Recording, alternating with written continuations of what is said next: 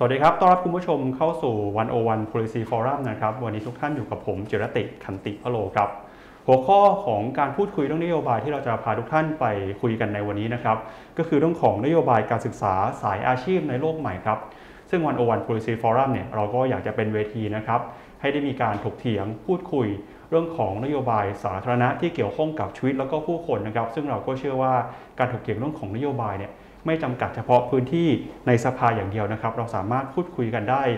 ในทุกที่ทุกเวลาเลยนะครับ ซึ่งหัวข้อหลักของเราในวันนี้เนี่ยอย่างที่เรียนไปนะครับ เราจะมาคุยกันกับเรื่องของนโยบายการศึกษาสายอาชีพในโลกใหม่ แล้วก็วันนี้นะครับเราก็มีตัวแทนนะครับของแต่ละพรรคการเมืองครับ ซึ่งต้องขอบอกไว้ก่อนนะครับว่าการพูดคุยกันในวันนี้ แต่ละท่านเนี่ยจะมาแสดงความคิดเห็นในฐานะที่เป็นความเห็นส่วนตัวนะครับ ซึ่งระหว่างนี้เนยถ้าเรามีการพูดคุยกัน หรือว่าแต่ละท่านเนี่ยมีนโยบายของพรรคตัวเองเนี่ยก็จะสามารถเพิ่มเติมได้นะครับ แต่ล้วก็ตามวันนี้เราจะยึดนะฮะว่าความเห็นที่คุยกันมาจากความเห็นส่วนตัวเท่านั้นนะครับ แล้วก็ผู้เชี่ยวชาญครับที่เราจะชวนทุกท่านมาพูดคุยกัน วันนี้นะครับมีด้วยกันทั้งหมด 4 ท่าน ผมจะขออนุญาตนะครับ แนะนำแต่ละท่านเลยนะครับ ท่านแรกครับ เชิญพบกับ คุณกนกวงตระหงานนะครับ สสบัญชีรายชื่อ และรองหัวหน้าพัก จากพรรคประชาธิปัตย์ครับสวัสดีครับ ท่านที่สองนะครับ คุณณหาไทยทิวไผ่งามนะครับ กรรมการบริหารพรรคเพื่อไทยครับสวัสดีค่ะท่านที่สามนะครับคุณวิโรธลัคนาอดิศรนะครับสสบัญชีรายชื่อ และโฆษกพรรคก้าวไกลครับครับสวัสดีครับและท่านสุดท้ายนะครับ คุณกิตินันท์ครุฑพงศ์นะครับ ที่ปรึกษาทีมนโยบายการศึกษาเพื่ออาชีพพักกล้าครับสวัสดีครับทั้งสี่ท่านนะครับส วัสดีครับครับขอบพะสวัสดีครับที่สวัสดีครับมาคุยกันกับวันโอวัน policy forum นะฮะ วันนี้หัวข้อของเราเนี่ย เรามาคุยกันกับเรื่องของสายอาชีพ มาคุยกันกับเรื่องของสายอาชีวะนะครับ แล้วก่อนอื่นนะ ก่อนที่เราจะมาเข้าประเด็นเรื่องของนโยบายสาธารณะกัน อยากจะชวนทุกท่านนะครับ พูดคุยแลกเปลี่ยนความคิดเห็นกันหน่อยฮะว่าเวลาที่เราพูดถึงคำว่า การศึกษาสายอาชีพ หรือว่าการศึกษาสายอาชีวะเนี่ยนะครับ แต่ละท่านนึกถึงอะไรขึ้นมาเป็นอย่างแรกกับคำคำว่าสายอาชีพหรือว่าอาชีวะนะครับ ขออนุญาตเริ่มต้นที่เอ่อท่านอาจารย์กนกครับ ถ้าพูดถึงในยุคของผมนะครับพอเวลาพูดถึงอาชีวะ ก็หมายความว่าเรียนสเรียนต่อสายสามัญไม่ได้ เรียนเพราะความจำเป็นเพราะว่ายากจนครับอันนี้คือภาพที่ผมเห็นครับครับดรอ้อว่าไงครับ นึกถึงคำว่า choice กับ deep skill ค่ะ ก็คือว่าเอ่อเป็นทางเลือกสำหรับสหัสวรรษใหม่ แล้วก็เป็นอะไรที่แทนที่เราจะไปเรียนด็อกเตอร์เหมือนสมัยเก่าๆ สมัยตัวเองเนี้ย เราก็มาลงทางสายอาชีพเพื่อให้รู้จริงในเรื่องนั้นไปเลยค่ะครับคุณวิโรจน์สำหครัรับบผมผมคิดว่าอย่างนี้ครับมันคือกระบวนการบางอย่างที่อ่าเปลี่ยนจากความสนใจส่วนตัวนะครับ ให้กลายเป็นทักษะ แล้วก็มีกลไกบางอย่างที่เปลี่ยนจากทักษะนั้นเนี่ยนะครับ ให้กลายเป็นคุณค่าทางวิชาชีพ เป็นคุณค่าทางพาณิชย์ ที่สามารถที่จะสร้างความมั่งคั่ง และก็เลี้ยงชีพได้นะครับ ให้มีความสุขกับการวิ่งตามความฝัน แล้วก็สะสมความสุข ความมั่งคั่งไปกับตัวเอง และก็ครอบครัวที่เรารักได้ด้วยนะครับครับอาจารย์เอว่ายังไงครับครับ ในส่วนของอาชีวะการศึกษาด้านอาชีพที่คิดเนี่ยก็คือ มันมีอยู่ 2 ส่วนคือส่วนของการได้มาซึ่งวุฒิการศึกษา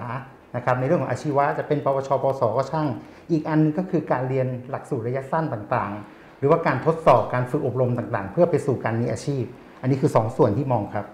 ครับก็เท่าที่เราฟังทั้ง 4 ท่านพูดไปนะครับ ก็จะเห็นคำสำคัญสำคัญนะครับ ไม่ว่าจะเป็นเรื่องของการศึกษา เรื่องของอาชีพ เรื่องของความฝัน หรือแม้กระทั่งเรื่องของทักษะนะครับ ซึ่งแน่นอนว่าทุกหมดที่พูดไปเนี่ยก็เป็นส่วนหนึ่งนะครับในการจะพัฒนานะครับประเทศไทยฮะ ให้ประชาชนมีชีวิตความเป็นอยู่ที่ดีขึ้น การจะพัฒนาเศรษฐกิจได้แน่นอนว่าเรื่องของทักษะอาชีพเรื่องของแรงงานเรื่องของการศึกษา แล้วก็เรื่องของความฝันเนี่ยเป็นเรื่องที่มีความสำคัญนะครับ วันนี้ครับเราก็เลยจะชวนทั้ง 4 ท่านนะครับมาพูดคุยกันมาตีโจทย์กันนะครับว่าการศึกษาสายอาชีพ การศึกษาอาชีวะในบ้านเราเนี่ยเราควรจะมีโจทย์ยังไง ตอนนี้มีปัญหาคอขวดอะไรที่เราจะต้องแก้ไขบ้าง แล้วก็แต่ละท่านเนี่ยนะครับจะมีมุมมองมีความคิดเห็น ในเชิงนโยบายต่อเรื่องนี้ยังไงนะครับ ก็ก่อนอื่นเลยนะครับขออนุญาตเริ่มต้นที่ท่านอาจารย์กนงก่อนนะครับ ก็ในเรื่องของการตีโจทย์นะเรื่องของอาชีวะ เรื่องของสายอาชีพเนี่ยตอนนี้อาจารย์กนกมองมองเรื่องปัญหาเรื่องนี้เป็นยังไงบ้างครับ แล้วก็คิดว่าการจะจัดการกับเรื่องของอาชีวะหรือว่าสายอาชีพนะครับควรจะอยู่ในโซนไหนหรือว่าควรจะจัดวางยังไงฮะเพราะว่ามันจะมีความเกี่ยวข้องกันทั้งในเรื่องของเศรษฐกิจ เรื่องของสังคมหรือแม้กระทั่งเรื่องของแรงงานด้วยครับ ที่เมื่อตอนต้นเนี่ยนะครับ ที่ผมได้พูดถึงว่าคนมองอาชีวะนะครับ ก็เพราะว่าเรียนสายสามัญไม่ได้ มีความจำเป็นความยากจนเลยต้องไปเรียนวิชาชีพแทน ตรงนั้นเนี่ยนะครับคืออุปสรรคสำคัญ ซึ่งวันนี้จริง ๆ แล้วเนี่ยมันไม่ได้เป็นแบบนั้น นั่นหมายความว่าการศึกษาสายการศึกษาสายอาชีพนี้เนี่ยจริง ๆ แล้วคือการสร้างแรงงานทักษะขั้นกลางแล้วก็ขั้นสูงนะครับที่จำเป็นอย่างยิ่งต่อการพัฒนาประเทศ โดยเฉพาะอย่างยิ่งต่อความเจริญก้าวหน้า ต่อการแข่งขันของประเทศ จนกระทั่งไปถึงการแก้ไขความยากจน แล้วก็ลดความเหลื่อมล้ำของประเทศ นี่คือความสำคัญของการศึกษาสายอาชีพนะครับเพราะฉะนั้นการศึกษาสายอาชีพจึงเป็นมากกว่านโยบายเศรษฐกิจ มากกว่านโยบายการศึกษา หรือมากกว่านโยบายแรงงานที่คุณจิรกิจบอกเมื่อสักครู่นี้ ตรงกันข้ามนะครับการศึกษาสายอาชีพคือทางรอดของประเทศนะครับผมย้ำว่า การศึกษาสายอาชีพคือทางรอดของประเทศนะครับ นั่นหมายความว่าการศึกษาอาชีพนั้นเนี่ยที่จะเป็นทางรอดของของประเทศได้นั้นนะจำเป็นจะต้องมีลักษณะสำคัญสองสาเรื่อง ในเรื่องแรกก็คือว่าเราจะต้องสร้างทักษะขั้นสูง ให้กับนักเรียนหรือนักศึกษา ให้สามารถที่จะสร้างโอกาสให้กับตัวเอง ให้สามารถที่จะสร้างความเป็นนวัตกรของตัวเอง จนกระทั่งถึงการสร้างอาชีพอิสระให้กับตัวเอง ที่สามารถจะยกระดับ productivity ได้ สามารถที่จะแข่งขันได้นะครับอย่างก้าวกระโดด ผมไม่ได้หมายความว่าแข่งขันได้แบบดีขึ้นกว่าคนอื่นนิดหน่อยไม่ใช่ แต่จะต้องก้าวกระโดดให้ได้ แล้วก็สถานการณ์โควิด -19 ที่เกิดขึ้นนี้เนี่ยนะครับมันได้เร่งปรากฏการณ์ที่สำคัญก็คือเทคโนโลยี disruption นะครับอย่างรวดเร็วขึ้น disruption ต่างๆ เหล่านี้เนี่ยมันเข้ามาในงานต่างๆ มากมาย ไม่ว่าจะเป็นเรื่องการเกษตร ธุรกิจอุตสาหกรรมนะครับ ซึ่งส่งผลต่อทักษะแรงงานที่เรามีอยู่ในปัจจุบันที่ทำให้เราแข่งขันไม่ได้ เพราะฉะนั้นการปรับรื้อระบบนะครับ เพื่อที่จะสร้างทักษะและสมรรถนะของแรงงานในทุกอาชีพอย่างรวดเร็ว ผมเน้นอย่างรวดเร็วนะครับ จึงเป็นเรื่องที่จำเป็นมาก เพราะฉะนั้นการศึกษาสายอาชีพจึงเป็นฟันเฟืองสำคัญของการพลิกฟื้นเศรษฐกิจของประเทศ หลังจากโควิด -19 นะครับและถ้าเราทำได้ดีนะครับ ประเทศของเราก็จะก้าวกระโดดนะครับแล้วก็หลุดพ้นจากกับดักรายได้ปานกลางนะครับได้ไม่ยากเลย ตรงกันข้ามนะครับ ถ้าเราทำได้ไม่ดีนะครับประเทศเราจะล้าหลังอย่างรวดเร็ว แล้วก็ที่วันนี้ก็เริ่มแซงหน้าเราไปบางส่วนแล้วคือเวียดนาม ผมคิดว่าก็พูดไม่ได้เลยนะครับ วันนี้เรามีรายงานเวียดนามเข้ามาทำงานในประเทศไทย ถ้าเราแก้เรื่องการศึกษาสายอาชีพไม่ได้ ในอนาคตคนไทยจะต้องไปทำงานที่เวียดนามนะครับอย่างนี้เป็นต้น เพราะฉะนั้นนี่คือ จุดที่สำคัญอย่างยิ่งของการศึกษาสายอาชีพ เพราะฉะนั้นผมคิดว่าวันนี้เนี่ยนะครับมันหมดเวลาแล้วนะครับที่เราคิดถึงการศึกษาสายอาชีพ ที่จะคิดเป็นกระทรวงกระทรวง เช่นเรื่องนี้เป็นของกระทรวงศึกษา ถ้ากระทรวงศึกษาคิดแบบนี้ก็จะพัฒนาแบบหนึ่ง ถ้าบอกอันนี้เป็นเรื่องของกระทรวงเศรษฐกิจ เช่น กระทรวงอุตสาหกรรม กระทรวงพาณิชย์ กระทรวงท่องเที่ยวนะครับก็จะคิดอีกแบบหนึ่ง ถ้าเป็นเรื่องของกระทรวงแรงงานก็จะคิดอีกแบบหนึ่ง ซึ่งการคิดของแต่ละกระทรวงนี้เนี่ยมันไม่พอ เพราะว่าในการใช้ทักษะแรงงานวันนี้มันไม่ใช่เรื่องของการผลิตอย่างเดียว ไม่ใช่เรื่องของการแปรรูปอย่างเดียว ไม่ใช่เรื่องของการขายอย่างเดียว แต่มันเป็นเรื่องของการบูรณาการทั้งหมดใน supply chain นะครับที่จะต้องทำให้ได้นะครับเพราะฉะนั้นด้วยเหตุผลในนี้เองเนี่ยผมจึงคิดว่าพื้นฐานของการศึกษาสายอาชีพเนี่ยนะครับจะต้องเป็นเรื่องของรัฐบาล ไม่ใช่เรื่องของกระทรวง นะครับเป็นเรื่องของรัฐบาล นั่นหมายความว่ารัฐบาลจะต้องมองปัญหานี้ให้ออก และหยิบเรื่องนี้ซึ่งถือว่าเป็นฟันเฟืองสำคัญของการพลิกฟื้นประเทศหลังโควิด -19 นะครับที่จะหยิบขึ้นมา เพราะฉะนั้นเจ้าภาพไม่ใช่รัฐมนตรีศึกษา ไม่ใช่รัฐมนตรีเศรษฐกิจ ไม่ใช่รัฐมนตรีแรงงาน แต่เป็นนายกรัฐมนตรี จะต้องเข้ามารับผิดชอบเรื่องนี้นะครับเพราะฉะนั้นความหมายที่ผมต้องการอยากให้เรามองการศึกษาสายอาชีพในเชิงนโยบาย ก็คือต้องมองเรื่องนี้เป็นนโยบายของรัฐบาล ผู้นำของรัฐบาลจะต้องรับผิดชอบเรื่องนี้นะครับ และการศึกษาอาชีพนี้เป็นวาระของรัฐบาลเท่านั้น ไม่ใช่วาระของกระทรวง และถ้าเราทำอย่างนี้ได้นะครับ ผมมั่นใจว่าการศึกษาสายอาชีพของเราจะไม่ใช่เป็นการเปลี่ยนแปลงในลักษณะที่ทำให้มันดีขึ้น 10% 15%ไม่ใช่ แต่เราต้องการให้มันก้าวกระโดดดีขึ้น 100%ดีขึ้น 200%นะครับ เราจึงจะสามารถพลิกฟื้นเศรษฐกิจของประเทศได้ ถ้าเราดีขึ้น 10%นะครับค่าแรงขั้นต่ำของเขมร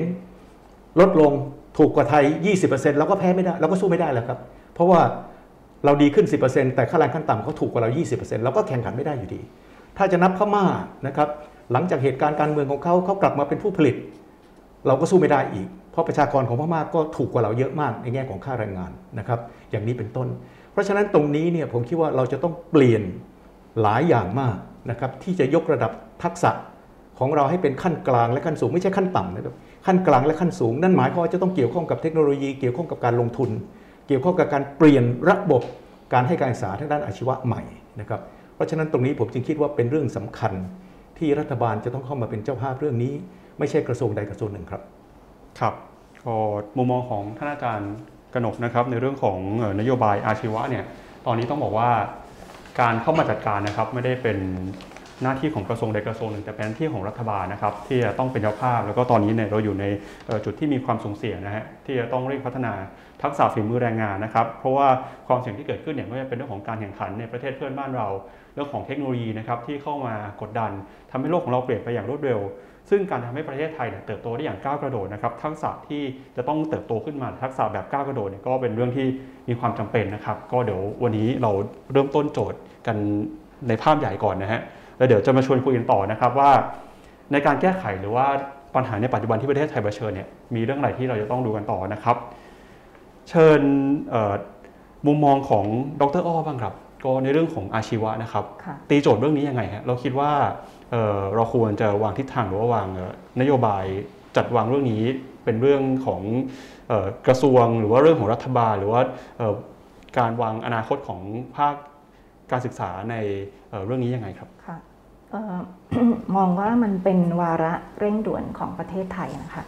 ที่ถ้าเราผ่านยุควิกฤต PM 2.5 กับโควิดมาเนี่ยมันประเทศเราแข่งขันกันด้วยความไวนะคะ ใครมี คนที่มีอาชีพที่สามารถ up skill re skill คือหมายความว่ายกระดับฝีมือมากขึ้น หรือคนที่เคยทำอาชีพอะไรแล้วมันล้าสมัยมาเนี่ยก็รีบต้องรีบสอนให้เขาเนี่ยสามารถที่จะมีอาชีพใหม่ เพื่อให้เขาเริ่มต้นชีวิตในยุคที่มันเปลี่ยนไปได้นะคะ แล้วก็คิดว่าควรจะเป็นการรวมงานของกระทรวง 3 กระทรวงนี้ หรือมากกว่านั้นก็คือกระทรวงดิจิทัลอีกกระทรวงหนึ่งนะคะ เพราะว่า ในสมัยปัจจุบันเนี่ยทุกคนสามารถทำงานที่บ้านได้หมดแล้ว การที่จะอัปเกรดยกระดับความสามารถตัวเอง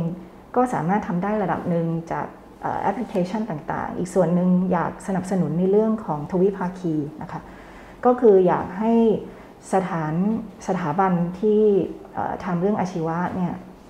ได้ร่วมมือกับสถานประกอบการให้มากขึ้น เพราะว่าเรื่องของอาชีวะคือเรื่องของอาชีพ นะคะ อาชีพที่เราต้องอยู่ให้ทันกับสหัสวรรษใหม่ ไม่ว่าเราจะเดินไปทางไหน เราจะต้องมีทักษะที่มันเท่าทันนะคะกับโลกที่มันเปลี่ยนแปลงไปอย่างรวดเร็ว แล้วเราจะรู้ได้ยังไงก็คือ น่าจะเป็นความร่วมมือของ 4 กระทรวงด้วยซ้ำที่จะต้องทำงานกันเป็นอย่างมีเอกภาพด้วยนะคะ โดยเห็นด้วยกับท่านกนกว่าท่านนายกควรจะเป็นคนสำคัญในการที่จะทำให้อันนี้เกิดขึ้นได้ เพราะไม่งั้นเนี่ย ก็จะเหมือนกับแยกกันทำประเทศไทยเราเป็นอย่างนี้ค่ะ คือจริง ๆ ภารกิจของยุคใหม่ในอีก 10-20 ปีข้างหน้าเนี่ยมันอาจมันไม่ควรมีเส้นกั้นแบ่งระบาระหว่างกระทรวงแต่ละกระทรวงแล้วนะคะ มันควรจะใช้ปัญหาเป็นตัวตั้ง problem based แล้วก็ใครเกี่ยวข้องบ้าง แล้วนโยบายก็คือเกิดจากปัญหา และทิศทางที่ประเทศจะต้องไป แล้วกระทรวงที่เกี่ยวข้องมีนายกนั่ง 10 นโยบายเร่งด่วน นายกดูเองหมดเลย 10 10นโยบายนะคะ แล้วก็ดึงเอารัฐมนตรีเข้ามาเพื่อกลับไปสั่งงานได้อย่างรวดเร็ว เพราะว่าถ้าเราเอาเข้าสู่ระบบ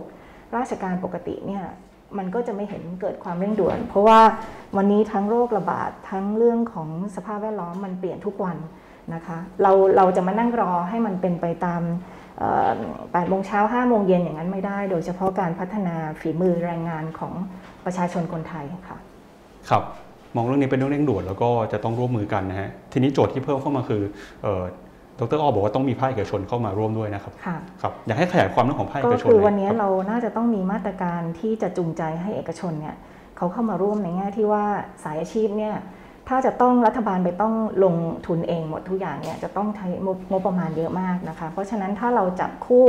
กับเช่นทำเรื่อง hospitality management เรื่องงานบริการต่างๆ เนื่องจากประเทศไทยเป็นเมืองท่องเที่ยวนะคะ แล้วก็รายได้ติดท็อป5เนี่ยก็มาจากเรื่องท่องเที่ยว เพราะฉะนั้นทำไงก็จับมือกับโรงแรมนะคะ ผู้ประกอบการต่างๆ หรือโรงเรียนมหาวิทยาลัยที่ที่มีหลักสูตรนี้อยู่นะคะ แล้วก็ให้คนที่อยู่ในโรงแรมหรือว่าเรื่องเกี่ยวกับการบริการงานท่องเที่ยวเนี่ยได้ร่วมมือกับเอกชน ที่เขาเหมือนมีสถาบัน ห้องปฏิบัติการของจริงอยู่แล้วอะ่ะคือการที่เราจะฝึกทักษะคนให้ทำงานได้จริง เริ่มพรุ่งนี้ทำพรุ่งนี้ก็คือเขาต้องเข้าไปอยู่ในสถานการณ์จริงนะคะ ในการที่จะสามารถแก้ไขปัญหา แล้วก็เรียนรู้จากอะไรที่มันเกิดขึ้นจริง ๆ ค่ะ ก็แนะนำว่าควรจะมีมาตรการทางภาษีที่จูงใจให้กับเอกชนนะคะ ได้เข้ามาร่วม ถ้าเข้ามาร่วมเป็นศูนย์ปฏิบัติการของอสายอาชีพเหล่านี้ก็จะมีมาตรการลดหย่อนทางภาษีค่ะ ได้ครับ ขอบพระคุณครับก็ดรอ้อนะครับหน้าไทยคิวไผ่งามก็มองเรื่องนี้เนี่ยบอกว่าเป็นเรื่องที่มีความเร่งด่วนนะครับแล้วก็หลายฝ่ายเนี่ยต้องร่วมมือกัน ไม่ใช่แค่เฉพาะกระทรวงเท่านั้นนะครับทุกกระทรวงเนี่ยต้องร่วมมือกัน แล้วก็มีรัฐบาลเนี่ยช่วยดูแลในภาพรวมด้วย ทีนี้เนี่ยสิ่งที่เพิ่มเข้ามาคือก็บอกว่าภาคเอกชนเนี่ยก็ควรจะมามีส่วนร่วมในการพัฒนานะครับคุณภาพการศึกษาในสายอาชีพด้วยนะครับ ได้เลยครับ ก็มาที่คุณวิโรธบ้างนะครับ คุณวิโรธมองวิธีคิดเรื่องของนโยบายนะครับการศึกษาสายอาชีพในบ้านเรา คืออย่างนี้เป็นยังไงบ้างครับคืออย่างนี้ฮะคือทุกๆคนนะครับก็จะมีช่วงอายุแล้วก็แล้วก็ระยะเวลาในการทำงานประมาณสัก 40 ปีนะครับจาก 20 จนถึง 60 โดยประมาณกันแล้วกันนะครับ คราวนี้เนี่ยเอ่อการศึกษาสายอาชีพเนี่ยนะครับ คือทุกคนเนี่ยสุดท้ายจะเรียนจะศึกษา หรือจะกลับมา reskill กลับมา upskill สุดท้ายก็คือกลับไปประกอบอาชีพถูกไหมครับ ดังนั้นเนี่ยสิ่งนี้สิ่งที่สำคัญที่สุดที่ต้องมองนโยบายนี้คือมันคือนโยบายในการพัฒนาคน และการพัฒนาคนที่สำคัญที่สุดเนี่ยผมมองในเชิงจิตใจที่ทำให้คนในชาติเนี่ยมีความฝัน และเชื่อว่าตัวเองมีคุณภาพชีวิตที่ดีขึ้นได้ มั่งคั่งได้ เป็นอภิชาตบุตรได้ ตรงนี้สำคัญที่สุดนะคือไม่ใช่ว่าเกิดมาจน โตก็จน แก่ก็จน ตายก็จนกลับชาติมาเกิดใหม่ ก็ยังเชื่อว่าตัวเองจนอย่างเงี้ย ไม่ได้ เข้านี่อย่างนี้ถามว่าอย่างนี้มันสำคัญยังไง ต้องย้อนกลับไปถึงยุคหลังต้มยำกุ้งกัน ถ้าดูการลงทุนในประเทศเนี่ยนะครับเราจะพบว่าเราลงทุนในอุตสาหกรรมหนักน้อยมาก แล้วอุตสาหกรรมหนักเนี่ยมันเป็นจุดเริ่มต้นในการจ้างงาน โดยเฉพาะช่างเทคนิคที่มีทักษะสูง และเป็นจุดบ่มเพาะของนวัตกรรมต่าง ๆ ถูกไหมครับไม่ว่าจะเป็นนวัตกรรมทางด้านการผลิต แล้วก็นวัตกรรมแล้วก็นวัตกรรมในด้านตัวสินค้าและผลิตภัณฑ์ถูกไหมคราวนี้เนี่ย ถ้าเกิดอุตสาหกรรมหนักเนี่ยเราชะลอการลงทุนหรือเกิดการลงทุนอย่างชะงักงานเนี่ยณวันนี้มันก็เป็นปัญหาอย่างเงี้ยความต้องการช่างเทคนิค โดยเฉพาะช่างเทคนิคที่มีทักษะสูงเนี่ยอยู่ประมาณปีหนึ่งประมาณสัก4 0 0 0 0ถึง50,000 คน แต่เรากลับมาดูตัวเลขของการผลิตช่างเทคนิคเนี่ยปวชเราผลิตได้ ปวช 3 เราผลิตได้ 1 1 0 0 0 0 คน ในขณะที่ปวส 2 นะครับ เราผลิตได้ประมาณ 90,000 คน กับความต้องการช่างเทคนิคที่มีทักษะสูงประมาณสักไม่เกิน 50,000 คนต่อปีอย่างเงี้ยเพราะว่าการชะงักงานในการผลิตอุตสาหกรรมหนักเนี่ยเราชะลอตัวลงไป ถามว่าแล้วจะแก้ยังไงถูกไหมดังนั้นช่างทักช่างเทคนิคที่มีทักษะสูงของประเทศไทย ณวันนี้จะต้องไม่ตอบโจทย์แค่ในประเทศเท่านั้น แต่เราต้องทำให้ช่างเทคนิคที่มีทักษะสูงของเราตอบโจทย์ความต้องการของโลกด้วย รงนี้คือจุดที่สำคัญที่สุด แล้วการแก้ปัญหาตรงนี้เนี่ยก็ตามที่ผมได้นำเรียนคุณปั๊บไปตั้งแต่แรกว่าพอพูดถึงสายอาชีพมันคืออะไรฮะทุกคนนะฮะเด็กทุกคนก็มีความฝันน่ะมีความสนใจส่วนตัวจริงป่ะซึ่งมันแตกต่างหลากหลายมากเลย แต่รัฐบาลหรือประเทศประเทศหนึ่งที่จะพัฒนาแล้วได้เนี่ยมันต้องมีกลไกที่เรียกว่าการศึกษา ที่มันเปลี่ยนความสนใจส่วนบุคคลใช่ไหม ให้มันกลายเป็นทักษะ และเปลี่ยนทักษะนั้นให้กลายเป็นทักษะอาชีพ เปลี่ยนทักษะอาชีพให้กลายเป็นทักษะเชิงพาณิชย์ ที่สามารถหารายได้เลี้ยงตัวเองและครอบครัวได้ถูกปะดังนั้นเราต้องกลับมาที่ระบบการศึกษาใหม่ ว่าการศึกษามันต้องไม่เป็นแบบแพ้คัดออกแบบทุกวันเนี้การศึกษามันควรต้องแบ่งเขาเรียกว่าอะไรฮะแบ่งประเภทตั้งแต่แรก แต่ปัจจุบันเป็นอย่างนี้ฮะเราเอาการศึกษาเป็นระบบคัดเลือก เพราะเป็นระบบคัดเลือกเกิดอะไรขึ้นนะ เราเรียนง่ายไม่ได้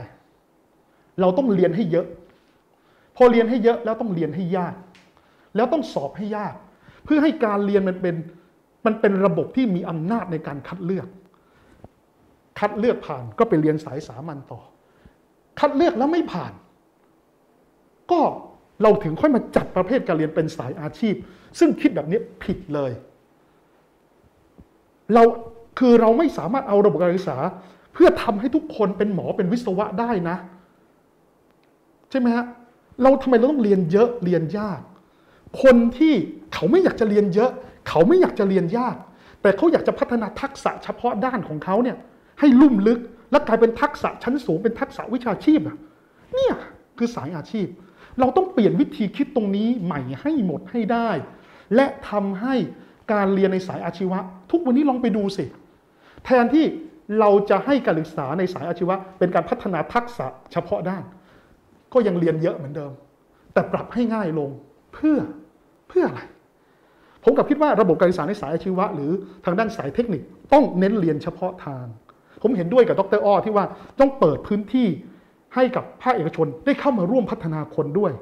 เพราะปัจจุบันทวิภาคีเนี่ยสัดส่วนจากผู้เรียนประมาณสักแค่ 23%เท่านั้นเอง ภาคเอกชนเนี่ยร่วมแค่ 7%เท่านั้นเอง ตรงเนี้ยมันยังมีช่องว่างอีกเยอะมากๆ แต่เราต้องลดวิชาเรียนลง แล้วปรับเอาเวลาตรงนั้น มาพัฒนาทักษะเฉพาะด้าน และรัฐก็ต้องหากลไกในการเปลี่ยนทักษะนั้นเนี่ยให้กลายเป็นทักษะวิชาชีพ ในขณะเดียวกัน การลงทุนในด้านเศรษฐกิจ ก็ต้องลงทุนพัฒนาอุตสาหกรรมหนักควบคู่ตามไปด้วย แต่มันต้องใช้เวลานะแต่ณวันนี้ฮะมันต้องทำให้แรงงานไทยหรือว่าช่างเทคนิคที่มีทักษะสูงเนี่ย ไม่ใช่แค่ตอบโจทย์ประเทศไทย ถ้าคิดตอบโจทย์ประเทศไทยนี่จบเลย เพราะเราต้องการปีหนึ่งห้าหมื่นแต่เราผลิตได้เกือบปีหนึ่งสองแสนเราต้องตอบโจทย์โลกให้ได้นะครับทำให้ทุกๆคนสามารถเอาความสนใจของเขาเอาความฝันของเขา เปลี่ยนแปลงเป็นทักษะที่เขาภูมิใจ และเปลี่ยนให้ทักษะที่เขาภูมิใจ ให้กลายเป็นคุณค่าทางวิชาชีพ กลายเป็นคุณค่าเชิงพาณิชย์ที่เขาสามารถที่จะทำให้ทั้งตัวเองและคนที่เขารัก และสังคมรอบข้างเขามั่งคั่งขึ้นและมีความสุขมากขึ้น มีคุณภาพชีวิตที่ดีขึ้น นี่คือโจทย์สำคัญที่สุดในเรื่องนี้ครับคุณวิโรธพูดถึงในช่วงแรกบอกว่าเอ่อการพัฒนาทักษะเนี่ยส่วนหนึ่งก็เพื่อเป็นการตอบโจทย์ความฝันนะฮะซึ่งความฝันผมไม่แน่ใจว่าเวลาพูดถึงความฝันเนี่ยเอ่อคิดว่าคนในสายอาชีพปัจจุบันเนี่ยเอ่อนโยบายเนี่ยมันเอื้อให้ความฝันของเขาคือสามารถเติบโตได้ดีแค่ไหนในคือณระยะวันนี้เนี่ยการเรียนเนี่ยเราสังเกตว่าการเรียนในสายอาชีวะเนี่ยยังไม่ได้ตอบโจทย์ ความสนใจของคนในปัจจุบันเลยบางคนอยากทำงานตัดต่อ ใช่ไหมครับ ณวันนี้โลกใบนี้กำลังจะวิ่งไปที่รถยนต์ไฟฟ้าแล้วสายชีวะเราวิ่งตามทันหรือยังถูกไหมครับ เรายังเป็นเรายังเป็นการผลิตเหมือนช่างเทคนิคพื้นฐานอะและไม่ตรงโจทย์ด้วยเขาว่าไม่ตรงโจทย์คืออะไรถ้าตอนนี้เอาตลาดแรงงานปัจจุบันก่อนนะเราเรายังไม่ต้องคิดถึงอนาคตนะ ปรากฏว่า ในตลาดการจ้างงานช่างเทคนิคทั้งหมดเนี่ย ผมเข้าใจว่าร้อยละแปดสิบต้องการช่างเทคนิคโรงงาน แล้วก็ช่างโยธา แต่พอเรามาดูปี 64 ที่ผมไปดูข้อมูลล่าสุดเนี่ยจากนักเรียนปวชทั้งหมดเนี่ยมีเพียง 17%เท่านั้นที่มาเรียนช่างโยธาและก็ช่างเทคนิคโรงงานร้อยละหกสิบไปเรียนไฟฟ้าแล้วก็ช่างยนต์นะทั้งที่การจ้างงานเนี่ยช่างไฟฟ้าและช่างยนต์อยู่ที่ 20%เท่านั้น แต่ยังไงก็ตามเค้กก้อนนี้มันเล็กมากเพราะปีหนึ่งมัน ต้องการการจ้างงานแค่50,000รายเท่านั้นเอง ในขณะที่เราผลิต ปวส90,000ปวชแสนหนึ่งถูกปะดังนั้นผมถึงบอกว่า ผมต้องการทำให้ความฝันของเด็กเหล่านี้เนี่ยเปลี่ยนความฝันให้กลายเป็นทักษะที่เขาภูมิใจ และให้เขาสามารถใช้ทักษะที่เขาภูมิใจ ไปตอบตลาดโลกให้ได้ และเปลี่ยนสิ่งเหล่านั้นให้เป็นคุณค่าในเชิงพาณิชย์ที่เขาเอามาเลี้ยงตัวเองได้ และเลี้ยงครอบครัวได้ ให้เขามีความภูมิใจในคุณภาพชีวิตที่ดีขึ้น คือคนเราอะครับคุณปั๊บ 40 ปีที่อยู่ในวัยทำงาน มันต้องทำให้เขารู้สึกมีความสุขอะมันทำให้เขารู้สึกว่าเขาสามารถฝันได้ เขาสามารถมีความมั่งคั่งขึ้นมาได้ถูกปะมันเกิดมาชาติหนึ่งมันถึงมีมีความหมายอะถูกไหมตรงเนี้ยมันคือคุณสมบัติของประเทศที่พัฒนาแล้วรู้ไหมเนี่ยคือสิ่งที่ผมต้องการจะสื่อให้คุณปั๊บทราบครับครับ ก็เน้นเรื่องของการพัฒนาคนนะครับ โดยมองว่าระบบแพร่คัดออกเนี่ย อาจจะไม่เหมาะแล้วนะครับถูกต้องเราต้องเน้นเรื่องของการพัฒนาเอ่อในความเฉพาะเจาะจงมากขึ้น แล้วก็บอกเราต้องพัฒนานะครับสภาพแวดล้อมเนี่ยเอ่อให้มันเอื้อต่อการเติบโตด้วย ไม่ได้มองแค่ตลาดในประเทศ แต่ต้องมองไปในตลาดต่างประเทศแล้วด้วยนะครับขอบพระคุณคุณวิโรจน์นะครับมาที่อาจารย์เอ๋บ้างครับอาจารย์เอ๋มองเรื่องวิธีคิดเรื่องของนโยบายเอ่อการศึกษานะครับสายอาชีพในบ้านเราเป็นยังไงบ้างฮะเราเราตีโจทย์ผิดหรือเปล่า หรือว่ามีตรงไหนที่เอ่อทิศทางมันยังไม่ถูกต้องอาจารย์เอกคิดว่าเรื่องนี้ควรจะเป็นยังไงครับครับคือที่ผ่านมานะครับ เราจะเห็นว่าเราเอาการศึกษาไปไว้ในฝั่งสังคมมากกว่าฝั่งเศรษฐกิจ ฉะนั้นพอมองเรื่องฝั่งสังคมก็มองเรื่องเป็นรัฐเอ่อเป็นเรื่องรัฐสวัสดิการแทนนะครับ หมายถึงว่ารัฐต้องเป็นคนจัดทุกอย่างให้ไปนะครับ ซึ่งพอเป็นอย่างนี้ปั๊บเนี่ยมันก็ในภาพใหญ่ของกระทรวงศึกษาเนี่ยตัวอาชีวะเองเนี่ยเขาเล็กกว่าอยู่แล้วนะครับ ภาพใหญ่กว่าจะเป็นฝั่งของฝ่ายสามัญมากกว่า ฉะนั้นในการกำหนดนโยบายใหญ่ ๆ ขึ้นมาเนี่ยเลยทำให้ฝั่งของอาชีวะเนี่ยไม่ค่อยมีความโดดเด่น มากมากนักนะครับ แม้ว่าจะมีการพูดว่าเช่นให้มีการเพิ่มจำนวนอะไรก็ตาม แต่ว่ามันก็จะเป็นแค่นโยบาย แต่พอลงไปปฏิบัติปั๊บเนี่ยมันลำบากนะครับในส่วนของพรรคกล้าเองเนี่ยนะครับผมขออนุญาตเรียนว่าตั้งแต่เริ่มตั้งพรรคขึ้นมาเนี่ยเนื่องจากเราเป็นพรรคใหม่เนาะแต่ก็มีกล่องหนึ่งที่เราเรียกว่ากล่องการศึกษาโดยตรง ซึ่งผมเป็นที่ปรึกษาของกล่องอยู่เนี่ยก็มองเรื่องนี้ชัดนะครับเรามองเรื่องของการศึกษาเพื่อการมีงานทำหรือมีอาชีพ ซึ่งตรงนี้ต้องอนุญาตชี้แจงก่อนว่า เราไม่ต้องการผลิตคนคนหนึ่งให้เข้าสู่ระบบ เหมือนเป็นเครื่องจักรอย่างหนึ่งแบบที่เคยเป็นมาว่าต้องผลิตคนนี้เพราะหน่วยงานต้องการผลิตอันนี้เพราะบริษัทต้องการ เพราะพอดิสรัพที่เกิดขึ้นพอเขาไม่ต้องการเนี่ยการตกงงตกงานเต็มมาหมดเลยใช่ไหมครับ เราก็เริ่มมามองว่าเอาละงั้นก็น่าจะเหมือนกับของที่หลาย ๆ ท่านพูดมาแล้ว คือเรื่องของการเป็นการพัฒนาทรัพยากรมนุษย์ สู่การสร้างเศรษฐกิจนะครับ เราจะสร้างทรัพยากรมนุษย์เนี่ยไปสู่การสร้างเศรษฐกิจได้อย่างไรนะครับ ดังนั้นในภาพของอาชีวะที่เรามองนะครับเมื่อกี้ที่ก่อนตอนเริ่มต้นเนี่ยผมบอกว่าผมมองอยู่สองฝั่ง คือตัวเองเนี่ยพอดีว่าทำงานอยู่ในส่วนของโรงเรียนที่เรียกว่าโรงเรียนเอกชนนอกระบบ ซึ่งเป็นโรงเรียนฝึกอาชีพระยะสั้น ๆ ซึ่งมีกระจายอยู่ทั่วประเทศนะครับ เราก็จะมองเห็นสองฝั่ง ก็คือฝั่งที่เป็นการเรียนเพื่อจะ 3 ปี ปวช อีก 2 ปี ปวสนะครับตอนนี้อาชีวะพัฒนาไปถึงปริญญาตรีบ้างแล้ว แต่มีรู้สึกมีแค่หมื่นกว่าคนเองนะครับกับอีกอันหนึ่งก็คือการที่เมื่อกี้ที่ ดรออพูดเรื่อง up skill re skill เนี่ยนะครับเราก็จะเห็นอีกมากมาย ซึ่งทั้งหมดเนี่ยมันยังไม่จูนเข้าหากัน มันยังแบ่งเป็นก้อนๆอยู่นะครับใครอยากจะเรียนอันนั้นก็ไปเรียน แต่ข้างนอกก็มาอีกทีหนึ่งแล้วที่สำคัญไอ้ตัวก้อนใหญ่ๆเนี่ยค่อนข้างมีปัญหาอีกเพราะว่าหลักสูตรมันแข็งมากพอออกมาเป็นหลักสูตรปั๊บเหมือนที่คุณวิโรธพูดเมื่อกี้เรื่องเรื่องรถยนต์ไฟฟ้า เด็กคนหนึงจบปชช่างยนต์ แต่ถามว่าไม่รู้เรื่องไฟฟ้า ไม่รู้เรื่องอิเล็กทรอนิกส์เลยเนี่ยจัดการรถคันนี้ยากมากแล้วนะครับ ดังนั้นเนี่ย mindset เดิมที่เกิดมาในภาพของการศึกษาฝั่งเรียกว่าเรียกว่าอาชีวะก็ได้นะฮะ เดิมมันก็เป็นภาพหนึ่งนะฮะก็คือป้อนคนเข้าไป แต่ว่าตอนนี้โลกมันเปลี่ยน เมื่อโลกมันเปลี่ยนเนี่ยเด็กควรจะต้องหรือผู้เรียนเองก็ตามเนี่ยต้องสามารถช้อปปิ้งได้ แล้วไม่ได้มองแค่เด็กละผมมองว่าคนที่ผ่านไปวัยหนึ่งอายุ 40 45 เดี๋ยวนี้เริ่มเปลี่ยนงาน ตัวตัวตัวไอตัวสถาบันอาชีวะทั้งรัฐและเอกชนเนี่ยนะครับคือตัวอาชีวะรัฐเองเนี่ยก็มีตัวอาชีวะเอกชนเองก็เข้ามา มีทั้งหน่วยงานที่เป็นสถานประกอบการเองออกมาเปิดกิจการเองด้วย เพราะว่าอาจจะรู้สึกว่าเออผลิตมาแล้วก็ยังไม่ได้ดังใจเลยนะครับก็ออกมาผลิตเองเพิ่มนะครับเพื่อจะตอบโจทย์ตัวเองด้วย ฉะนั้นทั้ง 3-4 ส่วนเนี่ยนะครับควรจะต้องหลอมรวมอยู่บนแพลตฟอร์มเดียวกัน นะครับ โดยเฉพาะเมื่อสักครู่ที่ท่านอาจารย์กนกพูดเนี่ยผมผมว่าใช่เลยคือมันไม่ควรจะเป็นเรื่องของใครคนใดคนหนึ่งละ มันเป็นภาพใหญ่มากนะครับ เพราะว่าเมื่อเราพูดถึงแรงงานจริง ๆ นะครับ มันมีตั้งแต่เตรียมแรงงาน ก็คือกลุ่มวัยเรียนทั้งหมดเตรียมแรงงาน ในระหว่างแรงงาน ซึ่งในระหว่างนี้อาจจะมีการเปลี่ยนแปลงสายงานเปลี่ยนแปลงอาชีพกัน และสุดท้ายก็คือหลังจากทำงานไปแล้วจะเกษียณจะเป็นเรื่องของออลาออกจากงานหรือจะเป็นเรื่องเปลี่ยนอาชีพ หรือจะเป็นเรื่องสุขภาพที่หลุดออกไป ระบบพัฒนาทรัพยากรมนุษย์ต้องควรจะดูทั้งหมดนะครับ ดังนั้นในตัวที่เรามองกันเองในส่วนที่เราคุยกันในพักเองเนี่ยเราต้องเอาให้ชัดว่าเด็กทุกคนหรือผู้เรียนทุกคนควรจะได้รับการศึกษาที่ดีที่สุดนะครับมีคุณภาพที่เหมาะสมที่สุดเพื่อให้เขาค้นหาตัวเองให้เจอนะครับพอค้นหาตัวเองเจอแล้ว ก็จะกลับไปดูว่าเขาต้องการอะไรเติม อะไรเป็นทักษะสำคัญที่จะเกิดขึ้นนะครับ แล้วก็ตัวเขาเองแล้วก็ตัวสถานศึกษาและครูเนี่ยสามารถจะออกแบบการเรียนได้ นะครับแปลว่ามันเป็นลักษณะของการตัดเสื้อพอดีตัว ไม่ใช้ one size fit all ละ เมื่อคนคนหนึ่งต้องการแบบนี้นะครับด้วยระบบเทคโนโลยีสมัยใหม่เนี่ยผมเชื่อว่าสามารถจะออกแบบได้นะครับเขาสามารถไปช้อปปิ้งความรู้จากหลาย ๆ ที่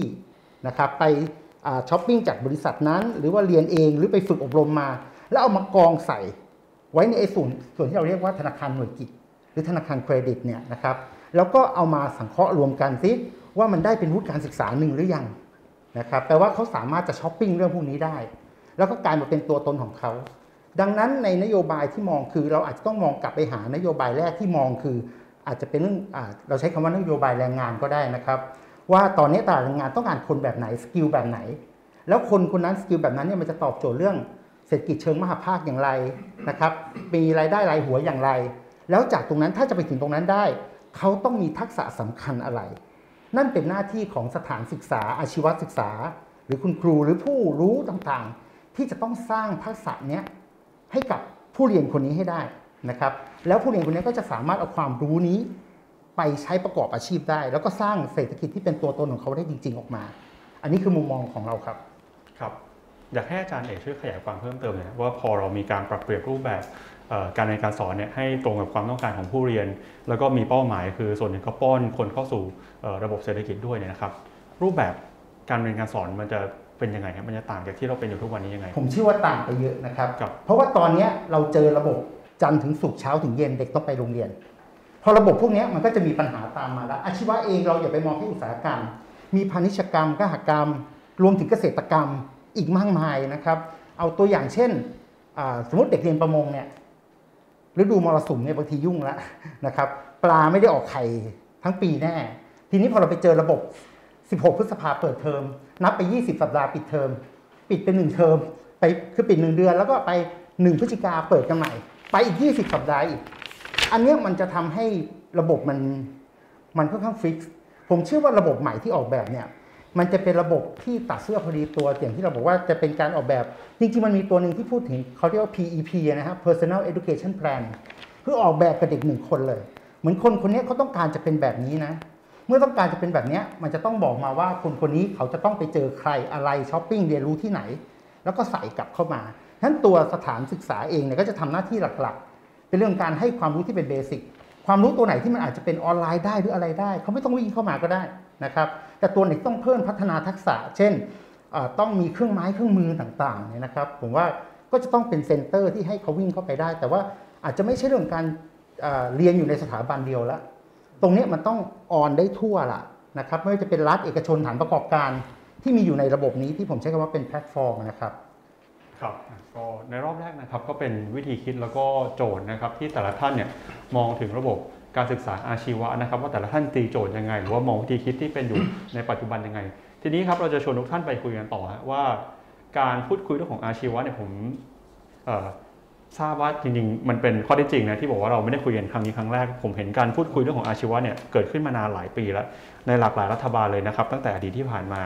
แต่ปัญหาเรื่องนี้เนี่ยก็ยังไม่สามารถได้รับการแก้ไข หรือว่าการผลักดันการศึกษาอาชีวะเนี่ยก็ยังไม่เป็นไปตามโจทย์ที่หลายๆท่านอยากจะให้เป็นนะฮะ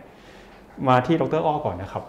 อะไรคือปัญหาคอขวดที่ทำให้การพัฒนาการศึกษาอาชีวะในบ้านเราเนี่ยไม่ไม่สามารถบรรลุผลได้ตามที่เออมันควรจะเป็นครับ มีหลายคนบอกว่ามันมีเรื่องของความเหลื่อมล้ำ มีเรื่องของโจทย์ที่วันนี้ทุกท่านเห็นตรงกันว่าเราผลิตคนออกมาที่ตลาดเอออาจจะไม่ได้ต้องการโจทย์หรือว่าไม่ได้ต้องการรายงานที่ออกมาจากระบบก็ได้ เพราะเทคโนโลยีทุกวันนี้มันเปลี่ยนไปเร็วแล้วก็ระบบเศรษฐกิจก็เปลี่ยนไปอย่างรวดเร็วนะฮะมีเรื่องอะไรครับที่มันเป็นคอขวดที่ทำให้อาชีวะไม่สามารถประสบความสำเร็จได้อย่างที่ควรจะเป็นครับขอขอย้อนอดีตไปก่อนนะคะ เมื่อประมาณ 20 ปีที่แล้วตอนที่พักไทยรักไทยก่อตั้งขึ้นมาเนี่ยค่ะ ก็ใน 3 ปีแรกเนี่ยนะคะ เราก็ต้องบอกเลยว่าคณะสสเราเมื่อเราเป็นรัฐบาลนะคะ ก็พยายามที่จะร่างพระราชบัญญัติเกี่ยวกับอาชีวศึกษา ก็ดันกันไปจนถึงขนาดถึงขั้นวุฒิสภาแล้ว แต่ก็โดนตีตกไปนะคะ แล้วจากนั้นก็มีคอสชมา ก็ในที่สุดกฎหมายฉบับนี้ก็คลอดออกมาเมื่อปี 51 นะคะ ในรัฐบาลปัจจุบัน ต้องบอกว่าขนาดคลอดออกมาแล้วเนี่ยก็ยังมีข้อกฎหมายหลายอย่างที่มันไม่เอื้อต่อการปฏิบัติสำหรับทั้งสถาบันเอกชนและสถาบันที่เป็นของรัฐบาลนะคะ อย่างเช่นยกตัวอย่างง่ายๆคำสั่งคชอ่อสชที่8เนี่ยนะคะในเมื่อเอ่อพศ 2559 ที่ผ่านมาเนี่ยมีการโอนให้เอกชนสถาบันอาชีวะของเอกชนกับรัฐบาลเนี่ยมารวมกัน แต่แต่ก่อนเนี่ย ของเอกชนเขาจะอยู่ภายใต้สช ซึ่งก็จะมีมาตรการมีระเบียบการปฏิบัติ มีเงินอุดหนุนอะไรคนละแบบ พอมาควบรวมกันมาเนี่ยมันก็เกิดการลักหลั่นการปฏิบัติที่มันไม่เป็นไปตามทิศทางเดียวกันนะคะ จนวันนี้ก็ยังเกิดปัญหาอยู่ แล้วก็ยังไม่ได้แก้ไขในกฎระเบียบอันนี้ อย่างเช่นสถาบันอาชีวะเอกชนเนี่ยก็ได้รับเงินอุดหนุน แต่ก็ได้ไม่เท่าของสถาบันที่เป็นรัฐบาล นะคะได้อยู่ที่ 75%อีก 25%เพ่อแม่ต้องมารับผิดชอบ ครอบครัวต้องมารับผิดชอบให้เด็ก หรือเด็กเองต้องทำเงินทำงานเพื่อมาจ่ายเพื่อให้ตัวเองเรียนก็เลยอยากจะเสนอว่า เราควรให้อาชีวะเนี่ยเป็นการศึกษาภาคบังคับสำหรับคนที่มีความต้องการไปสายอาชีพไปเลย และควรฟรีไม่มีค่าใช้จ่าย ไม่เสียค่าใช้จ่ายด้วยนะคะ อันนั้นคือสิ่งที่ถ้าเราจะเดินไปไปข้างหน้าอีก 10 ปีเนี่ย คิดว่าเราควรยกระดับให้ความสำคัญของเด็กที่เขาจบมัธยมต้นแล้วเขาไม่เห็นคิดว่าเรียนแบบสายสามัญไปก็ไม่มีประโยชน์นะคะ สู้ลงลึกทำอาชีพ เพราะว่าวันนี้ประเทศไทยตัวเลขในปัจจุบันเนี่ยเรามีเกษตรกรอยู่ประมาณ 10 ล้านกว่าคนเนี่ยก็เยอะนะคะ ถ้าเราจะเก็บเด็กๆที่เป็นลูกหลานเกษตรกรให้เขาอยู่ที่ถิ่นของเขา โดยเรากระจายสถาบันอาชีวะ ของรัฐบาล ส่งเสริมเอกชนให้จัดตั้งขึ้นมาทำทวิภาคีให้มากขึ้นนะคะแล้วก็ support ให้เขาเรียนได้เต็มที่เลย เป็นความร่วมมือ จริง ๆ อาจจะไม่ใช่ทวิด้วยอาจจะเป็นไตรภาคีก็ได้นะคะ เรื่องนี้ก็คิดว่าน่าจะต้องทำการส่งเสริมแล้วก็หนึ่งในมิติของกฎหมาย ต้องไปแก้ไอ้คอขวดต่างๆ ที่เขียนมา ก็เหมือนเป็นภาษาทางกฎหมายนั่นแหละ แต่พอมาสู่คนปฏิบัติเนี่ยมันทำไม่ได้อะค่ะ มันก็ต้องเป็นหน้าที่ของท่านสสที่จะต้องเข้าไปผลักดันตรงนี้นะคะ อีกประการหนึ่งก็คือน่าจะทำเป็นอย่างที่เรียกได้ได้ประกาศตอนแรกว่าให้เป็นวาระแห่งชาติในเรื่องว่า ควรจะเป็นการศึกษาภาคบังคับโดยเฉพาะในลักษณะที่ต้องการผลิตแรงงานเพื่อตอบตอบโจทย์เศรษฐกิจ ของปัจจุบันนี้นะคะ โดยที่ใครที่ลงทะเบียนที่อยากเรียนเนี่ยก็ให้เขาเรียนฟรีไปเลย ไม่ต้องมามียักยักยันแบบต้องมาเสียอีก 25%เป็นค่าใช้จ่ายในการเรียน หมายถึงเงินรายหัวนะคะค่ะแล้วก็พูดถึงสิ่งที่พรรคเพื่อไทยทำมานะคะก็ตั้งแต่ไทยรักไทยเราก็มีเรื่องของการ fix ศูนย์ fix it ในสมัยที่เราพยายามจะให้แท็บเล็ตเนี่ย tablet per child เพื่อให้เด็กคนหนึ่ง ได้มีโอกาสเข้าถึงการเรียนรู้เพื่อลดช่องว่างนะคะ แล้วในปัจจุบันเนี่ยต้องตอบว่าตอนนั้นทำเร็วเกินไป เพราะว่าผ่านไป 10 กว่าปีเนี่ยปรากฏว่าตอนนี้ infrastructure มันรับได้หมดแล้วแท็บเล็ตก็ไม่ได้ราคาสูงนะคะอินเทอร์เน็ตก็สามารถเข้าถึงได้ถ้ารัฐบาลให้ความสนใจ ในการวางเครือข่ายโครงข่าย superhighway ที่เป็นอินเทอร์เน็ตจะเป็น fiber optic จะเป็น ระบบ 5-6G ก็แล้วแต่ทำให้มันเรียกว่าทั่วถึงนะคะสมัยก่อนเราพูดถึงการมีอินเทอร์เน็ตตำบล ผ่านไป 20 ปี วันนี้ก็ยังไม่ทั่วถึงอยู่ดีนะคะอันนี้ก็เป็นเรื่องของถ้าเราเปรียบเปรียบถึงความเจริญเนี่ยถ้าเป็นสมัยโบราณถนนไปถึงที่ไหน ความเจริญก็ไปสู่ที่นั่นวันนี้นะคะเรื่องของ fiber optic หรือโครงข่ายพื้นฐานที่เป็นอินเทอร์เน็ตความเร็วสูงไปถึงที่ไหนนะคะพร้อมกับฮาร์ดแวร์ ที่ทั้งเด็กและผู้ปกครองเขาเข้าถึงได้ มันก็จะสร้างความเจริญแบบก้าวกระโดดให้เขาถึงระดับนั้น พูดไปถึงสิ่งที่อาจารย์เอพูดเมื่อกี้นะคะว่าต่อไปเราคงไม่ต้องเดินเข้าโรงเรียนหรือสถานศึกษากันแล้วเนี่ยเราสามารถใช้แท็บเล็ตแพลตฟอร์มที่อยู่ในแท็บเล็ตเรียนรู้จากที่ไหนก็ได้นะคะ นั่นคือที่มาของธนาคารเครดิตนะคะหรือ Academic Credit Bank ซึ่งถามว่าเป็นเรื่องใหม่ไหมไม่เลยนะคะสภาการศึกษาเนี่ย พยายามที่จะทำวิจัยมานานมากแล้วนะคะ แล้ววันนี้มีระเบียบของกระทรวงอุดมศึกษาด้วยซ้ำพูดว่าเราควรจะพัฒนาระบบเครดิตแบงค์ขึ้นมา เพื่อให้นักเรียนที่เรียนในระดับวัยที่โตแล้วเนี่ยเป็นวัยรุ่นขึ้นไป 18 ขึ้นไปเนี่ยคือเขาไม่ต้องเข้ามาหาลัยเขาไปเริ่มทำอาชีพ เด็กมาไปเริ่มทำอาชีพนะคะแล้วก็สามารถเรียนเก็บ การเรียนรู้ไว้เก็บประสบการณ์ไว้ เก็บการไปต่อยอดเรียนพิเศษที่นู่นที่นี่มาเนี่ยถูกเก็บไว้หมด อาจจะภายใต้บัตรประชาชนหนึ่งใบ ที่วันนี้เรามีตั้งแต่อายุ 7 ขวบแล้ว เรียกว่าเรียนกันตั้งแต่ 7 ขวบจนยันเข้าโรงเลยก็ได้นะคะ แต่ว่าเราต้องการหน่วยงานที่รับผิดชอบกลาง ให้เป็นที่สำนักนายกได้ไหมรับผิดชอบเลยว่าให้มี พระราชบัญญัติขึ้นมาก็ได้อาจจะต้องเป็นเรื่องของสภาก่อนอธนาคารหน่วยกิจ เพื่อการเรียนรู้ตลอดชีวิต วันนี้มีพรบส่งเสริมการเรียนรู้ แต่ไม่ได้พูดถึงเลยว่าอ้าวคุณจะส่งเสริมการเรียนรู้ตลอดชีวิต และเรียนไปแทบตายเก็บเป็นกระดาษอย่างเงี้ยมันก็อยู่ที่นู่นอยู่ที่นี่นะคะ เรียนมาเยอะแยะ แต่ไม่สามารถเอาไป upskill หรือเอาเป็นบันทึกเพื่อไปทำประโยชน์ต่อได้เลยนะคะ รวมทั้งอาจจะต้องเสียเงิน ว่าเอ๊ะอันนี้เคยลงเรียนไปแล้ว แล้วไม่มีหลักฐานเก็บไว้ก็เอาไปแสดงไม่ได้ว่าจริง ๆ วุฒิดิฉันได้แล้วนะคะ แต่เนื่องจากไม่มีเอกสารเก็บ แล้วก็มันก็ควรจะมีการสร้างเครือข่ายค่ะ ที่สามารถเข้าถึงได้โดยใช้บล็อกเชนนะคะ ที่สามารถให้หน่วยงานที่เกี่ยวข้องเท่านั้น ในการที่จะเข้าไปหาข้อมูลดูข้อมูลเหล่านี้สุดท้ายแล้วเพื่ออะไรเพื่อเป็น Database Big Data ที่สำคัญในการที่จะ Matching ตลาดแรงงานและสถานประกอบการเข้ากับประชาชนคนไทย เด็กไทยที่จบทางด้านไหนมา มันจะมีการ Matching เกิดขึ้นเลยว่า วันนี้เราต้องการคนเขียนโปรแกรมได้ที่เกี่ยวกับบล็อกเชนบิตคอยน์มีเด็ก 15 ที่จบมาแล้ววันนี้ประมาณ 5 ล้านคนสมมตินะคะ เราจะไปใช้ประโยชน์จากตรงนั้นได้ยังไงบ้าง และควรจะต่อยอด skill ของเขาได้ยังไงบ้าง และอันเนี้ยมันสะท้อนถึงสายอาชีพโดยแท้จริง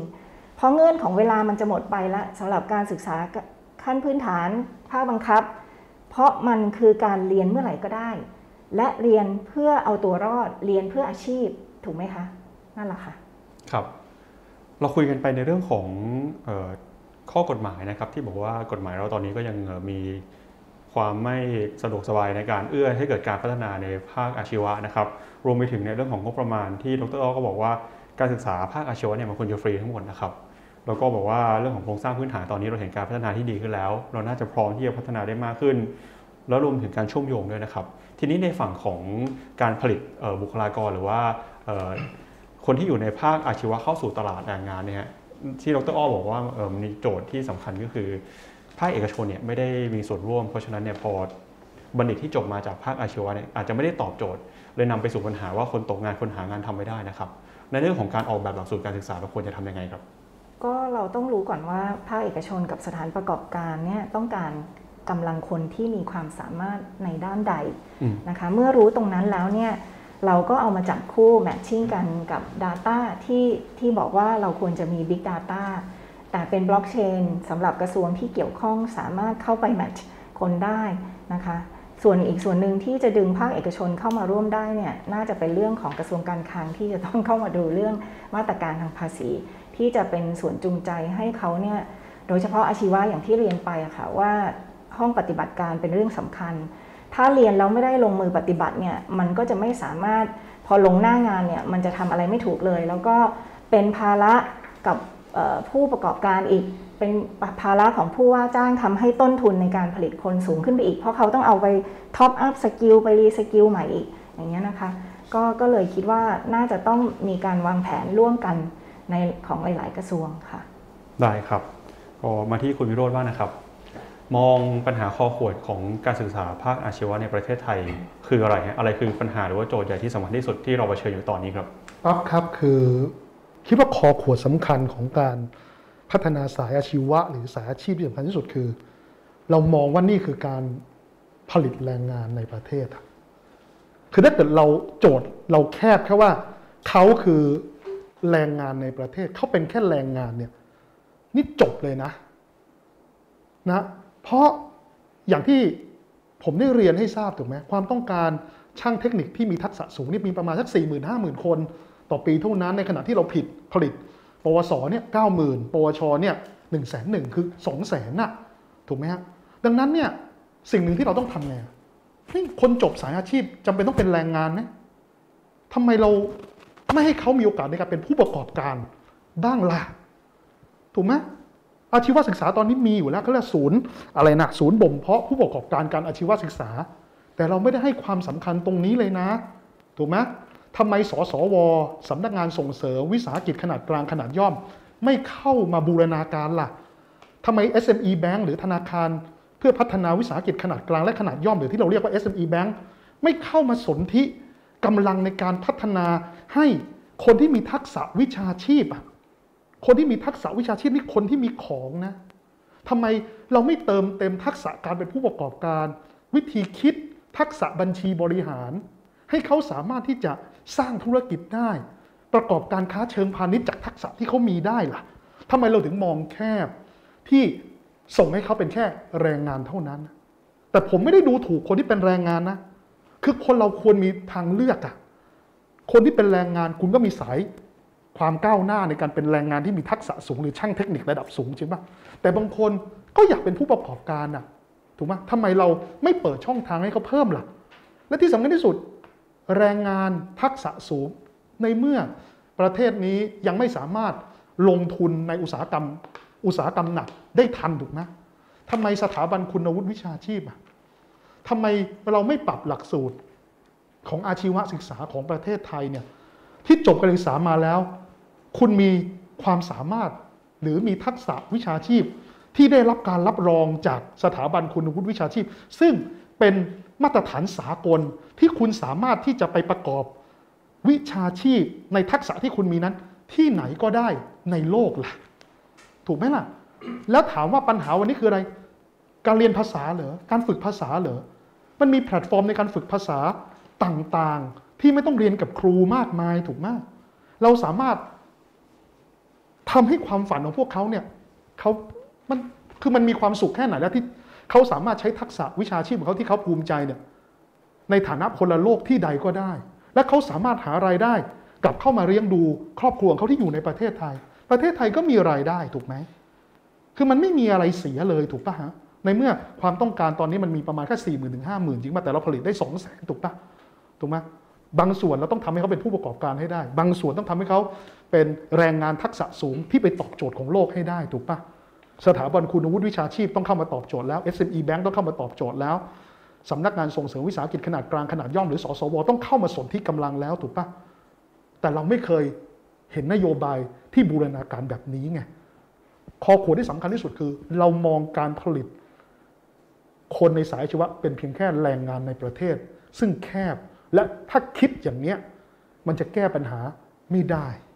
สำหรับทวิภาคี มันแย่มากนะครับ ในปัจจุบันที่เราไม่มีหน่วยงานกลาง ในการที่จะเข้ามาดูแล สุดท้ายทวิภาคีที่ภาคเอกชนแปลกไหมมีคนร่วมแค่6%เองอะแต่ ภาครัฐรู้สึกจะ 23%อาชีวะของรัฐเนี่ย23%เฉลี่ยแล้ว 17%เองหลายคนรู้สึกว่าอะไรอะ มันคือช่องทางในการใช้แรงงานราคาถูกโดยที่เด็ก ไม่ได้ทักษะอะไรเลยไม่ไม่ได้ทักษะอะไรอย่างที่ควรจะเป็นใช่ไหมในขณะที่ผู้ประกอบการก็รู้สึกว่าเขาก็ลงทุนพัฒนาเด็กคนหนึ่งถูกไหมแต่สุดท้ายเด็กคนนั้นพอจบการศึกษาก็ไม่ได้มาทำงานกับเขาอีก ถูกไหมฮะคือผมคิดว่ามันต้องมีหน่วยงานกลางทวิภาคีนะครับหรือ dual vocational study เนี่ย สำคัญมากๆนะครับ แล้วก็ประสบความสำเร็จในประเทศอย่างเยอรมนีมาแล้ว แต่ต้องมีหน่วยงานกลางที่เข้าไปดูแลหลักสูตรจริง ๆ ไม่ใช่ให้มันเป็นแค่ช่องทางในการจ้างแรงงานราคาถูกเท่านั้นนะแต่มันต้องทำให้หลักสูตรนี้พัฒนาทักษะ และที่สำคัญที่สุดคือเขาเรียกว่าพัฒนาวุฒิภาวะในการทำงาน และวุฒิภาวะในการทำงานร่วมกันกับคนอื่นให้ได้ด้วย ซึ่งตรงนี้สำคัญที่สุดถูกปะดังนั้นเนี่ย มันต้องมองโจทย์เรื่องนี้ให้กว้างกว่าการพัฒนาแรงงานในประเทศ แต่ต้องมองว่าเรากำลังพัฒนาแรงงานของโลก พัฒนาแรงงานในประเทศด้วย และพัฒนาผู้ประกอบการที่มีทักษะวิชาชีพเป็นของตนเอง และเขามีทักษะในการประกอบการทักษะในเชิงพาณิชย์ด้วย มันถึงจะตอบโจทย์ทั้งหมดนะครับครับ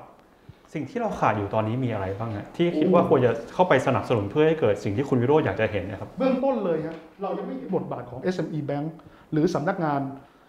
วิสาหกิจขนาดสสวแล้วกันนะฮะสำนักงานส่งเสริมวิสาหกิจขนาดกลางขนาดย่อมกับอาชีวะ ทั้งที่อาชีวะมีศูนย์บ่มเพาะผู้ประกอบผู้ประกอบการการอาชีวศึกษาถูกปะแต่เราเห็นเหมือนกับว่าอะไรอะหน่วยงานนี้ก็ตั้งหน่วยงานนั้นก็ตั้งหน่วยงานนี้ก็ตั้ง แต่ไม่ได้ทำงานร่วมกันถูกปะผมยืนยันนะ ถ้าเราทำให้คนที่จบจากอาชีวศึกษาเนี่ยเขามีทักษะการประกอบการเข้าใจบัญชีบริหาร สามารถวางแผนต้นทุน วางแผนเงินลงทุน วางแผนเงินหมุนเวียนได้ เขามีทักษะแล้วถ้าเกิดสามารถใช้เทคโนโลยีไม่ว่าจะเป็นโซเชียลมีเดียหรืออะไรก็แล้วแต่ หรือที่เรียกว่า sharing economy อะที่มีอยู่ในปัจจุบันเนี่ยในการเข้าถึงผู้บริโภคหรือเข้าถึงกลุ่มเป้าหมายที่เป็นลูกค้า เขาสามารถเป็นผู้ประกอบการได้เลยนะ หลายคนนะครับเป็นช่างเทคนิค แล้วก็มีทักษะในการที่จะซ่อมระบบปรับอากาศถูกปะ ด้วยโซเชียลมีเดียเขาสามารถเข้าถึงลูกค้าต่างๆ ได้ทั่วประเทศถูกปะฮะด้วยเทคโนโลยีในปัจจุบันเขาสามารถที่จะสต็อกวัตถุดิบ หรือว่าอะไหล่ต่างๆเนี่ยได้อย่างแม่นยำมากขึ้นถูกไหมแล้วแต่ทักษะในการซ่อมระบบปรับอากาศ หรือ modify ระบบปรับอากาศเขามีอะเขาสามารถเป็นผู้ประกอบผู้ประกอบการโดยที่ไม่จำเป็นต้องเป็นลูกจ้างได้เลยนะ ทำไมเราไม่เติมทักษะตรงนี้ให้กับเขาล่ะ เพื่อที่ได้เป็นทางเลือกของคนที่เรียนในสายอาชีพ แล้วกลับมาจุดเดิมที่ผมพูดได้ตั้งแต่แรก มันทำให้คนน่ะมันมีความฝันน่ะมันทำให้คนมีความเชื่อ ว่าเขาจะมั่งคั่งได้ มีคุณภาพชีวิตที่ดีได้ เป็นอภิชาติบุตรได้ สามารถเลี้ยงดูพ่อแม่และเลี้ยงดูครอบครัวของเขาให้มีความสุขได้ มันทำให้ชีวิตคนหนึ่งคนหนึ่ง generation มันมีความหวังอะ40 ปีที่อยู่ในวัยแรงงาน มันมีความสนุกอะมันมีความท้าทายอยู่ตลอดเวลา และประเทศมันจะพัฒนาขึ้นไง ตรงนี้คือสิ่งที่สำคัญสุด ห้ามคิดว่านโยบายอาชีวศึกษาเป็นการพัฒนาแรงงาน ห้ามคิด พัฒนาให้ทุกคนมีคุณค่าในวิชาชีพของตัวเอง และสามารถเปลี่ยนวิชาชีพนั้น ให้กลายเป็นคุณค่าเชิงพาณิชย์ ตรงนี้คือสิ่งที่สำคัญที่สุด ได้ครับ คุณวิโรจน์ก็เสนอนะครับ บอกว่าการพัฒนาระบบอาชีวะเนี่ยนะครับ มองคนเป็นเพียงแค่แรงงานไม่ได้ ต้องมีเป้าหมายไปถึงการเป็นผู้ประกอบการนะครับ แล้วก็บอกว่าการจะพัฒนาหลักสูตรเนี่ยไม่ได้เฉพาะแค่มาป้อนตลาด หรือว่ามาสร้างให้เกิดผู้ประกอบการเฉพาะในประเทศไทยเท่านั้น แต่ต้องมองภาพในระดับโลกในระดับสากลเลยนะครับ ซึ่งเราก็จะต้องมีหน่วยงานกลางนะครับ คอยดูเพื่อที่จะไม่ให้ปัญหาแรงงานเนี่ยคิดว่าเป็นปัญหาแรงงานราคาถูกนะครับแล้วก็ต้องมีบทบาทของภาคเอกชน แล้วก็หน่วยงานอื่นเนี่ยเข้ามาเข้ามามีส่วนร่วมเข้ามาเสริมด้วยนะครับทีนี้ครับมา ที่อาจารย์เอ๋นะครับครับ อาจารย์เอ๋มองอะไรเป็นปัญหาของระบบอาชีวะของเราในตอนนี้บ้างอะไรคือข้อขดที่สำคัญครับ ถ้าเราย้อนกลับไปนะครับที่ผ่านมาแล้วเรามาดูปัจจุบันเนี่ยเราจะเห็นตัวเลขตัวเลขหนึ่งคุณวิโรธพูดมาเกียนะครับเรามีตัวเลขเด็กปวชอยู่ประมาณสัก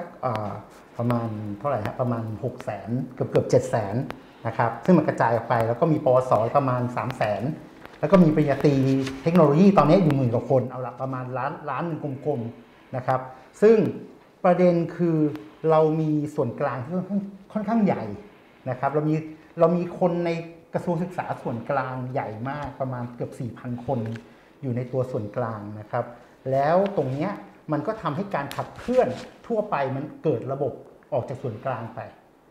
ผมมองว่าตัวสำคัญแรกเลยที่อยากเห็นนะครับจากประสบการณ์ตัวเองนะฮะ เราจะเห็นกระดุมเม็ดแรกเลยคือวันที่เด็กจบม .3 จะเข้าสู่ปวช หรือเปล่าเนี่ยตัวสำคัญคือเด็กไม่มี passion ครับเด็กไม่รู้จักตัวเองเลยว่าเขาจะไปไหน มันก็เกิดระบบเอ้ยถ้าคุณชอบแทน คุณก็ไปอาชีวะ คุณชอบ head คุณก็ไปสามัญอันนี้คือกระบวนการฉะนั้นผมมองเรื่องการแนะแนวตั้งแต่ชั้นมัธยมเนี่ยเราลองกลับไปดูมต้นเนี่ยฮะวิชาส่วนใหญ่ 8 กลุ่มสาระหรืออะไรก็ช่างเนี่ยสามัญล้วนๆเลยครับ มีวิชาชีพผิวเผินมาก แทบจะไม่มีอะไรที่ทำให้เด็กเขารู้ว่าเขาควรจะไปทางไหนเลย ซึ่งพอเป็นอย่างนี้ปุ๊บเราต้องเข้าใจจริง ๆ ว่า คนที่ป้อนเด็กให้อาชีวะเนี่ยคือต่ำกว่าม .3 ลงมาก่อนนะครับฉะนั้นเมื่อแนวคิดทั้งหมด คุณครูทั้งหลายที่อยู่กับเด็กตั้งแต่ป .1 ยันม .3 เนี่ยคุณครูก็เป็นสายสามัญแล้วก็ไปเรียนต่อครูแล้วกลับมา ฉะนั้นภาพของครูเนี่ยไม่มีภาพจำของของของฝั่งอาชีพเท่าไหร่อะฮะ ก็ไม่ก็ไม่ค่อยรู้หรอกครับ แต่เราเข้าไปดูจริงถ้าเราไปพระนครเหนือ เราจะเห็นน้องๆที่เรียนปริญญาเอก แต่มาจากปวชเยอะเลยนะครับปวชปวสปริญญาตรีโทเอกเขาก็เรียนได้ แต่ว่าภาพนี้มันไม่เคยถูกฉายลงไปที่เด็กๆนะครับ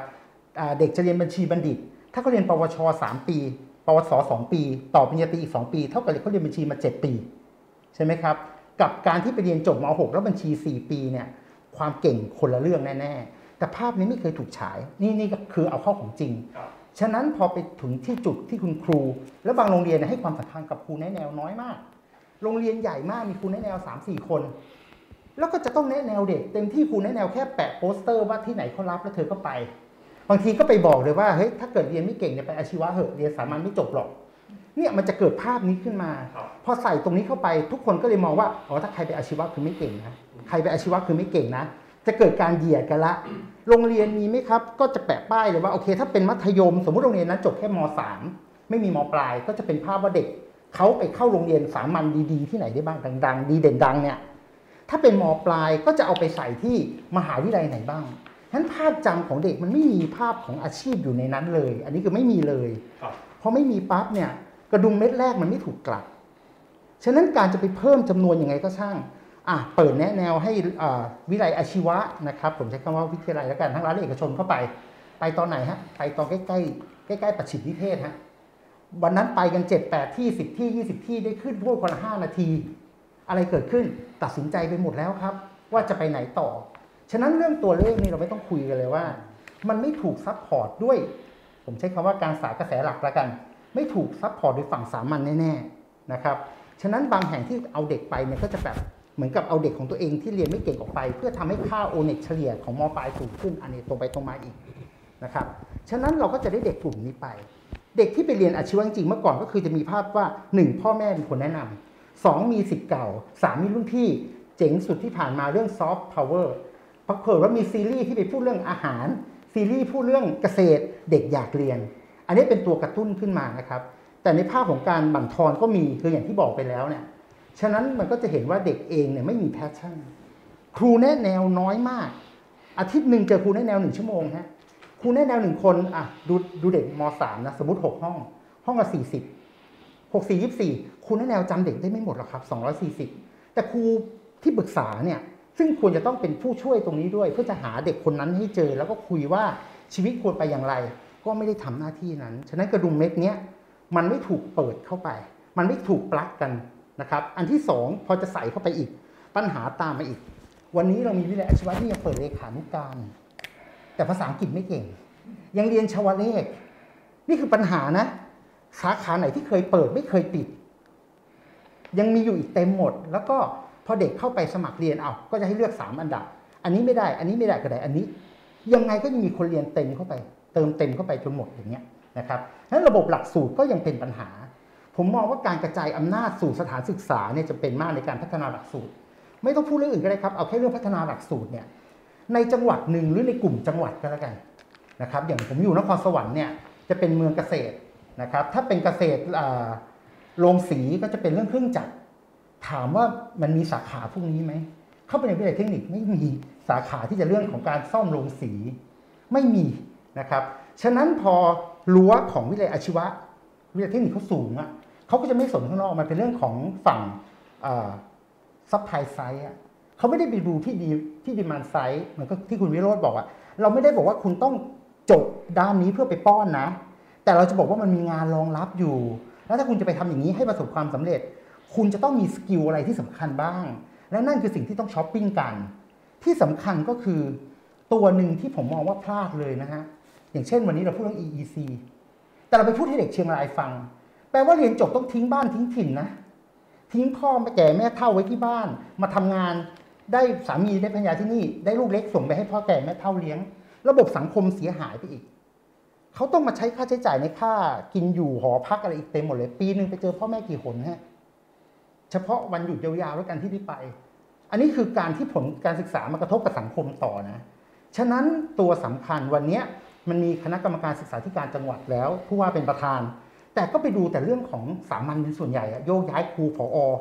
ไม่ได้มาดูเรื่องตรงนี้เป็นเป็นเป็นตัวสำคัญนะฮะผมมองว่าตัวนี้ถ้าจังหวัดบอกได้ ผมถามเด็กหลายคนบอกเฮ้ยเรียนจบแล้วเนี่ยจบจุฬาจบธรรมศาสตร์ทำไมไม่กลับนครสวรรค์เขาบอกไปทำอะไรอะไม่มีงานให้ทำอะขนาดจบอย่างเงี้ยยังไม่ยอมกลับบ้านเลยเพราะมันไม่มีงานให้ทำฉะนั้นตัวอาชีวะเนี่ยชัดเจนว่าในเมื่อมีความต้องการ ใครที่มีสกิลสูงเก่ง ก็จะกลายเป็นแรงงานระดับโลกเป็น world class ไป ส่วนคนที่ยังอยู่ในระดับนี้บอกอยู่ได้ อยู่ตรงนี้อยากอยู่ใกล้พ่อใกล้แม่ เขาก็จะทำงานตรงนั้นได้ แล้วไม่ต้องออกบ้านไปไกล ผมมองว่าตรงนี้คือส่วนที่ต้องกระจายอำนาจลงไปนะครับ แล้วก็ทำให้ทำให้ระบบการพัฒนาหลักสูตร เฉพาะเฉพาะด้านเอ่อโทษเฉพาะพื้นที่เนี่ยเกิดขึ้นจริง ๆ โดยความร่วมมืออ่าในจะมีวิทยาลัยเทคนิคการอาชีพอาชีวะสารพัดช่างอะไรก็ช่าง เมื่อก่อนอาชีวะเขามีปวชสะสมหน่วยกิจ แล้วมันก็หายไป เมื่อก่อนตั้งก็คือคุณอยู่ในนิคมอุตสาหกรรม คุณลงทะเบียนเรียนเป็นนักศึกษาด้วย แล้วคุณก็ไปทำงาน ตกเย็นคุณก็มาเรียน เอาสเอา skill เข้ามานะครับ มีการทดสอบเมื่อกี้ที่คุณวิโรจน์พูดเรื่อง TPQI เนาะสถาบันคุณวุฒิวิชาชีพอะมันก็วัดได้ แล้วก็มาใส่เข้ามาในระบบของอ academic credit bank system นะครับ เก็บเข้ามาเขาก็จากปวชเนี่ยเขาก็จะขึ้นเป็นปวส เป็นปริญญาตรีหรือสูงกว่านั้นถ้าในอนาคตจะมี skill เขาจะมากไปเอง แล้วเมื่อวันหนึ่งเขามองว่าเฮ้ยชีวิตฉันจะเปลี่ยนละฉันจะกลับไปทำเกษตรกรละเขาก็พร้อมจะเข้า reskill กับหลักสูตรอื่น ๆ ที่มีต่อไป ฉะนั้นตัวอาชีวะเองต้องถูกพัฒนาตรงนี้ให้ชัดขึ้นนะครับแล้วทำให้มองว่าอาชีวะเนี่ยเป็นสิ่งที่พึ่งพาได้ ต้องพึ่งพาได้ของชุมชน เอาประมาณว่าถ้าเกิดว่าไม่รู้จะทำอะไรเนี่ยอาชีวะต้องตอบโจทย์นะครับเมื่เราพูดเรื่องรถไฟฟ้า อย่างเช่นปัจจุบันเนี่ยเน้นเรื่อง gastronomy เรื่องของศาสตร์อาหาร อาชีวะครับเด็กหลายคนอยากจะมาเรียนทำอาหาร แต่ไม่ชอบทำอาหารเตาฟู่อะอยากจะทำแค่เบเกอรี่เล็ก ๆ ไม่ได้นะฮะถ้าจะเอาวุฒินี้ต้องเรียนจนครบ ต้องเรียนจนครบแล้วก็อะอังคารนี้เรียนอันนี้ อังคารหน้าค่อยมาเรียนอันนี้เขาบอกเขามีเวลาอยู่แค่เนี้ยจัดให้เขาไม่ได้นะครับฉะนั้นระบบการจัดต้องแฟกมากกว่านี้นะครับยืดหยุ่นมากกว่านี้ แล้วก็ที่สำคัญก็คือมันต้องตอบโจทย์เรื่องถ้าเกิดเขาสมมติว่าช่วงนี้เขาอยากจะออกไปทำงานล้วเขาอาจจะมีเรื่อง internship น นะครับการ internship แล้วก็บริษัทก็จะมีอ่า tax นะครับมีเรื่อง tax เรื่องลดส่วนลดภาษีอะไรต่างๆที่สนับสนุนต่างๆ หรือแม้แต่กระทั่งตัวเงินกู้ที่จะพัฒนาขึ้นไป เพราะบางบริษัทผมเชื่อว่าเขาก็อยากจะขยายกิจการ ขยายกิจการใหม่ หรือว่าเพิ่มตัวธุรกิจใหม่ เขาก็อาจจะอยากได้คนใหม่ ๆ ที่จะที่จะใส่เข้าไป อาชีวะต้องเป็นเพื่อนคู่คิดเขาได้ incubator สำคัญมากนะครับในเรื่องของการพัฒนาผู้ประกอบการใหม่ เราอาจจะต้องมองตั้งแต่ระดับ street food นะครับขึ้นไปเรื่อยๆจนถึงอีกจุดหนึ่งขึ้นมานะครับออย่างยกตัวอย่างเมื่อกี้เราพูดเรื่อง gastronomy เรื่องศาสตร์อาหารเนี่ยถ้าาเรียนด้านนี้สมมุติเขาอยากทำแค่เรื่องอขนม แต่เขาไปเรียนเรื่องเฮอร์ a l เรื่องสมุนไพรเขาไปเรียนเรื่องดีไซน์เรื่อง food design อีกเขาจะกลายเป็น food stylist เขาสามารถเอาสมุนไพรเข้ามาได้ นั่นแปลว่าตัวสินค้าชุมชน ซึ่งเขารู้จักดี เพราะเขาเกิดที่นั่นเขาโตที่นั่น เขาสามารถจะดึงขึ้นมาแล้วก็ส่งเสริมเศรษฐกิจในภาคชุมชนได้ด้วย แล้วเมื่อใส่เรื่องของผู้ประกอบการเข้าไปเขาจะกลายเป็นกลไกอีกกลไกหนึ่งอะที่จะขับเคลื่อนเศรษฐกิจได้ ซึ่งตรงนี้อาชีวะต้องเปลี่ยน mindset ตัวเองอย่างหนักเลยนะครับต้องไม่คิดว่าตัวเองเนี่ยเก็บเด็กกลางห้องหรือหลังห้องกลับมา แต่มองว่าตรงนี้แล้วก็ต้องทำให้ชัดเจนว่าใครที่มีศักยภาพสูง คุณต้องมีระบบ fast tag ให้เขาหรือเป็นระบบแคริพาร์ที่คุณที่รัฐต้องจ่ายตังค์ให้ ให้ไปเรียนต่อหรืออะไรก็ได้นะครับ พื่อเขาจะได้เดินต่อไปประมาณแบบนี้ครับครับที่อาจารย์เอ๋บอกว่าความเชื่อหรือว่าทัศนคติที่บอกว่าถ้าเรียนไม่เก่งให้ไปเรียนอาชีวะนะครับ ปัจจุบันนี้มันยังมันยังจริงอยู่แค่ไหน หรือว่าความเชื่อนี้มันยังเอ่อเข้มแข็งแค่ไหนในในความไปคิดดูวันครับที่เขาแนะแนวเด็ก บางที่ไม่มีอะไรสู้นะฮะก็จะเอาพี่รุ่นพี่แต่งตัวเหมือนอารมณ์เกาหลีหน่อย เท่ๆมาแล้วก็เรียกน้องกิ๊กการ์ดไปเรียนกันไหมนะครับ ถามว่าด้วยด้วยกลไกอย่างนี้คุณครูเห็น คุณครูในโรงเรียนของเขาเห็น ฉะนั้น mindset ตรงนี้ถึงถูกใส่อยู่ แล้วเอาให้ชัดนะครับ ผมขออนุญาตมองเลยไปถึงเรื่องของระบบราชการจะเห็นได้ชัดนะครับ ราชการพลเรือนถูกแบ่งเป็นสี่แท่ง เป็นทั่วไปวิชาการอำนวยการบริหาร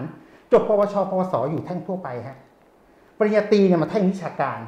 แล้วเขาบอกว่าไม่ได้ไต่ไปได้ แต่ไปดูข้อเท็จจริงสิครับ จะมีปวช ปวส กี่คนที่ได้ไต่ขึ้นไปจนถึงระดับนั้น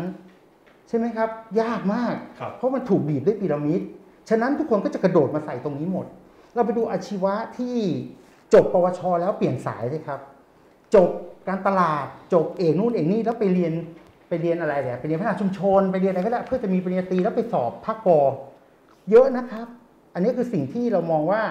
คนยังมีความเชื่ออย่างนี้อยู่ ยังมีความเชื่อว่าเฮ้ยถ้าเรียนไม่เก่งเอาไปอนุแล้วรอดนะครับ ครับก็เราเห็นนะครับว่าตอนนี้ส่วนกลางก็ค่อนข้างมีอิทธิพลนะครับต่อนโยบายเรื่องของการศึกษาอาชีวะ แล้วก็รวมไปถึงนะครับปัญหาความเหลื่อมล้ำในหลักสูตรที่เกิดขึ้น ปัญหาการแนะแนวความคิดความเชื่อนะครับของคนที่อยู่ในระบบอาชีวะด้วยนะครับแล้วก็รวมไปถึงเนี่ยเราจะทำยังไงนะครับให้ในท้องถิ่นเนี่ยสามารถออกแบบหลักสูตรแล้วก็เกิดการกระจายอำนาจได้เดี๋ยวทิ้งไว้ตรงนี้ก่อนเดี๋ยวไปชวนอาจารย์เอคุยต่อในรอบถัดไปนะครับ มาที่ท่านอาจารย์กนกครับก็ อาจารย์กระหนกพูดไว้ตอนแรกบอกว่าเรื่องนี้เนี่ยมันเป็นเรื่องที่ไม่ใช่มีแค่เฉพาะกระทรวงในกระทรวงหนึ่งที่ต้องแก้ไขนะครับ ปัญหามันควรจะร่วมกัน แล้วก็มีรัฐบาลเป็นเจ้าภาพ เราเห็นหลายรัฐบาลที่ผ่านมาพยายามจะแก้ไขแต่สุดท้ายก็อย่างที่เราเห็นนะครับ มันก็ไม่ได้ถูกผลักดันไปอย่างที่ควรจะเป็น ข้อขวดสำคัญที่อาจารย์มองเห็นในระบบการศึกษาอาชีวะบ้านเราคืออะไร แล้วตอนนี้อะไรคือปัญหาที่สำคัญที่สุดครับ คือถ้าพูดกันจริงๆเนี่ยนะครับ อาชีวศึกษานี่มันไม่ใช่มีใช้คำว่าคอขวด ต้องใช้คำว่า มันเละเทะอืมมายาวนานนะครับ ดรนาไทยคุณวิโรธอาจารย์เอกที่พูดมาเนี่ยถูกหมดทุกข้อนะครับ มันมันเหมือนกับว่าระบบของมันเนี่ยเสียหายจนหมดหยิบตรงไหนมันก็เป็นคอขวดหมด ถ้าพูดกันตรงๆนะครับเอ่อแล้วก็มันผิดฝาผิดที่ไปหมดนะครับทุกท่านที่พูดมาเนี่ยนะครับหลักสูตรสอนแบบหนึ่งความต้องการของตลาดเป็นอย่างหนึ่ง ทักษะที่เขาต้องการแล้วเราก็ไม่สอน ไอ้ทักษะที่เขาต้องการในระดับนี้เราก็สอนระดับที่ต่ำกว่านั้น แล้วเราก็สอนบอกว่าถ้าเรียนอันนี้ทักษะนี้ก็ต้องใช้ไปจนตาย อันนี้ก็สังคมมันก็เปลี่ยนแล้วนะครับ อย่างนี้เป็นต้นทั้งหมดทั้งสามท่านที่พูดเนี่ยผมเห็นด้วยหมดเลยนะครับ ซึ่งอันนี้เนี่ยมันสะท้อนปัญหาของระบบ แล้วถ้าดูให้ถึงที่สุดจริงๆนะครับผมคิดว่าบรรทัดสุดท้ายของเรื่องนี้ก็คือเรื่องของแนวคิดหรือความคิด เรามองว่า อาชีวศึกษาเนี่ยมันไม่ใช่เรื่องที่ที่เราต้องการ มันเป็นเรื่องที่จะต้องทำอะเพราะว่าคนอื่นเข้าไปอันนี้ไม่ได้ แล้วก็มาอันนี้เราก็ต้องพยายามทำอันนี้ผมพูดถึงย้อนกลับไป 30 ปี 40 ปีที่แล้ว ถ้าเราย้อนกลับไปดูจริง ๆนะครับ ในการพัฒนาการศึกษาของเราเนี่ยประเทศสิงคโปร์นะครับเมื่อ 30 ปีที่แล้วเนี่ยเขาไม่ได้พูดถึงมหาวิทยาลัยเลยครับ สิงคโปร์สร้างมาได้เนี่ยด้วยอาชีวศึกษาเท่านั้นลีกวนยูคือคนที่โฟกัสในเรื่องของอาชีวศึกษา แล้วเมื่อเขาสร้างทักษะสร้างทัศนคติต่อการทำงาน พัฒนาเศรษฐกิจขึ้นมา ถึงจุดจุดหนึ่งแล้วเนี่ยเขารู้แล้วว่าเราต้องการทักษะและการคิดขั้นสูง มหาวิทยาลัยจึงเกิด ถ้าย้อนกลับไปดูเนี่ย National University of Singapore NUS เนี่ยนะครับมันเพิ่งมาโตเมื่อเมื่อสักสิกว่าปีนี้เองนะครับ ตรงนี้เนี่ยมันเป็นปัญหาพื้นฐานก็คือความคิด ของประเทศไทยของนักการเมืองของผู้บริหารการศึกษาของข้าราชการประจำแม้กระทั่งของประชาชน พ่อแม่เนี่ยนะครับ ผมถามตรงๆเนี่ยพ่อแม่ลูกที่เข้ามหาวิทยาลัยได้ กับลูกที่ไปเรียนอาชีวะเนี่ยถามว่าพ่อแม่รักใครครับ นี่นี่คือความคิดที่เป็นปัญหาจริง ๆทำให้เราไม่เห็นคุณค่าของอาชีวะ ตามศักยภาพของมัน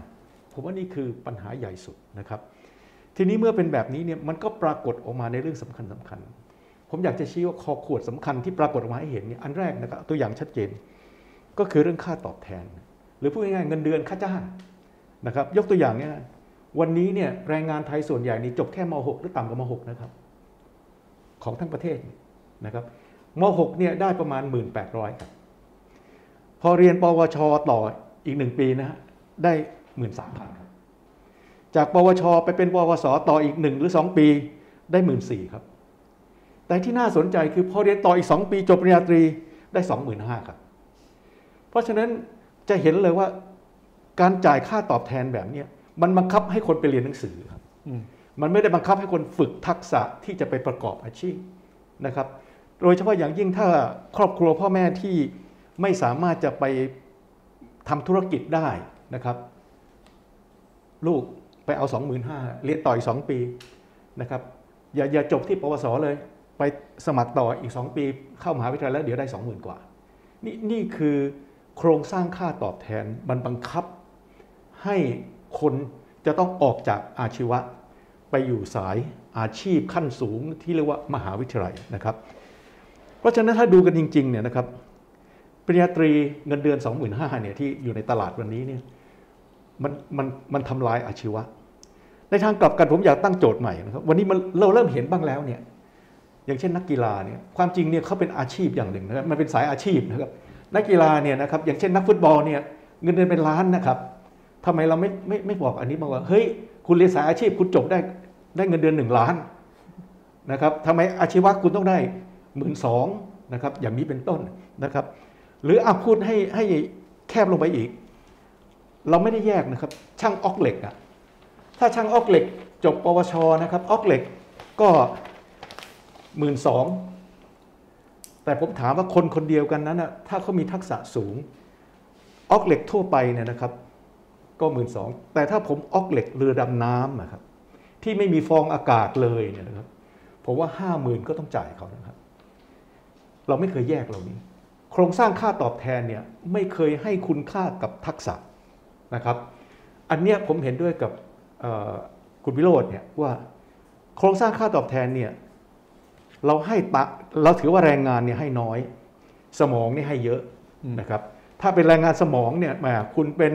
นักวิชาการคุณเป็นหมอ คุณเป็นวิศวะต้องคิดคำนวณอะไรต่างๆ เหล่านี้นะครับ เงินเยอะ ผมถามว่าวิศวกรที่เป็นผู้จัดการโรงงานเนี่ยถ้าไม่มีช่างโฟร์แมนเนี่ยโรงงานมันไปได้ไหมไปไม่ได้ แต่เราบอกไอ้นี่เป็นลูกน้องไอ้นี่เป็นผู้จัดการโรงงาน นี่นี่คือ ความคิดทัศนคติที่ที่ไม่ถูกต้องและต้องรีบแก้ไขโดยด่วนนะครับ เพราะฉะนั้นยิ่งไปกว่านั้นเนี่ยไอ้โครงสร้างตัวนี้เนี่ยนะมันกลับไปกำหนดระบบค่าจ้างตอบแทนของภาครัฐ ไปดูกอพอเลยครับ เงินค่าจ้างค่าตอบแทนเนี่ยขึ้นตามวุฒิหมดเลยนะครับ ไม่ได้พูดเลยว่าทักษะฝีมือความสามารถไม่มีครับปวช ปวส ปริญญาตรี ปริญญาโท ปริญญาเอก ก็ว่าตามการศึกษาหมดเลยทำไมรัฐบาลไม่บอกว่าต่อไปนี้ผมไม่รับตามวุฒิเลยครับ ผมรับผมรับตามความสามารถนะครับอาจารย์เอขอโทษเก่งมากนะครับในเรื่องทางด้านการเกษตรที่เอาเกษตรเมื่อกี้เห็นพูดเรื่อง gastronomy มาเป็นอาหาร โอ้โหแบบนี้เนี่ยอาจารย์เข้าไปเป็นอาจารย์ที่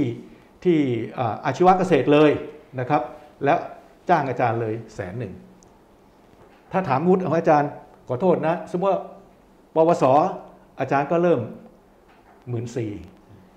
นี่นี่คือปัญหาจริงๆนะครับโครงสร้างค่าตอบแทนเป็นปัญหาจริง ๆ แล้วมันทำให้ตรงนี้มันยาวนานมันเป็นมา 50-60 ปีนะครับทำให้คนไทยเนี่ยเกิดทัศนคติ ที่ผมพูดตอนต้นที่ถามว่าจำอะไรได้เนี่ยเพราะอาชีวะคือไม่เก่งเรียนสายสามัญไม่ได้ พวกที่อยู่ท้ายแถว ทั้งๆทที่ความจริงแล้ว มันไม่ได้เป็นอย่างนั้น เพราะเราตีค่าของแรงงานกายเนี่ยถูก แล้วเราตีแรงงานสมองเนี่ยสูง ไอ้นี่คือโครงสร้างค่าตอบแทนที่เป็นมาแม้กระทั่งจนถึงวันนี้นะครับ ถ้าพูดกันตรงๆ ผมเป็นช่างเชื่อมที่เก่งที่สุด ผมควรผมเชื่อมเรือดำน้ำได้ ผมเชื่อมเครื่องบินได้นะครับ ผมควรจะได้การเชื่อมตรงเนี้ยเดือนหนึ่งห้าแสนแต่เป็นไปไม่ได้ แต่ถ้าผมเป็นกัปตัน ผมได้ห้าแสน นะครับผมเป็นผู้บริหารสายการบิน ผมได้ห้าแสนนะครับไอ้นี่คือคอขวดที่ใหญ่มาก เพราะว่าทุกคนก็ต้องมีต้องการค่าตอบแทนในในการทำงานนะครับการให้ค่าตอบแทนตรงนี้เป็นปัญหาครับนะครับอย่างยิ่งครับทีนี้ในเรื่องมาถึงของคในรับเรื่องของค่าตอบแทนครับอาจารย์ อาจารย์คิดว่าการจะกำหนดค่าตอบแทนเนี่ยมันควรจะควรจะเอ่อ ใช้วิธีกำหนดยังไงฮะใช้ตลาดนำวิธีกำไม่ใช่ตลาดตลาดนำนั่นเป็นส่วนหนึ่งครับนะครับแต่หลักใหญ่ก็คือว่าเขาสร้างมูลค่าให้กับสินค้าหรืออุปกรณ์ Product นั้นแค่ไหนครับและของนั้นมันมีคุณค่าแค่ไหน ถ้าผมคิดในด้านกลับกันนะครับ หมอผ่าตัดหัวใจนะครับ จริง ๆ แล้วเนี่ยไม่ได้ใช้ความรู้ในด้านการแพทย์เท่าไหร่เลย ใช้ทักษะฝีมือที่จะสอดสายเข้าไปนะครับ แล้วก็ ใช้เครื่องมือเทคโนโลยีขั้นสูงได้ แบบเนี้ยนี่จริงๆนี่อาชีวะล้วนๆเลยนะครับแม้กระทั่งในทางการแพทย์อันนี้เขาเรียกการประกอบหัตถการนะครับ มันเป็นการประกอบอาชีวะนะครับ ไม่ใช่วิจัยว่าหัวใจนี้เป็นโรคอะไรแล้วก็จะต้องทำอะไรอันนั้นเป็นอีกเรื่องหนึ่งแต่จะทำให้หัวใจเนี่ยมันเต้นตามปกติจะต้องไปเอาประจุไฟฟ้าไปช็อตตรงนั้นเนี่ยไอ้นี่หัตถการหมดเลยนะครับในในทางการแพทย์ก็เรียกว่าการประกอบหัตถการ คือประกอบอาชีวะทำไมตรงนั้นเราจ่ายได้ ผ่าตัดหัวใจ3 0 0แสนในเวลาแค่2ชั่วโมง แต่อาชีวะตากแดดตากลมเยอะแยะมากมาย เอาไปวันละพันสองนะครับอย่างนี้เป็นต้นนี่นี่คือคอขวดที่ใหญ่ที่สุดนะครับก็คือเรื่องค่าตอบแทนแล้วมันเป็นความเหลื่อมล้ำระหว่างสายสามัญสายอาชีพอะไรต่างๆที่ผมได้พูดไปแล้ว เรื่องที่สองครับที่สำคัญมากก็คือ ระบบงบประมาณและก็ระบบราชการ อันนี้เป็นข้อกวดหลายท่านได้พูดแล้วนะครับผมอยากจะขยายให้สำคัญก็คือว่า สำนักงบประมาณเนี่ยจัดสรรงบประมาณก็คือ ผมเคยอนุมัติเท่าไหร่ผมก็ให้ตามนั้น เพิ่ม 2% 3% incremental ไปเรื่อยๆนะครับแต่ไม่มีวันจะจัดการภารกิจ ให้งบประมาณตามภารกิจเลย ทั้งหมดที่พวกเราพูดกันเรื่องอาชีวะเนี่ยนะครับ ปีหน้าพรบงบประมาณก็จัดให้อาชีวะแบบเดิมนะครับ เพิ่ม 3%เพิ่ม 4% แล้วอภิปรายว่าเป็นภารกิจสำคัญของประเทศเป็นวาระของชาติ นายกรัฐมนตรีจะต้องรับภาระนะครับ ดรอนาหาไทยแห่งพรรคเพื่อไทยได้บอกอย่างนี้ไว้ แต่สำนักงบประมาณก็เอาเพิ่มไป2%นะครับ แล้วก็ไม่มีใครทำอะไรได้ นี่นี่คือคอขวดที่ใหญ่มากนะครับ ผมยกตัวอย่างเลยนะครับ ค่าอุปกรณ์การเรียนของปวชเนี่ยสำนักงบประมาณให้ปีหนึ่งเนี่ย450 บาทอาจารย์อาจารย์เอมันจะเหลืออะไรครับ450 บาทต่อหัวนะครับ และคอรมอเนี่ยเพิ่งมีมติเมื่อวันที่ 24 สิงหานี้ ปี 64 นี่เอง บอกให้เพิ่มเป็น 2,000 บาทดีมาก เพิ่มประมาณเกือบ 5 เท่านะครับ ผมรับประกันเลยนะ อาจารย์วิโรธเดี๋ยวพรบงบประมาณคราวหน้าเข้า ถ้าเทียบแบบนี้เนี่ยเงินอุดหนุนเนี่ยนะครับ อาชีวะเนี่ยสำนักงบประมาณให้หัวหนึ่งเนี่ยประมาณ 9,000 บาท ถ้าเทียบสัดส่วนเพิ่มขึ้นประมาณห้าเท่า เอาสี่เท่าแล้วกันนะครับ มันควรจะต้องเป็นสามหมื่นหกถูกไหมถ้าคิดในสัดส่วนนี้ ผมรับประกันเลยนะครับ เดี๋ยวเช็คเลยแล้วเราอภิปรายในสภาด้วยถูกต้องมันเท่าเดิมครับไอ้เก้าพันยังเก่งก็เก้าพันห้านี่นี่นี่คือระบบงบประมาณของประเทศ ที่ไม่เคยตอบโจทย์ต่อเรื่องที่เราพูดกันเลย เราพูดกันทุกอย่างดีหมดประชาชนเห็นด้วยหมดเลือกเราเข้าไปเป็นสสแต่สำนักงบประมาณไม่ตอบโจทย์อันนี้เราเลย นี่คือคอขวดที่ใหญ่มากนะครับ เมื่อเป็นแบบนี้เนี่ยนะครับนี่คือปัญหานะครับ อีกเรื่องหนึ่งที่ขอยกตัวอย่างให้เห็นชัดเจนก็คือเรื่องของอาชีวศึกษาที่จะทำให้ได้คุณภาพอย่างที่เราพูดกันเนี่ยเรื่องใหญ่ที่สุดก็คือเรื่องการเรียนการสอน เรื่องครูนะครับคุณภาพครู ถ้าเราย้อนกลับไปดูนะครับพรบที่ดรนาไทยพูดเนี่ยออกมาแล้วนะครับ แล้วผมก็เป็นคนหนึ่งในสภาที่แล้วเนี่ยแล้วก็พูดเรื่องนี้ ผมบอกว่าเรายกยกยกเครื่องใหม่เลยได้ไหมเราตั้งเป้าเลยว่าจะต้องส่งอาจารย์อาชีวะเนี่ยปีละ 2,000 คนทั้งประเทศ ไปเรียนต่างประเทศใหม่ ไปเรียนปริญญาโทไปเรียนปริญญาเอกเพราะวันนี้เราเข้าสู่เทคโนโลยีขั้นสูงแล้ว จนถึงวันนี้ยังไม่ได้ไปสักคนเลยครับ ถ้าดรนาไทยเข้ามาเป็นรัฐมนตรีศึกษารีบช่วยจัดการด้วยนะครับนี่นี่คือนี่คือปัญหานะครับ ครูของเราครูอาชีวะเนี่ยผมว่า 20 ปีนี้ไม่เคยไปเรียนหนังสือเพิ่มเลยนะครับ และครูใหม่ที่เข้าไปก็เป็นครูที่เรียกว่ามาตรฐานขั้นต่ำเพราะว่าวิไลเป็นแบบนี้คนเก่งก็ไม่อยากจะเข้านะครับ อย่างนี้เป็นต้น ถ้าไปดูเครื่องมือแลบสิครับ ผมเมื่อวันก่อนผมไปที่ขั้นสูงแล้วนะราชมงคลแล้วนะราชมงคลกรุงเทพ ซึ่งเมื่อก่อนนี้อาจารย์เอจะรู้ว่าเก่งเรื่องสิ่งทอมากที่สุด วันนี้ สิ่งทอย้ายไปเวียดนามหมดแล้วไอ้เครื่องตรงนี้ไม่ใช้แล้วนะครับ แล้วก็นักเรียนเหลือยี่20คน อาจารย์มี 40 คน นี่นี่คือนี่คือความเป็นจริงที่เกิดขึ้นนะครับ ราะฉะนั้นเครื่องมืออุปกรณ์มันจะต้องเปลี่ยนใหม่หมดนะครับห้องแลบต้องรื้อใหม่หมดนะครับอย่างนี้เป็นต้นไม่มีการเปลี่ยนแปลง หลักสูตรผมไม่ต้องพูดแล้ว แข็งกระด้างไม่ทันต่อการเปลี่ยนแปลงทั้ง 3 ท่านได้พูดชัดเจนมากนะครับ ตัวอย่างง่ายๆเลยที่ที่คุณวิโรจน์พูดถึงอย่างเช่นเรื่อง ช่างไฟช่างรถยนต์ช่างโยธา อันนี้ก็คืออาชีวะแบบดั้งเดิมที่ว่าสายสายสายช่างสายอุตสาหกรรม วันนี้เราต้องการช่างอิเล็กทรอนิกส์เราไม่มีช่างอิเล็กทรอนิกส์นี่เป็นเรื่องเรื่องใหม่ อาจารย์เอพูดถึงเรื่องขหกรรม วันนี้ขหกรรมในที่เราสอนกันก็ขหกรรมทำอาหารในครัวเรือน แต่วันนี้เราต้องการอุตสาหกรรมแปรรูปอาหาร เราต้องการเทคโนโลยีอาหาร ซึ่งมันไม่ใช่แล้วก็ผิดอีกนะครับเราพูดถึงเกษตรอ้าวปลูกดินน้ำอะไรก็ว่ากันไปแบบเดิม ก็อย่างอย่างที่อยู่ที่เป็นอยู่ ไม่ใช่ครับ วันนี้เราต้องการเกษตรเชิงหน้าที่นะครับ เกษตรอัจฉริยะน้อยมากไม่เกิดขึ้นนะครับ เพราะฉะนั้นคอขวดเหล่านี้ตั้งแต่ค่าตอบแทนระบบงบประมาณ ระบบราชการจนถึงคุณภาพครูบาอาจารย์และหลักสูตร ที่มันเป็นคอขวด ทั้งหมดที่เราพูดเนี่ยนะครับ ผมบอกเลยว่าไม่มีครับในในวิทยาลัยอาชีวะ มีน้อยมาก เราจะเปลี่ยนยังไงนี่คือคำถาม เราจะเปลี่ยนยังไงนะครับ แล้วถ้าจะเปลี่ยนทั้งหมดนี่มันเป็นคอขวดตั้งแต่ตั้งแต่รัฐบาลมาเลยเป็นคอขวดเลยนะครับ เพราะความคิดเราไม่เปลี่ยน สุดท้ายแล้วเนี่ยที่ดรนาไทยพูดที่สำคัญมากเนี่ยอาชีวศึกษากับคุณวิโรธพูดเนี่ยเราใช้คำว่าเราจะต้องเรียนเวลาไหนก็ได้ ที่ไหนก็ได้ ภายใต้เงื่อนไขอะไรก็ได้ anytime any place any conditions เราต้องเรียนได้หมดนะครับ แต่วันนี้ไม่ได้ครับ ถ้าคุณอายุไม่ถึงเท่านี้คุณเรียนไม่ได้นะครับอายุคุณเกินเท่านี้คุณออก คุณต้องแปดโมงเช้าไปสี่โมงเย็นผมจะเรียนตอนตีสองก็ไม่ได้นะครับอย่างนี้เป็นต้นสิ่งเหล่านี้เนี่ยเป็นเรื่องที่เราจะต้องทำความเข้าใจให้ชัดเจน แล้วก็ต้องเปลี่ยนให้ได้จริง ๆนะครับ เพราะว่าเพราะว่าสุดท้ายแล้วเนี่ยนะครับ เราต้องไม่ลืมว่าคนที่เรียนหนังสือวันนี้เนี่ยเขาไม่ต้องการประกาศนียบัตรเขาไม่ต้องการปริญญานะครับเขาต้องการอาชีพ ต้องการรายได้หลายคนแม้กระทั่งนิสิตจุฬานะครับเขาบอกเสียเวลาผมมาเรียนทำไมนะครับ ผมรู้แค่นี้นิดหน่อยพอแล้ว ผมมีหนทางที่จะไปประกอบอาชีพ ผมไปทำสตาร์ทอัพแล้วก็ผมก็มีอาชีพของผมได้ แล้วก็ประสบความสำเร็จก็มี ส่วนล้มเหลวก็มี อันนั้นก็ก็ไม่ได้มองข้ามนะครับ ความหมายที่ต้องการจะบอกก็คือว่า คนไปเรียนหนังสือวันนี้ เขาไม่ได้ต้องการประกาศนียบัตรครับอืมเขาต้องการอาชีพ ต้องการวิชาชีพ เพราะฉะนั้นตรงนี้เนี่ยผมคิดว่า ต้องแก้ความคิด แล้วก็ระบบสำคัญที่สุดผมอยากให้แก้มากที่สุดถ้าผมเลือกได้อันเดียว ผมเลือกขอแก้โครงสร้างค่าตอบแทนใหม่ ถ้าจ่ายปวชเดือนละสามหมื่นปวสเดือนละห้าหมื่นแล้วถ้าทักษะของคุณขึ้นถึงสูงขึ้น เพดานของคุณไม่มีคุณสามารถจะเป็น 2 0 0 0 0 0 3 0 0 0 0 ได้เช่น ช่างเชื่อมเรือดำน้ำครับเป็นต้นเหมือนกับนักกีฬานะครับไม่ต้องพูดถึงพรีเมียร์ลีกอืมเอ่อปีละหลายหมื่นเอ่อหลายพันล้านอย่างเงี้ยนะครับไม่ต้องพูดถึงขนาดนั้น ครับผมว่าแค่นี้สายอาชีพจะเปลี่ยนโดยสิ้นเชิงครับ ได้ครับก็ในรอบนี้นะครับ อาจารย์กนกก็บอกว่า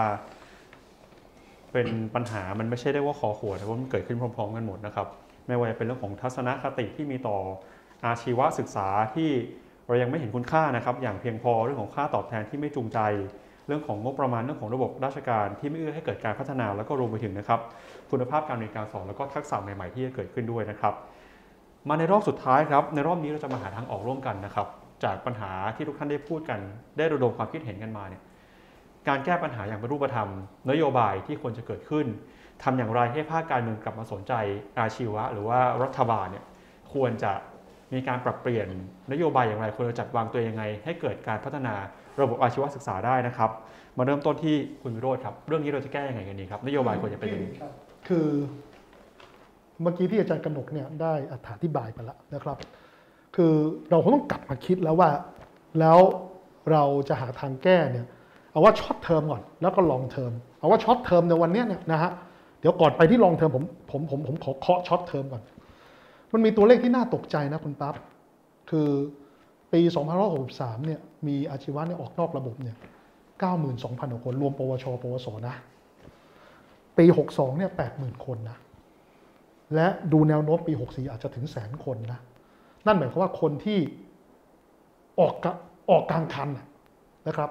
ก็จะมีอาจจะถึงแสนคนถูกปะนั่นหมายความว่าโอกาสที่ประเทศไทยเราจะมีแรงงานที่มีทักษะวิชาชีพสูงเนี่ยก็จะหดหายไปอีกถูกปะโอเค แต่เรื่องนั้นผมคิดว่าก็คงต้องหาทางที่จะต้องกู้คนเหล่านั้นกลับมาเรียนให้ได้ คราวนี้กลับมาเรียน คราวนี้ถามว่าเราควรจะทำไงกับตรงนี้ถูกไหมฮะผมว่าในเรื่องของ ถ้าพูดถึงเรื่องค่าแรงเนี่ยน่าสนใจมาก ค่าแรงเมื่อ 20 ปีก่อนตอนที่ผมเป็นวิศวกรใหม่ๆเนี่ยกับค่าแรงของวิศวกรปัจจุบันนะ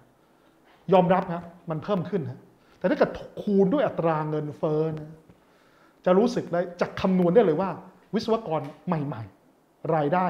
น้อยกว่าวิศวกรเมื่อ 20 ปีก่อน เอาราคาทองคำก็ได้ ถูกไหมฮะก็กลับมาที่เหมือนเดิมที่ผมบอกครับเพราะว่าการพัฒนาอุตสาหกรรมหนัก และอุตสาหกรรมที่ต้องการใช้ แรงงานหรือช่างเทคนิคที่มีทักษะสูงเนี่ยเราหยุดการพัฒนาเลย ประเทศเราไปลงทุนในค้าปลีกบ้างพาณิชยกรรมบ้าง ซึ่งการลงทุนในลักษณะเหล่านั้นเนี่ยไม่ได้มีความต้องการในการจ้างช่างเทคนิคสูงขนาดนั้นถูกไหมถูกไหมนั่นนั่นนั่นก็คือเป็นปัญหาทีนี้กลับมาก่อนนะฮะที่ผมบอกว่าสุดท้ายโจทย์เราคงต้องพัฒนาให้คนที่เรียนอาชีวะเนี่ยเป็นผู้ประกอบการให้ได้ เป็นแรงงานที่ ตอบโจทย์ของของของโลกใบนี้ให้ได้ถูกไหมดังนั้นเนี่ยผมคิดอย่างนี้ฮะว่า หลักสูตรที่เราควรจะเอามาเป็นตัวอย่างมากๆนะณวันนี้เนี่ยก็คือ TAFE หรือ TEFE ของออสเตรเลียนะครับคืออย่างนี้ตัว TEFE เนี่ยนะครับมันย่อมาจาก Technical and Further Education หมายความว่าไงฮะคือมันเป็นการเรียนรู้ทักษะในเชิงเทคนิค และ further education หมายความว่านะคนที่ทำงานไปแล้วก็สามารถที่จะกลับมาพัฒนาหรือเพิ่มพูนทักษะ หรือที่เราเรียกว่า reskill หรือ upskill ได้อีกถูกไหมฮะและที่สำคัญวันนี้ผมว่าหลายคนไม่ได้เรียนเอาเอาใบละนะเอาประกาศนียบัตรเนี่ยใช่ละแต่ถ้าเกิดเมื่อไหร่ก็ตามที่คุณเรียนรู้แล้วคุณมีทักษะตรงนั้นถูกไหมฮะมันจะมีเขาเรียกว่ามันจะมีหน่วยกิจที่คุณสามารถที่จะไปเรียนในระดับมหาวิทยาลัยด้วยที่ในออสเตรเลียเขาเรียก Pathway to University คือไอตัว TAFE เนี่ยเป็นหลักสูตรที่แต่ละรัฐของออสเตรเลียเขาจัดการกันเอง แต่เขามีคุณภาพกลาง มีมาตรฐานกลางที่เรียกว่า AQF คือ Australian Qualification Framework เป็นมาตรฐานกลางของของออสเตรเลียเพื่อทำให้หลักสูตรแต่ละหลักสูตรเนี่ย TAFE ของแต่ละหลักสูตรเนี่ยมีมาตรฐานตรงกัน ซึ่งตรงเนี้ยมันควรจะต้องเป็นจุดละที่เอามาปรับปรุงอาชีวะนะหรือโรงเรียนที่สอนช่างเทคนิคในประเทศไทย ไม่จำเป็นนะฮะที่จะต้องจำกัดอายุ แต่ทุกคนสามารถเรียนได้ แต่คนที่เรียนใจสายสามัญแล้ว ก็มาเรียนก็มาเรียนได้ ใครอยากจะเรียนต่อในระดับมหาวิทยาลัยหรืออุดมศึกษาคุณสารฝันของคุณได้ ไม่ผิดนะครับ หลายคนที่อยากเรียนสายอาชีพแล้วต่อไปที่อุดมศึกษาก็ไม่ผิดนะแต่ถ้าคุณเรียนรู้ตรงนั้นแล้วเนี่ยคุณต้องได้มาตรฐานวิชาชีพที่เป็นที่ยอมรับในระดับสากล ผมถึงบอกว่าบทบาทของสถาบันคุณวุฒิวิชาชีพจะต้องเข้ามาร่วม กันทำงานกับทางด้านอาชีวศึกษาด้วยทำอย่างไรครับที่ทำให้คนที่จบจากสถาบันอาชีวศึกษาเนี่ย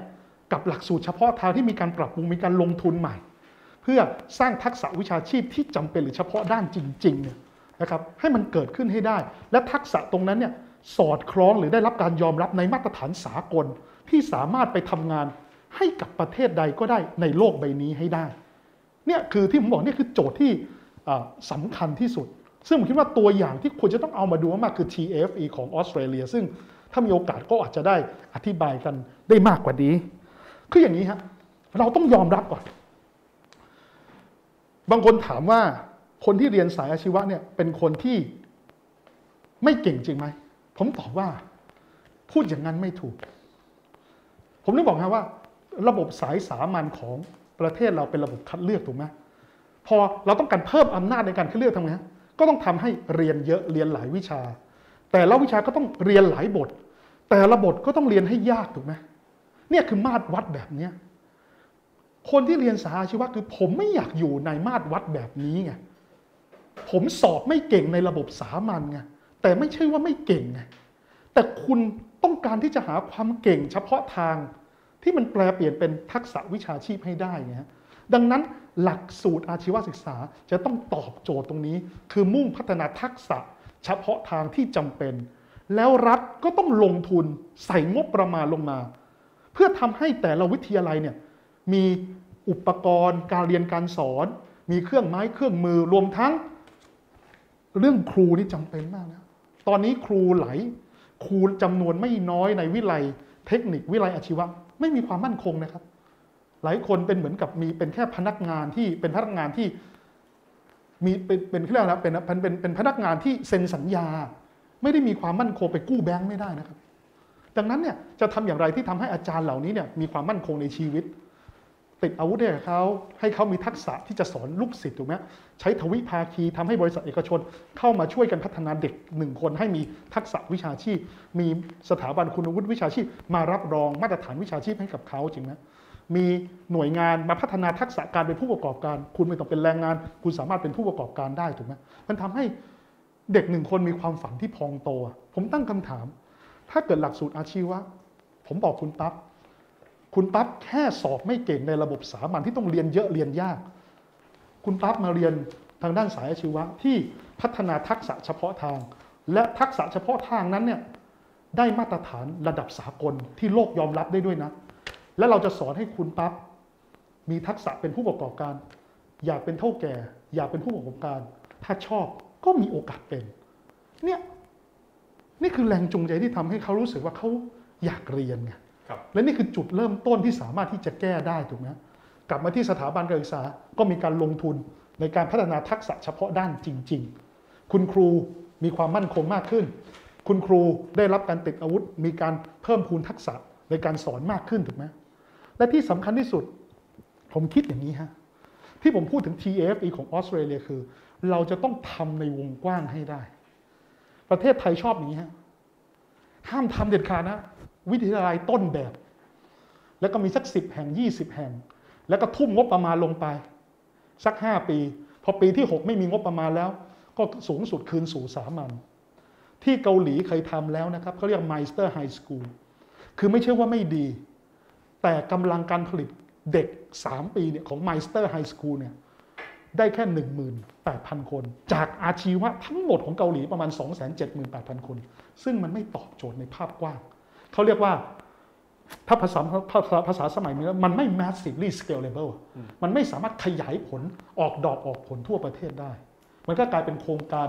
ทดลองหรือโครงการขนาดเล็กที่ผลิตคนกลุ่มหนึ่งได้เท่านั้นเอง มันไม่สามารถเปลี่ยนประเทศนี้ได้ไอ้นี่คือคอนเซปต์ทั้งหมดที่ผมคิดว่าน่าจะทำได้อย่างรวดเร็วนะครับ ขอบพระคุณครับครับ การจะพัฒนาตามที่คุณยุโรธบอกได้เนี่ยนะครับ มันควรจะมีวิธีในการผลักดันยังไงฮะภาครัฐควรจะมีบทบาทยังไงภภาคการเมืองควรจะทำยังไง หรือว่านโยบายที่เราควรจะเห็นเป็นรูปธรรมจากคือผมคิดอย่างนี้ก่อนครับเวลาเราคุยเรื่องงบประมาณทีไรมันก็จะเป็นการบ่นสุดท้ายพองบประมาณคืออย่างนี้ไม่งบประมาณไม่ใช่ว่าไม่สำคัญ แต่ผมคิดงนี้ก่อนมันต้องเลยจากกรอบงบประมาณให้ได้หมายความว่าไงฮะถ้างบประมาณไม่เพิ่ม ไม่ว่าจะด้วยเหตุผลอะไรก็แล้วแต่ ต้องไม่เป็นข้ออ้าง ที่เราจะยอมจำนนอยู่กับแบบเดิม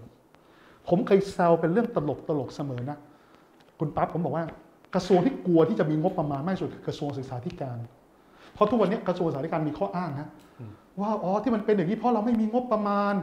โรงเรียนเราเป็นแบบนี้เพราะเราไม่มีงบประมาณ ผมเคยท้าทายอย่างเงี้ย ถ้าผมมีหางบประมาณให้ได้ ใครกล้าการันตีว่าคุณภาพทางการศึกษาผลสำเร็จการศึกษาจะดีขึ้นกว่านี้แบบก้าวกระโดด ทุกคนตื่นตระหนกนะ หมายความว่าไงฮะกลัวเหมือนกันว่าด้วยระบบนิเวศที่เป็นแบบอยู่แบบเป็นแบบเนี้ยต่อให้เราได้งบประมาณมา มันจะไหวเปล่าเนี่ยถูกไหมดังนั้นการขาดแคลนงบประมาณก็เลยเป็นเหมือนข้ออ้างที่ทำให้เรายอมจำนนกับสภาพแบบนี้ไปเรื่อยๆไงดังนั้นงบประมาณก็สำคัญ ถ้าได้ก็ดี ไม่ได้ก็ต้องห้ามจำนนถูกไหม ดังนั้นถามว่าสิ่งหนึ่งที่เราทำได้คืออะไรอะหนึ่งคือการปรับปรุงหลักสูตรอะอย่าเรียนเยอะเลย อาชีวศึกษาคือการเรียนเฉพาะทางพัฒนาทักษะเฉพาะทางถูกไหมฮะบูรณาการกับสถาบันคุณวุฒิวิชาชีพซะถูกไหมครับ บูรณาการกับสถาบันส่งเสริม วิสาหกิจขนาดกลางขนาดย่อมซะบูรณาการกับธนาคาร SME หรือ SME Bank ซะ จะทำอย่างไรที่ทำให้เขาเนี่ยไม่ได้เป็นแค่แรงงานในประเทศทำยังไงให้เขาเป็นแรงงานคุณภาพสูงที่มีมาตรฐานระดับสากลที่เขาสามารถจะไปทำงานที่ไหนในโลกก็ได้ถูกไหมจะทำไงให้เขาไม่ต้องเป็นแรงงานแต่เป็นผู้ประกอบการก็ได้จริงไหมจะทำไงที่ที่จะสนธิกับผู้ประกอบการเอกชน โรงงานอุตสาหกรรม มีหน่วยงานกลางที่เข้ามาควบคุม คุณภาพของหลักสูตรทวิภาคี ที่ทำให้เด็กไม่ได้เป็นแค่ แรงงานราคาถูกภายใต้หลักสูตรที่เรียกว่าทวิภาคี มีการดูแลจากหน่วยงานภาครัฐหน่วยงานกลาง ให้หลักสูตรนี้มีคุณภาพทั้งการพัฒนาทักษะวิชาชีพ และพัฒนาวุฒิภาวะในการทำงานของตนเอง และการทำงานร่วมกับคนอื่นด้วย ให้เขากลายเป็นแรงงานที่มีคุณภาพเนี่ยคือสิ่งที่ผมคิดว่าเราทำได้โดยที่ยังไม่ต้องเอางบประมาณมาเพิ่ม หรือเอางบประมาณมาพูดถูกไหมฮะนี่คือสิ่งที่ผมคิดว่า คืองบประมาณมี เป็นเรื่องที่ดี แต่ถ้าไม่มีต้องไม่ได้เอามาเป็นเหตุให้เรายอมจำนนกับสภาพแบบเนี้ยครับนะครับครับในเรื่องของการผลักดันนโยบายที่เป็นนโยบายสาธารณะบ้างครับ เราพูดกันไปว่าเรื่องของแรงจูงใจเป็นเรื่องสำคัญนะฮะเราอยากจะเห็นเอ่อคนให้ความสำคัญอย่างอาชีวะ ก็อยากจะให้ไปเพิ่มเรื่องของค่าแรง ในฝั่งของงานการเมืองบ้างครับ เราอยากจะเห็นฝ่ายการเมืองเนี่ย มาให้ความสนใจให้ความสำคัญกับเรื่องอาชีวะมากขึ้น เพราะเวลาที่เราพูดถึงเรื่องของระบบการศึกษาเนี่ยก็มักจะมุ่งเน้นไปแต่เรื่องของออนโยบายของการศึกษาแบบสามัญนะฮะจะทำยังไงครับให้ฝ่ายการเมืองเนี่ยหันมาให้น้ำหนักหรือว่าสนใจเรื่องของอาชีวะมากขึ้นครับผมคิดว่าทุกวันนี้เนี่ยนะครับผมคิดว่าเราก็พูดถึงเรื่องของการศึกษามากขึ้นเรื่อยๆแล้วนะครับผมคิดว่าสิ่งที่สำคัญที่สุดคือนี้ฮะคือการแข่งขันระหว่างประเทศผมคิดอย่างนี้เราเราเราเราเคยรู้สึกไหมว่า มันถึงเวลาแล้วนะเราพูด ผมว่าประเทศไทยเราเข้าร่วมการสอบพีซ่าเนี่ยตั้งแต่ปี 2000 แล้วถูกไหม2000 2003 2006 2009 2012 2015 2018 แล้วเราก็มักจะรายงานผลตลอดเวลาว่า ผลสำเร็จทางการศึกษาของประเทศไทยเราอยู่ในระดับที่อยู่ในกลุ่มล้างท้ายอะพูดได้ง่ายๆเถอะและเราดูเหมือนว่าเราไม่มีแนวโน้มที่จะดีขึ้นเลยถูกไหมทั้งที่เราใส่งบประมาณเรียนดีเรียนฟรีไปเยอะมากถูกไหมแสดงว่างบประมาณเนี่ยถามว่า มันเป็นปัญหาแหละ แต่มันไม่ใช่ปัญหาทั้งหมดถูกป่ะมันปัญหาที่การให้ความสำคัญ แล้วก็ประสิทธิภาพประสิทธิผลในการใช้งบประมาณด้วย และเรามาถูกทางหรือเปล่าถูกไหมผมว่าณวันนี้เนี่ยผมว่านโยบายการศึกษาก็ถูกพูดถึงอย่างมาก และตอนนี้ผมคิดว่าที่เราพูดถึงอย่างมากสุดคือพรบการศึกษาแห่งชาติ ที่กำลังจะอ่อก่อนนี้อยู่ในวาระที่วาระที่สองอยู่ ปัญหาอย่างนี้ ผมคิดว่า อันนี้คือพูดทั้งสายสามัญและสายอาชีวะเลยนะครับถามว่าทักษะในโลกนี้เราต้องการอะไรอืมตอนนี้เราต้องการให้แรงงานหรือคนที่จบการศึกษามีความคิดสร้างสรรค์ถูกปะมีความคิดเชิงวิพากษ์หรือเรียกว่า critical thinking ถูกไหมถามว่าความคิดสร้างสรรค์ต้องการอะไร ต้องการเวลาคิด ความคิดเชิงวิพากษ์ต้องการอะไร การพูดคุยความรู้สึกปลอดภัย ต้องการ freedom of speech ต้องการสิทธิเสรีภาพ และการปราศจากการทำร้ายหรือ การกลั่นแกล้งรังแกภายในสถานศึกษา ปราศจากอำนาจนิยมภายในสถานศึกษาจริงไหมมันถึงจะสมามันถึงจะสามารถทำทำให้สังคมพูดถึงเพนพอยต์ต่างๆ ที่จะนำมาซึ่งการพัฒนานวัตกรรมมาแก้ปัญหาตรงนั้นถูกปะ creativity หรือความคิดสร้างสรรค์มันก็มาจากเวลาถูกไหมดังนั้นผมจึงยืนยันว่าหลักสูตรเนี่ยต้องเปลี่ยนนะอืมยิ่งถ้าเกิดคุณสอนเยอะ ถูกไหมฮะสอนกระจายทำให้ คนที่เรียนเนี่ยเสียเวลาไปกับอะไร ก็ไม่รู้เต็มไปหมดครับเขาจะเอาเวลาไหนมาพัฒนาทักษะเฉพาะด้านอะเขาจะเอาเวลาไหนมาค้นหาค้นคว้าหาความรู้ในสิ่งที่เขาลุ่มหลง เขาจะเอาเวลาตรงไหนล่ะ ที่จะไปเข้าร่วมกับชุมชนทางวิชาชีพ เรื่องนี้ก็สำคัญนะครับ คือการที่รัฐส่งเสริมให้เกิดเขาเรียกว่าไงฮะเกิดประชาคมวิชาชีพ หรือว่าคล้าย ๆว่าเป็นเป็นเป็นเป็นเป็นเหมือนกับคือ เป็นโอเพนซอร์สที่ทำให้คนที่หลงไหลในวิชาชีพ วิชาชีพหนึ่งเนี่ยเข้ามา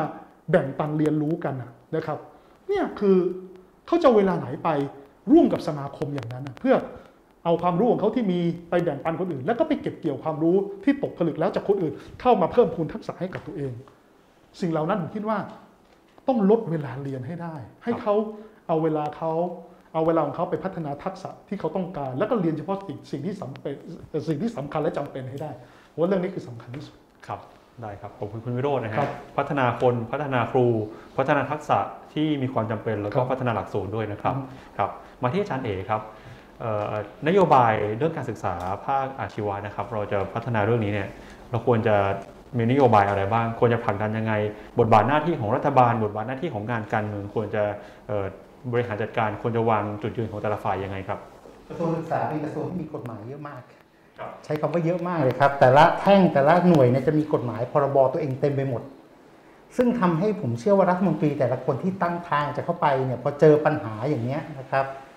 แก้อันนี้ไปติดอันนั้นแก้อันนั้นไปติดอันนี้ติดกันเป็นแผงหมดเลยนะครับ อย่างเช่นเราพูดเรื่องการจะเทียบโอนเนี่ยอะธนาคารหน่วยกิจเนี่ยเอาเข้าจริงคือแค่เจอระเบียบว่าด้วยการวัดและประเมินผลตัวเดียวเนี่ย บางทีไปกันไม่เป็นละนะครับ เราจะแค่เทียบโอนข้ามมหาวิทยาลัยนี่ก็เป็นไปไม่ได้แล้วนะครับในระบบของอาชีวะเองเนี่ยมันมีเรื่องเทียบโอนเทียบแทนโอนอะไรก็แล้วแต่ คุณกรณ์นะครับได้คุยกับทีมนโยบายการศึกษาเนี่ยของพรรคกล้าแล้วเราก็ท่านบอกว่าลองหลับตาดิแล้วเลยตื่นมาลืมตาแล้วคิดว่าประเทศนี้ไม่มีระบบการศึกษาเลยเราอยากจะทำอะไร อันนี้คือตัวหนึ่งที่เรามองเข้าไปนะครับ ฉะนั้นไม่ว่าจะทำอะไรก็ตามเนี่ยเรารับรู้จากประสบการณ์ของเรา อยากได้รายงานแบบไหนรับรองครับ ครูทำมาให้ได้พออทำมาให้ได้ อยากจะได้แบบไหนเหรออยากจะได้เด็กเรียนเก่ง ก็ไปเอาเก็บโรงเรียนเอาเด็กเกรด A มาเสนอ อยากได้เงินไปพัฒนาเหรอก็ไปเอาแถวแบบชายแดนมา เอาที่นั้นมา อยากได้อะไรล่ะ คือไม่ต้องกลัวหรอกครับ แล้วก็ที่สำคัญที่พูดกันตลอดคือรัฐมนตรีอยู่ไม่นานหรอก สั่งสั่งไปในประชุมสี่ห้าครั้งเสร็จแล้วก็ไม่ได้ตามละประชุมกันไม่ไหว เพราะว่าในบอร์ดของกระทรวงศึกษาเนี่ยครับ ซ้ำซ้อนกันตั้งกันแบบเต็มไปหมดเลยฮะบอร์ดอาชีวะบอร์ดสามัญบอร์ดสพทบอร์ดสชบอร์ดกศนท่านเดียวบางทีเป็นกันไม่รู้กี่บอร์ดละอืมฉะนั้นพอกฎหมายมันเริ่ม มันเริ่มแบบซับซ้อนมากขึ้นเวลาแก้มันไม่ได้แก้ง่าย บางตัวเนี่ยกฎหมายออกมาตั้งนานแล้ว ยังไม่มีระเบียบตัวรองมารับรองเลยนะครับไอ้เนี่ยก็จะเป็นปัญหาใหญ่โตมากนะครับ พอเป็นอย่างนี้เนี่ยเราก็เลยไปมองต่อว่าต่อให้เราคิดยังไงก็ตามเนี่ย ลงไปทำเนี่ยฮะเพราเปลี่ยนรัฐมนตรียุ่งอีกแล้วฉะนั้นสิ่งที่ต้องทำคือระบบครับ ผมอยากจะสร้างเราคุยกันว่าเราน่าจะมีระบบ มันต้องเป็นระบบสองส่วนครับ คือในประเทศไทยเองจริง ๆ ตอนนี้มันมีอยู่แล้ว ที่เรียกว่าคุณวุฒิแห่งชาติ คุณวุฒิแห่งชาติเนี่ยจะอยู่ตรงกลางมี 8 ระดับ ซึ่งอันนี้สภาการศึกษาดูแล ฝั่งหนึ่งคือคุณวุฒิการศึกษา อีกฝั่งหนึ่งคือคุณวุฒิวิชาชีพ ที่คุณวิโรจน์พูดถึงเมื่อเมื่อสักครู่นี้เยอะ มันมีสองอันซึ่งมันเชื่อมโยงกันได้ แต่ด้วยระบบของมันเนี่ยบางทีมันเชื่อมเป็นก้อน การเชื่อมเป็นก้อนเนี่ยมันยาก มันก็จะมีการตอนนี้เห็นว่าทางคุณวุฒิวิชาชีพเขาเริ่มจะคิดเรื่องการเก็บสะสม skill set ละเก็บเก็บเก็บแล้วเอามาใส่ ผมยกตัวอย่างอันหนึ่งแล้วกัน พระราชบัญญัติการศึกษาคณะสงฆ์บอกว่าเปรียญธรรมเก้าประโยค บวกกับการฝึกอบรมที่มหาลัยกำหนด หรือเพิ่มเติมบางอย่างเท่ากับปริญญาเอก อันนี้คือสิ่งที่มีอยู่แล้ว ฉะนั้นมันต้องเกิดการรื้อตรงนี้ทั้งหมดนะครับ ผมก็เลยมองว่าสิ่งที่เรามีตอนนี้คือเทคโนโลยีนะครับ ซึ่ง ผมเชื่อว่าเด็กเก่งๆ คนเก่งๆ คนไทยเยอะมาก การพัฒนาเทคโนโลยีไม่ได้ไม่ได้ยากเลยนะครับ เราดูแอปหลาย ๆ ตัวเนี่ยกลายเป็นแอปแห่งชาติ ผมมองว่าคุณจะต้องมี 2 ส่วน ส่วนแรกที่เมื่อกี้ตอนแรกตอนแรกที่พูดไปคือเครื่องของ Labor Bank Labor Bank เนี่ยมันควรจะเป็นระบบเหมือนกับหน่วยงานที่จะพิจิตความเปลี่ยนแปลงของแรงงานในอนาคตได้ เช่นมันเกิดโรคระบาดอันนี้อะไรมันจะมา มันเกิดน้ำท่วมตรงนี้อะไรจะมีปัญหา ฉะนั้นหน่วยงานตรงเนี้ยมันจะต้องทำหน้าที่คล้ายๆกับท่านนั้นก็คล้ายๆ TDRI อะแต่มองในส่วนของแรงงานที่จะเกิดขึ้นพีดิกไปเลย 5 ปี 10 ปี คนที่ไปออกแบบที่ท่านอาจารย์กนกพูดเนี่ยเขาจะมีทัมมิ่งอยู่ตรงนั้นได้เท่าไหร่ อายุแค่ไหนเขาต้องเลิก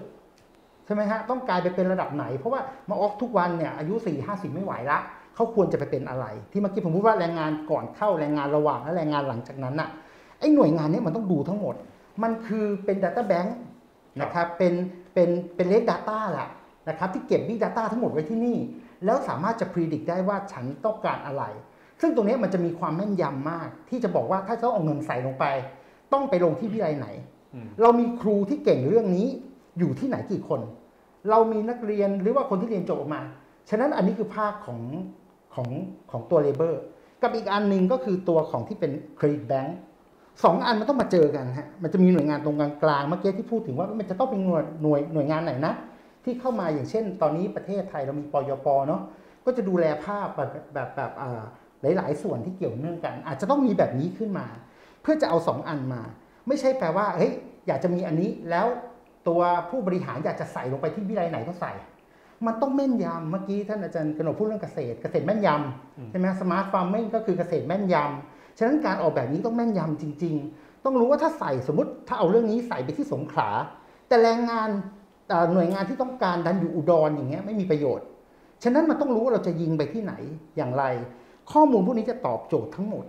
เมื่อข้อมูลตัวนี้ตอบโจทย์ได้ทั้งหมดมันก็จะเป็นเป็นเงื่อนไขที่มันแบบเปิดเผยอะซึ่งเมื่อเปิดเผยออกมาแล้ว ใครจะไม่ทำล่ะยกตัวอย่างเช่นสมมตินะครับ วันนี้เกิดเราต้องการทำเกษตรแปรรูปแบบที่ท่านอาจารย์ว่าว่า เราต้องการทำเกษตรแปรรูปตัวหนึ่งแต่เราไม่มีบุคลากรที่จะป้อนใส่ระบบเลย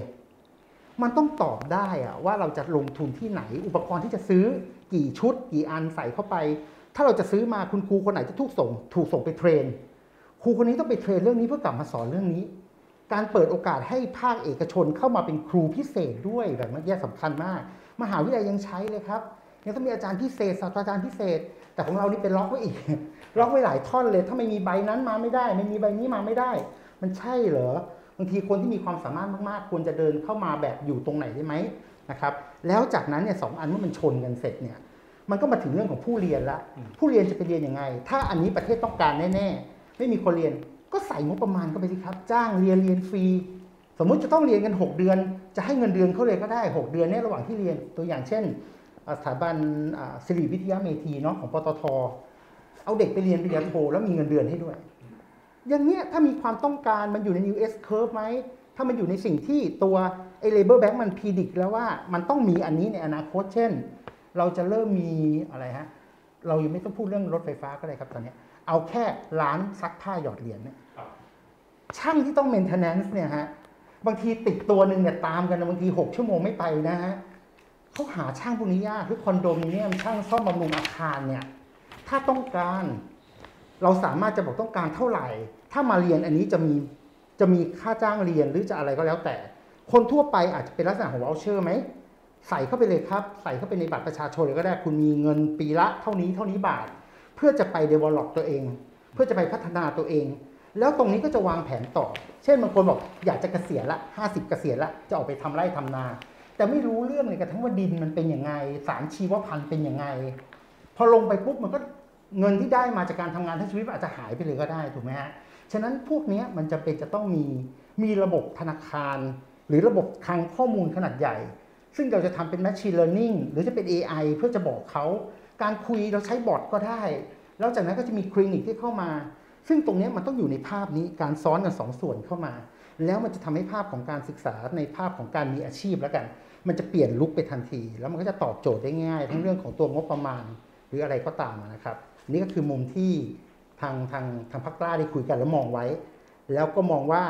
ถ้าข้อมูลที่มันออกเป็น report ออกมาเนี่ย ถ้าเกิดว่าตัวรัฐบาลเอง หรือว่าผู้มีอำนาจตอนนั้นต้องการจะเปลี่ยน มันยากละ เพราะมันต้องมามีเงื่อนไขสำคัญอะไรบางอย่างที่จะล้มในสิ่งที่ข้อมูลออกมา แต่ถ้ามันล้มได้ก็โอเค ระบบพวกนี้ก็ต้องปรับเปลี่ยนไปตามกระแสสังคมที่จะเกิดขึ้นนะครับ โดยเฉพาะการให้ข้อมูลกับประชาชนทั้งทั้งหลายเรื่อง risk management เรื่องการจัดการความเสี่ยงของเขาเนี่ย บางทีเราผลิตคนออกไปฮะผมเคยแซวว่าเราผลิตการในหลักสูตรเนี่ยพูดเรื่องการสมัครงานนะอืมแต่ไม่พูดเรื่องการลาออกครับ บางทีรับเงินเดือนเสร็จพรุ่งนี้ไม่มาละเจ้าของน็อกเลยฮะร้านขายกาแฟหลายร้านเจ้าของต้องมายืนขายเอง เพราะลูกน้องไม่มาแล้ว อะไรประมาณอย่างเงี้ยแฮบบิตในวิชาก็สำคัญเมื่อกี้ที่คุณวิโรจน์พูดเรื่องเวลาเนี่ย ผมมองว่าตัวสำคัญที่สุดคือ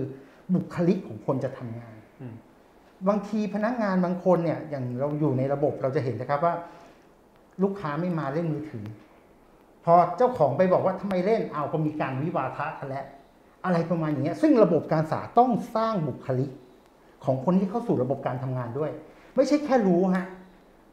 รู้ได้ทำได้ต้องอยู่กับนั้นได้ หลักของเราก็คืออยู่รอดอยู่ร่วมอยู่อย่างมีความหมาย คุณอยู่รอดได้ คุณอยู่ร่วมกับคนอื่นได้ และคุณอยู่อย่างมีความหมายกับ แม้แต่ประเทศไทยและโลกนี้ได้ คุณจะอยู่ได้อย่างไร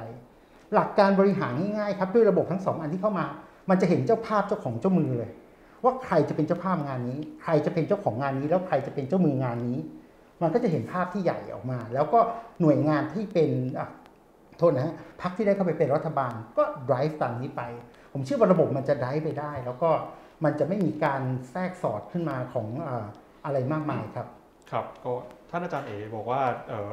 เราจะออกแบบนโยบายเนี่ยนโยบายมันต้องมีความแม่นยำนะต้องมีวิสัยทัศน์ต้องมีการปรับเปลี่ยนให้เข้ากับยุคยุคสมัยที่เปลี่ยนไปนะฮะแต่ทีนี้เนี่ยข้อจำกัดที่เราคุยกันไปหลายท่านก็คือบอกว่า วันนี้ข้อจำกัดในเรื่องของระบบสถาบันทางการเมือง ระบบข้าราชการที่ยังเป็นอุปสรรคต่อการผลักดันนโยบาย หลาย ๆ เรื่องที่มันมีวิสัยทัศน์นะสุดท้ายผ่านไปไม่ได้เพราะว่าเจอโครงสร้างทางการเมืองเนี่ยนะครับอาจารย์เอ๋คิดว่าเราจะสามารถออกแบบระบบทางการเมืองไปด้วยได้ไหมครับที่จะเอื้อให้เกิดการพัฒนาในภาคอาชีวะครับเออจริง ๆ แล้วเนี่ยภาคอาชีวะ ภาคอาชีวะเนี่ยคนไม่เยอะครับถ้าถ้าเอาเข้าจริงนะฮะถ้าเทียบกับหน่วยงานอื่นๆเนี่ยตัววิทยาลัยอาชีวะเองคนไม่มากอย่างที่คุณโรจน์บอกไว้วิทยาการอาชีพบางแห่งเนี่ยมีข้าราชการไม่กี่คนเองอืมที่เหลือเป็นประเภทอัตราจ้างภารกิจหมด มาอยู่ตรงเนี้ยผมเชื่อว่าเราสามารถจะจัดการได้โดยเฉพาะเมื่อกี้พูดเรื่องทวิภาคีน่าสนใจมากนะครับจะทวิภาคีและที่คุณมหาไทยบอกเรื่องไตรภาคีก็ตามที่เกิดเนี่ยน่ากังวลนะครับบางคนเก่ง เป็นผอสำนักอะไรเนี่ยอยู่ๆวันดีคืนดีบุญพาวาสนาส่งได้ขึ้นเป็นรองเลขาครับ หลุดละคนใหม่มาไม่ต่อยอดละอืมไอ้หน่วยงานนี้มันน่าจะออกมาเป็นเหมือนคล้ายๆ TPQI เป็นองค์การมหาชนได้ไหม เพราะมันจะต้องไม่ได้ดูแลแต่ร้านละ มันต้องดูแลทั้งวิไลเอกชน และดูดูแลสถานประกอบการด้วย ฉะนั้นก็จะได้คนเก่งมานั่งบริหารได้ ถ้าหน่วยงานรัฐอุ้ยอ้ายเกินไปกิโยตินนะครับ เปลี่ยนออกมาหาหน่วยงานบางอย่างที่มันเกิดขึ้นองค์การมหาชนต่างๆ ที่จะเข้ามา drive แล้วค่อยๆ ลดขนาดลงนะครับ ผมเชื่อว่าเรามีกพลเรามีอะไรหลาย ๆ อย่างที่จะดูว่ามันอยู่ตรงไหน แต่ที่สำคัญคือ คนที่เข้าไปนั่งบริหารนะต้องเท่าทันกับข้าราชการที่เขาอยู่ตอนนั้นนะครับ แล้วเวลาเขาพูดมาก็ฟังว่าเชื่อได้ไหม และจะรันยังไง ผมเชื่อว่าถ้าเอาจริงเอาจังเนี่ยไม่น่ายากนะครับ ครับ ครับ ขอบพระคุณท่านอาจารย์เอกนะครับ ก็มาที่ อาจารย์ขนกครับ อาจารย์พูดไว้ตั้งแต่ตอนแรกเลย บอกว่าเรื่องนี้มันไม่ควรจะเป็นหน้าที่ของกระทรวงใดกระทรวงหนึ่ง แต่รัฐบาลควรจะเป็นเจ้าภาพ แล้วอาจารย์ก็ชี้โจทย์ใหญ่สำคัญเลยนะฮะไม่ว่าจะเป็นเรื่องของค่าตอบแทนที่ไม่จูงใจ เรื่องงบประมาณเรื่องของระบบราชการเนี่ยที่ไม่สนับสนุนให้เกิดการพัฒนาไม่ตอบโจทย์ ภารกิจ เรื่องของคุณภาพการเรียนการสอนเรื่องของครูด้วยนะครับ เราจะมีนโยบายยังไงที่จะแก้ไขปัญหาเหล่านี้ครับสำหรับนโยบายการศึกษาสายอาชีพเนี่ยนะครับ ผมคิดว่า มันมีเยอะมากที่เราต้องคิด แต่ผมอยากจะชวนให้คิดอย่างนี้ว่า วันนี้โลกมันกำลังเปลี่ยนแปลง เราต้องถามตัวเราเองว่า เรามีความได้เปรียบเชิงเปรียบเทียบอย่างไร comparative advantage ของเราอยู่ตรงไหนบ้าง เพราะถ้าเราไปทำที่เราไม่มี comparative advantage นะทำให้ตายยังไงเราก็คงชนะยากมากนะครับสำหรับผมเนี่ยผมคิดว่า comparative advantage ของประเทศไทยเราเนี่ยนะครับ มันมีอยู่ 3-4 เรื่อง เรื่องแรกคือเรื่องเกษตร เรื่องที่ 2 คือเรื่องอาหาร เรื่องที่ 3 คือเรื่องหัตถกรรม และเรื่องทีสี่ 4 คือเรื่องการท่องเที่ยวนะครับผมคิดว่า4เรื่องนี้เป็นเรื่องที่ที่ประเทศไทยมีความได้เปรียบนะครับเพราะฉะนั้นผมอยากให้นโยบายการศึกษาสายอาชีพเนี่ยโฟกัสไปที่ 4 เรื่องนี้ก่อนโฟกัสไปที่สี่สี่เรื่องนี้ก่อนนะครับความได้เปรียบในสี่เรื่องของเราเนี้มันคืออะไรครับ อันแรกชัดเจนก็คือเรามีความหลากหลายทางชีวภาพสูงมาก เรามีอาหารมีสมุนไพร แม้กระทั่งมีจุลินทรีย์ ที่เราเรียกกันวันนี้ว่า probiotics นะครับเอ่อเป็นพันๆชนิดที่ยังไม่เคยถูกนำมาใช้เลยนะครับ อันนี้คือคือเราจะต้องเอาอาชีวะศึกษาเนี่ยเข้าไปดึงอันนี้ออกมานะครับ เรื่องที่สองก็คือเรื่องวัฒนธรรม ซึ่งเป็นวิถีชีวิตจิตใจของคนไทย รอยยิ้มของคนไทย นะครับจะไป training ให้คนสวีเดนยิ้มด้วยแววตาได้เนี่ยมันโอ้ผมว่าชาตินี้คงไม่รู้จะทำได้หรือเปล่าแต่คนไทยที่เกิดมายิ้มได้แววตาได้ทุกคนเลยไอ้นี่มันเป็นเรียกว่าเป็นซอฟต์พาวเวอร์ที่ที่ยิ่งใหญ่มากของคนไทย เราต้องมองเห็นอันนี้ แล้วก็ที่สำคัญก็คือธรรมชาติของเราในเอาง่ายๆกายภาพเนี่ยนะครับแม่น้ำภูเขาทะเลป่าไม้ ประเทศไทยนี่เป็นประเทศเดียวนะที่ ปลูกเลี้ยงอะไรก็ได้ทั้งปี 12 เดือนไม่ต้องหยุด ฝรั่งนี่ได้อย่างมากกว่า4เดือนก็ต้องหยุดนะครับเพราะมันหนาวมากอย่างนี้เป็นต้น ผมว่าสิ่งเหล่านี้เป็นเรื่องที่เราได้เปรียบทีนี้เราจะทำยังไง ที่ผ่านมาเราทำไม่ได้ ความหมายก็คือนโยบายต้องทำไม่เหมือนเดิม ทุกอย่างต้องไม่เหมือนเดิม วันนี้เราจนมาเนี่ยเกษตรกรเราจนเพราะเราปลูกข้าวปลูกยางปลูกมันปลูกปาล์มนะครับปลูกข้าวโพดเลี้ยงสัตว์เป็นต้นทำไมทำไมจนครับ เพราะเราขายผลผลิตเหล่านั้นเป็น commodity เป็นสินค้าเกษตรนะซึ่งมันก็ขึ้นลงตามราคาตลาด ยังไงเราก็วิ่งตามราคาตลาดไม่ได้ trader ที่ชิคาโก trader ที่ลอนดอนก็ปั่นราคากัน เราทำอะไรไม่ได้นะครับ เพราะฉะนั้นเราจะต้องเปลี่ยนจากการขายผลผลิตเหล่านี้ เป็นการขายผลิตภัณฑ์นะครับซึ่งจะต้องมี added เข้าไปด้วย science and technology นะครับ เราจะไม่ขายผลผลิตในความหมายทั่วไป แต่เราจะขายสารออกฤทธิ์ที่อยู่ในผลผลิตนั้นนะครับ ซึ่งถ้าขายผลผลิตเราขายเป็นกิโลเราขายเป็นตัน แต่เราขายสารออกฤทธิ์เราขายเป็นมิลลิกรัม ผมยกตัวอย่างเป็นรูปธรรมนะที่ผมทำนะครับ ก็คือว่าเราปลูกฟ้าทลายโจรนะครับ บริษัทก็มาซื้อจากเราเนี่ยแห้งกิโลละ 30 บาท ชาวบ้านของเราก็ขายกิโลละสามสิบบาท ก็อยู่มาเป็นปีแล้วปีเล่าแบบนี้ครับ แต่พอพวกผมเข้าไปทำงาน ผมก็ เอาฟ้าทลายโจรตรงนี้ไปเข้าแลบหาสาร andrographolide แล้วเราพบว่าสาร andrographolide ของเรานี่มี 10%ออยกำหนดแค่ 4%เท่านั้นเอง พอเราเอาใบห้องแลบของมหาวิทยาลัยให้เขาดูเท่านี้เองครับพ่อค้าขึ้นจาก 30 บาทเป็น 250 บาทครับนี่เรายังไม่ต้องทำอะไรเลยนะ เอาความคิดและเครื่องมือที่เป็นวิทยาศาสตร์เทคโนโลยีเข้าไปบอกว่าคุณค่าที่แท้จริงของมันคืออะไรนะครับคุณ under value สิ่งที่ที่เรามี ไม่ใช่เขาไม่รู้นะครับเขารู้ แต่พ่อค้าก็คือพ่อค้าแล้วครับอืมก็ไม่ว่ากัน แต่คนไทยของเราสายอาชีวะจะต้องไม่ใช่บอกอะผมจะทำยังไง ก็ไปทำการตลาดมันไม่ใช่ คุณจะต้องเอาสารตัวนี้ออกมานะครับ อย่างเช่นแอนโดคาฟไลอย่างนี้เป็นต้นแล้ววันนี้เรารู้แล้วเกษตรเนี่ยถ้าปลูกแบบเดิมแอนโดฟ้าทลายโจรก็มีใบเก็บตอนไหนก็ไม่รู้นะครับ เก็บในช่วงไหนก็ไม่รู้ เก็บกิ่งตอนไหนก็ไม่รู้ เก็บเอากิ่งกับใบมาผสมกันไม่รู้ว่าสารฟ้าทลายโจร แอนโดคาฟไลมันอยู่ตรงไหน แต่วันนี้เรารู้หมดแล้ว เรารู้อยู่ที่ใบเก็บในขณะที่มีดอกขาวครึ่งต้นโดยประมาณนะครับ ไม่ใช่ดอกยังไม่ขึ้นเลยก็รีบเก็บแล้วรีบขาย อันนั้นเราก็ขายฟ้าทลายโจรที่เป็นต้น แต่ไม่ได้ขายสารแอนโดคาฟไลนะครับ จากแนวคิดอันเนี้ยความหมายผมก็คือว่านโยบายการศึกษาทางด้านสายอาชีวะสายอาชีพเนี่ยต้องบวกวิทยาศาสตร์ บวกเทคโนโลยี และบวกนวัตกรรม สามเรื่องนี้ต้องใส่เข้าไปนะครับ ถ้าเป็นแบบนี้อาชีวเกษตรมันก็จะไม่อาชีวเกษตรแบบเดิมแล้ว แต่เป็นอาชีวเกษตรโมเลกุลนะครับเป็นโมเลกุลาร์ agriculture นะครับเคหกรรมก็จะเป็นอุตสาหกรรมแปรรูปหรือเทคโนโลยีอาหารนะครับที่จะเป็นผลิตภัณฑ์อาหาร ผมถามว่าถ้าเกิดคนหนึ่งเนี่ยเอาง่ายๆเราเรามีผัดไทยเก่งที่สุด เรามีมัสมั่น ที่อร่อยที่สุดในโลก ชาวบ้านก็แกงแล้วก็ตักห่อแล้วก็ขายจานหนึ่งห้าบาทเออสิบาทห้าสิบาทว่าไป ผมถามว่าทำไมให้ชาวบ้านคนที่ทำมัสมั่นที่พัทลุงเก่งที่สุด บรรจุแพ็คแล้วส่งไปขายที่อังกฤษได้ครับอันนี้ต้องเพิ่มเทคโนโลยีบางอย่างนะครับ ซึ่งชาวบ้าน SME ของเราทำไม่ได้ แต่สายอาชีวศึกษาทำได้ครับ อย่างนี้เป็นต้นนะครับ หรือว่าช่างยนต์ช่างไฟฟ้านะครับ ถ้าจะเดินสายตอกบักบักบักแล้วก็เดินสายไปก็ไปดูว่าเดินตรงไม่ตรงอันนั้นแบบเก่าแล้วครับ วันนี้เราต้องการช่าง AI อืมช่าง Internet of Things ที่จะทำอะไรเยอะแยะมากมาย นี่คือการเปลี่ยนทางด้านวิทยาศาสตร์ เทคโนโลยี และนวัตกรรม ในการศึกษาสายอาชีพ เพราะฉะนั้นหลักสูตรวิธีการสอนต้องเปลี่ยนใหม่หมดนะครับมันมันอันนั้นเป็นรายละเอียดขอไม่ไม่ลงประเด็นนะครับ แต่ประเด็นที่คุณตาพูดถามทุกท่านเนี่ยผมตอบเลยนะครับ ว่าแล้วนักการเมืองเนี่ยทำไมถึงไม่ทำอย่างนี้อะครับอืมอย่างที่พูดเนี่ยไม่ทำอย่างนี้ ให้ตอบตรงเลยนะครับ ผมขออนุญาตตอบตรงครับ เรื่องที่เราทำอันนี้เนี่ยมันต้องใช้เวลาอืมอย่างน้อยๆเนี่ยสองปีสามปีสี่ปี กว่าจะทำได้สำเร็จนะครับ นักการเมืองเนี่ยเขาเป็นรัฐมนตรีศึกษาเนี่ยผมว่ายังไม่เกินเดือนครึ่งปีครึ่งแล้วครับ ปีนึงก็เก่งแล้วก็ออกอีกแล้ว เพราะฉะนั้นเขาจะไม่สนใจเลยเขารู้ตัวว่าผมมีวาระหนึ่งปี เพราะฉะนั้นเรื่องที่เกินหนึ่งปีผมไม่ทำ ผมก็จะทำเรื่องเฉพาะภายในหนึ่งปี ภายในหนึ่งปีครึ่งเท่านั้นนะครับ นี่คือปัญหานะครับ เพราะฉะนั้นการศึกษาด้านอาชีวะเนี่ยในตัวมันเองก็ยากและสลับซับซ้อนอยู่แล้วเนี่ยนะครับ แล้วต้องใช้เวลาแล้วก็วาระทางการเมืองมันสวนทางกันหมดอืมคำถามคือจะทำยังไง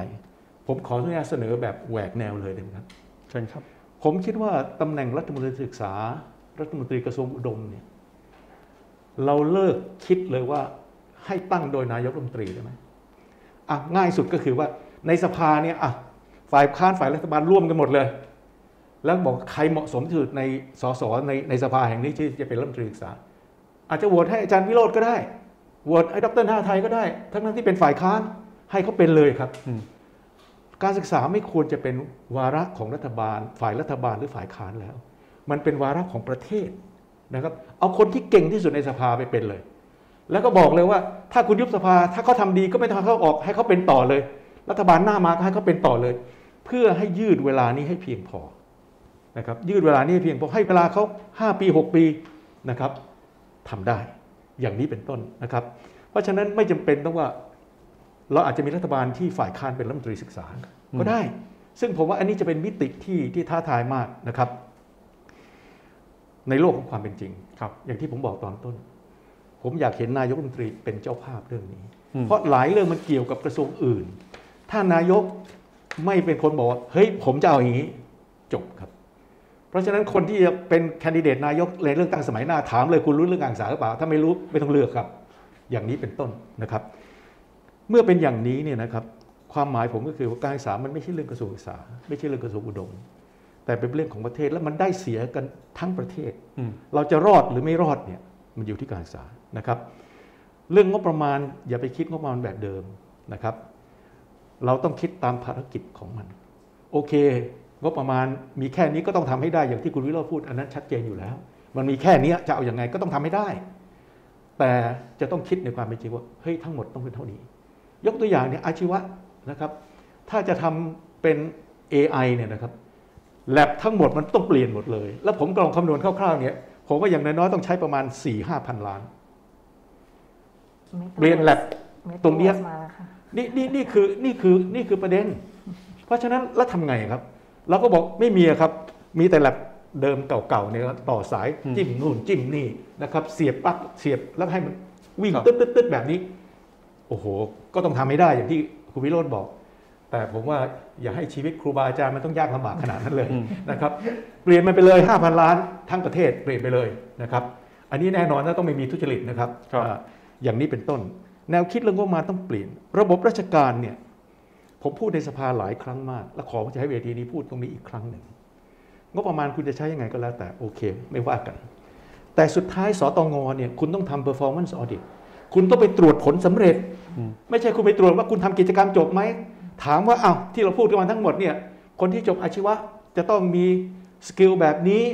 จะต้องมีความสามารถในการเรียนรู้ใหม่แบบนี้ จะต้องมีทัศนคติต่อการทำงานแบบนี้ โอเคคำถามว่ามีจริงหรือเปล่านะครับสตงจะต้องไปหาวิธีในการที่จะไปวัดผลอันนี้ไม่ใช่ว่าเฮ้ยจบหลักสูตรได้ประกาศนียบัตรแล้วเข้าเรียนกี่คนจบกี่คนผมว่ามันหมดแล้วครับ วิธีการทำแบบนี้มันหมดแล้ว เราต้องวัดผลสำเร็จสุดท้ายว่านักศึกษาได้อะไร แล้วก็ประชาชนและประเทศชาติได้อะไรนะครับ ทีนี้เมื่อทำแบบนี้เนี่ยที่ผมพูดตั้งแต่ต้นว่าผมเห็นอาชีวศึกษาหลังโควิดเนี่ยนะครับ เราต้องการคนที่รับผิดชอบเนี่ย คือคนที่รู้จริงนะครับอืมรู้จริงมีคำตอบในการแก้ไขปัญหาได้จริง ถ้าพูดภาษาของผมเนี่ยต้องมีคำตอบทางเทคนิค ต้องมี technical solution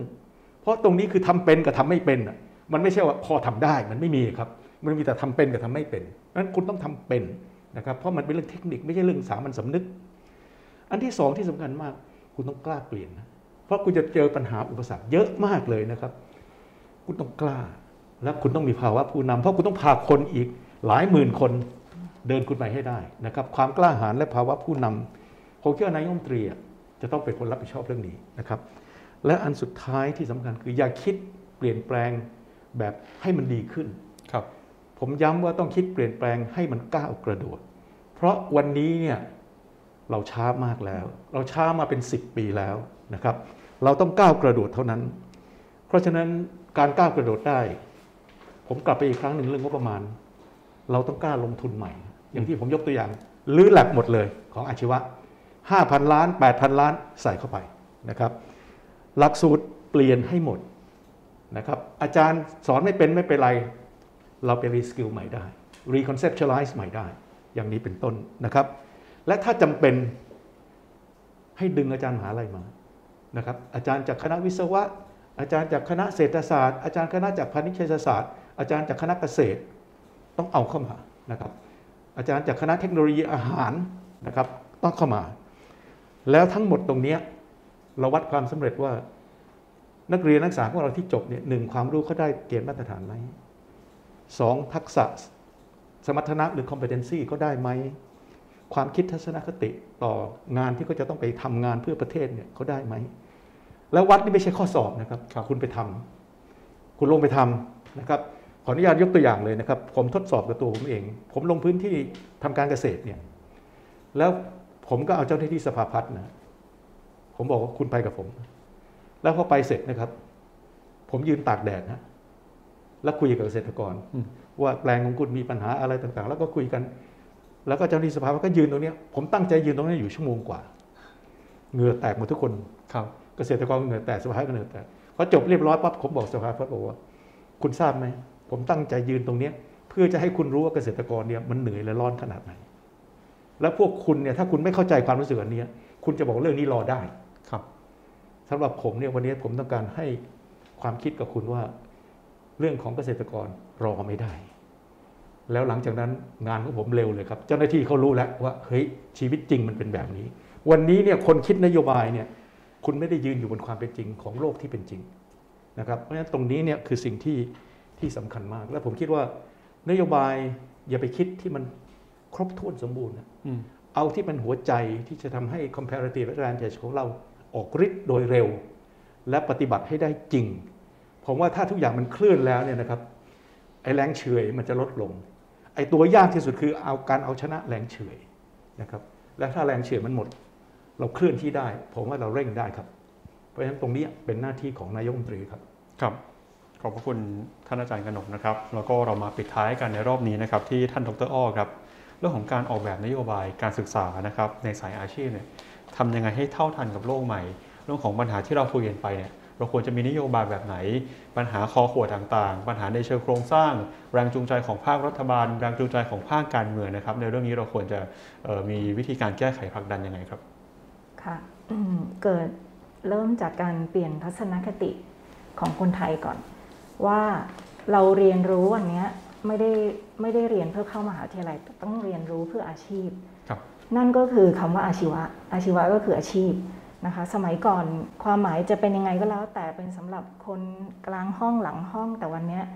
คาดว่าทุกคนนั่งในห้องอะก็จะต้องเรียนเพื่อมุ่งเป้าไปเพื่อเอาตัวรอด ให้มีอาชีพดำรงชีวิตตัวเองและครอบครัวอยู่ได้นะคะ ก็เมื่อเปลี่ยนทัศนคติตรงนั้นแล้วเนี่ย ก็จะมีกฎหมายที่วันนี้เข้าสภาอยู่วาระสองคือพระราชบัญญัติการศึกษาแห่งชาตินะคะฉบับใหม่ ซึ่ง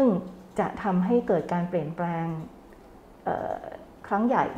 ขึ้นอยู่สองเรื่อง ก็คือจะมีทำให้เกิดคณะกรรมการนโยบายการศึกษาแห่งชาติ ซึ่งมีนายกรัฐมนตรีนั่งเป็นหัวโต๊ะเลย แล้วก็มีรอง มีรัฐมนตรีว่าการสองกระทรวงที่เกี่ยวกับการศึกษานั่งเป็นรอง แล้วก็มีกระทรวงที่เกี่ยวข้องทั้งหมดที่เราพูดกันเมื่อกี้เนี้ค่ะ ที่จะต้องเข้ามา เพราะว่าวันนี้เราไม่ได้เรียนรู้หรือเออเข้าโรงเรียนเพื่อให้จบให้ได้วุฒิแต่เราเรียนเพื่ออาชีพครับเพื่อการอยู่รอดนะคะ เพราะฉะนั้นก็จะเกิดเอิ่มสถาบันอีกสถาบันหนึ่งชื่อสถาบันหลักสูตรเอ่อ สถาบันพัฒนาหลักสูตรแห่งชาตินะคะ ซึ่งสถาบันนี้ก็จะทำหน้าที่ในการที่พูดง่ายๆว่าเป็นกระบวนการที่จะสร้างหลักสูตรทำวิจัยหลักสูตร แล้วก็ต้องเอาคนทุกคนที่เกี่ยวข้องกับการสร้างเนื้อหา เพราะว่าถ้าวันนี้เราจะผลิตคนเพื่อให้ตอบรับกับโลกที่เปลี่ยนแปลงไปเนี่ยก็ต้องรู้ฟังให้เยอะจากผู้ประกอบการที่เขาไปประกอบอาชีพ สถานประกอบการที่เกิดขึ้นใหม่ๆนะคะ แล้วก็นำเอางานวิจัยทุกอย่างจะเป็น qualitative quantitative ต่างๆ เข้ามา แล้วก็สร้างเป็นทั้งหนังสือบทเรียนหรือแอปพลิเคชันนะคะหรือแพลตฟอร์มก็แล้วแต่เนี่ยเมื่อใช้ไปพักหนึ่งก็จะมีความล้าสมัยก็ต้องกลับไปรีไวซ์แล้วก็ปรับอยู่ตลอดเวลาทำอย่างเงี้ยเป็นวงกลมตลอดเวลา นอกจากนั้นเนี่ย ทำหลักสูตรอย่างเดียวไม่พอ คิดเนื้อเนื้อหาวิจัยไม่พอจะต้องพัฒนาครูให้มันสอดประสานไปกับเรื่องของอการเปลี่ยนแปลงของหลักสูตรด้วยนะคะ พอพูดถึงครูเนี่ยนั่งข้างๆ อาจารย์กนกแล้วก็รู้สึกนับถือ เพราะว่าเนี่ยคือองค์ความรู้ที่ที่เรามีอะค่ะแล้วต่อไปเนี่ยสังคมเราเนี่ยชีวิตมนุษย์จะยืนยาวขึ้น มนุษย์ทุกคนเนี่ยมีความ เป็นเอกลักษณ์ในตัวเอง ในแง่ของประสบการณ์ เราจะนำประสบการณ์ของคนแต่ละคนเหล่านั้นเข้ามาได้ยังไง ก็คือสถาบันหลักสูตรน่าจะต้องมีความเกี่ยวข้องในเรื่องนี้กำลังคิดว่าธนาคารเครดิตเพื่อการเรียนรู้ตลอดชีวิตนะคะ น่าจะเป็นหน่วยงานหนึ่งที่เกิดขึ้น ถ้าไม่อยู่ภายใต้นโยบายของคณะกรรมการนโยบายการศึกษานี้ก็ต้อง ควรจะอยู่สังกัดสำนักนายกรัฐมนตรีเลย เพราะควรจะจะเป็นเครดิตแบงก์หรือจะเป็นเลเบอร์แบงก์เพราะมันคือการเรียนเพื่อแมทชิ่งกับความต้องการทางแรงงาน หรืออาชีพที่จะเหมาะกับปัจจุบันและอนาคตให้ได้มากที่สุดเมื่อเป็นอย่างนี้เนี่ยนายกก็จะมีข้อมูลที่ถูกต้อง เมื่อเห็นว่าทิศทางวันนี้ระยะสั้นระยะกลางระยะยาว ประเทศไทยกลุ่มอาเซียนโลกมันจะเดินไปทางไหน เพราะฉะนั้นเครดิตแบงก์ประชาชนตั้งแต่ 7 ขวบขึ้นมา เขาเรียนกันถูกทิศถูกทางไหมหลักสูตรมันเก่าหรือเปล่านะคะ สถาบันหลักสูตรก็ต้องรับนโยบายไป แล้วก็ปรับปรุงปรับปรุงตลอดเวลาอย่างที่อาจารย์กระโดดบอกว่าเราต้องเปลี่ยนอย่างก้าวกระโดดนะคะ เพราะฉะนั้น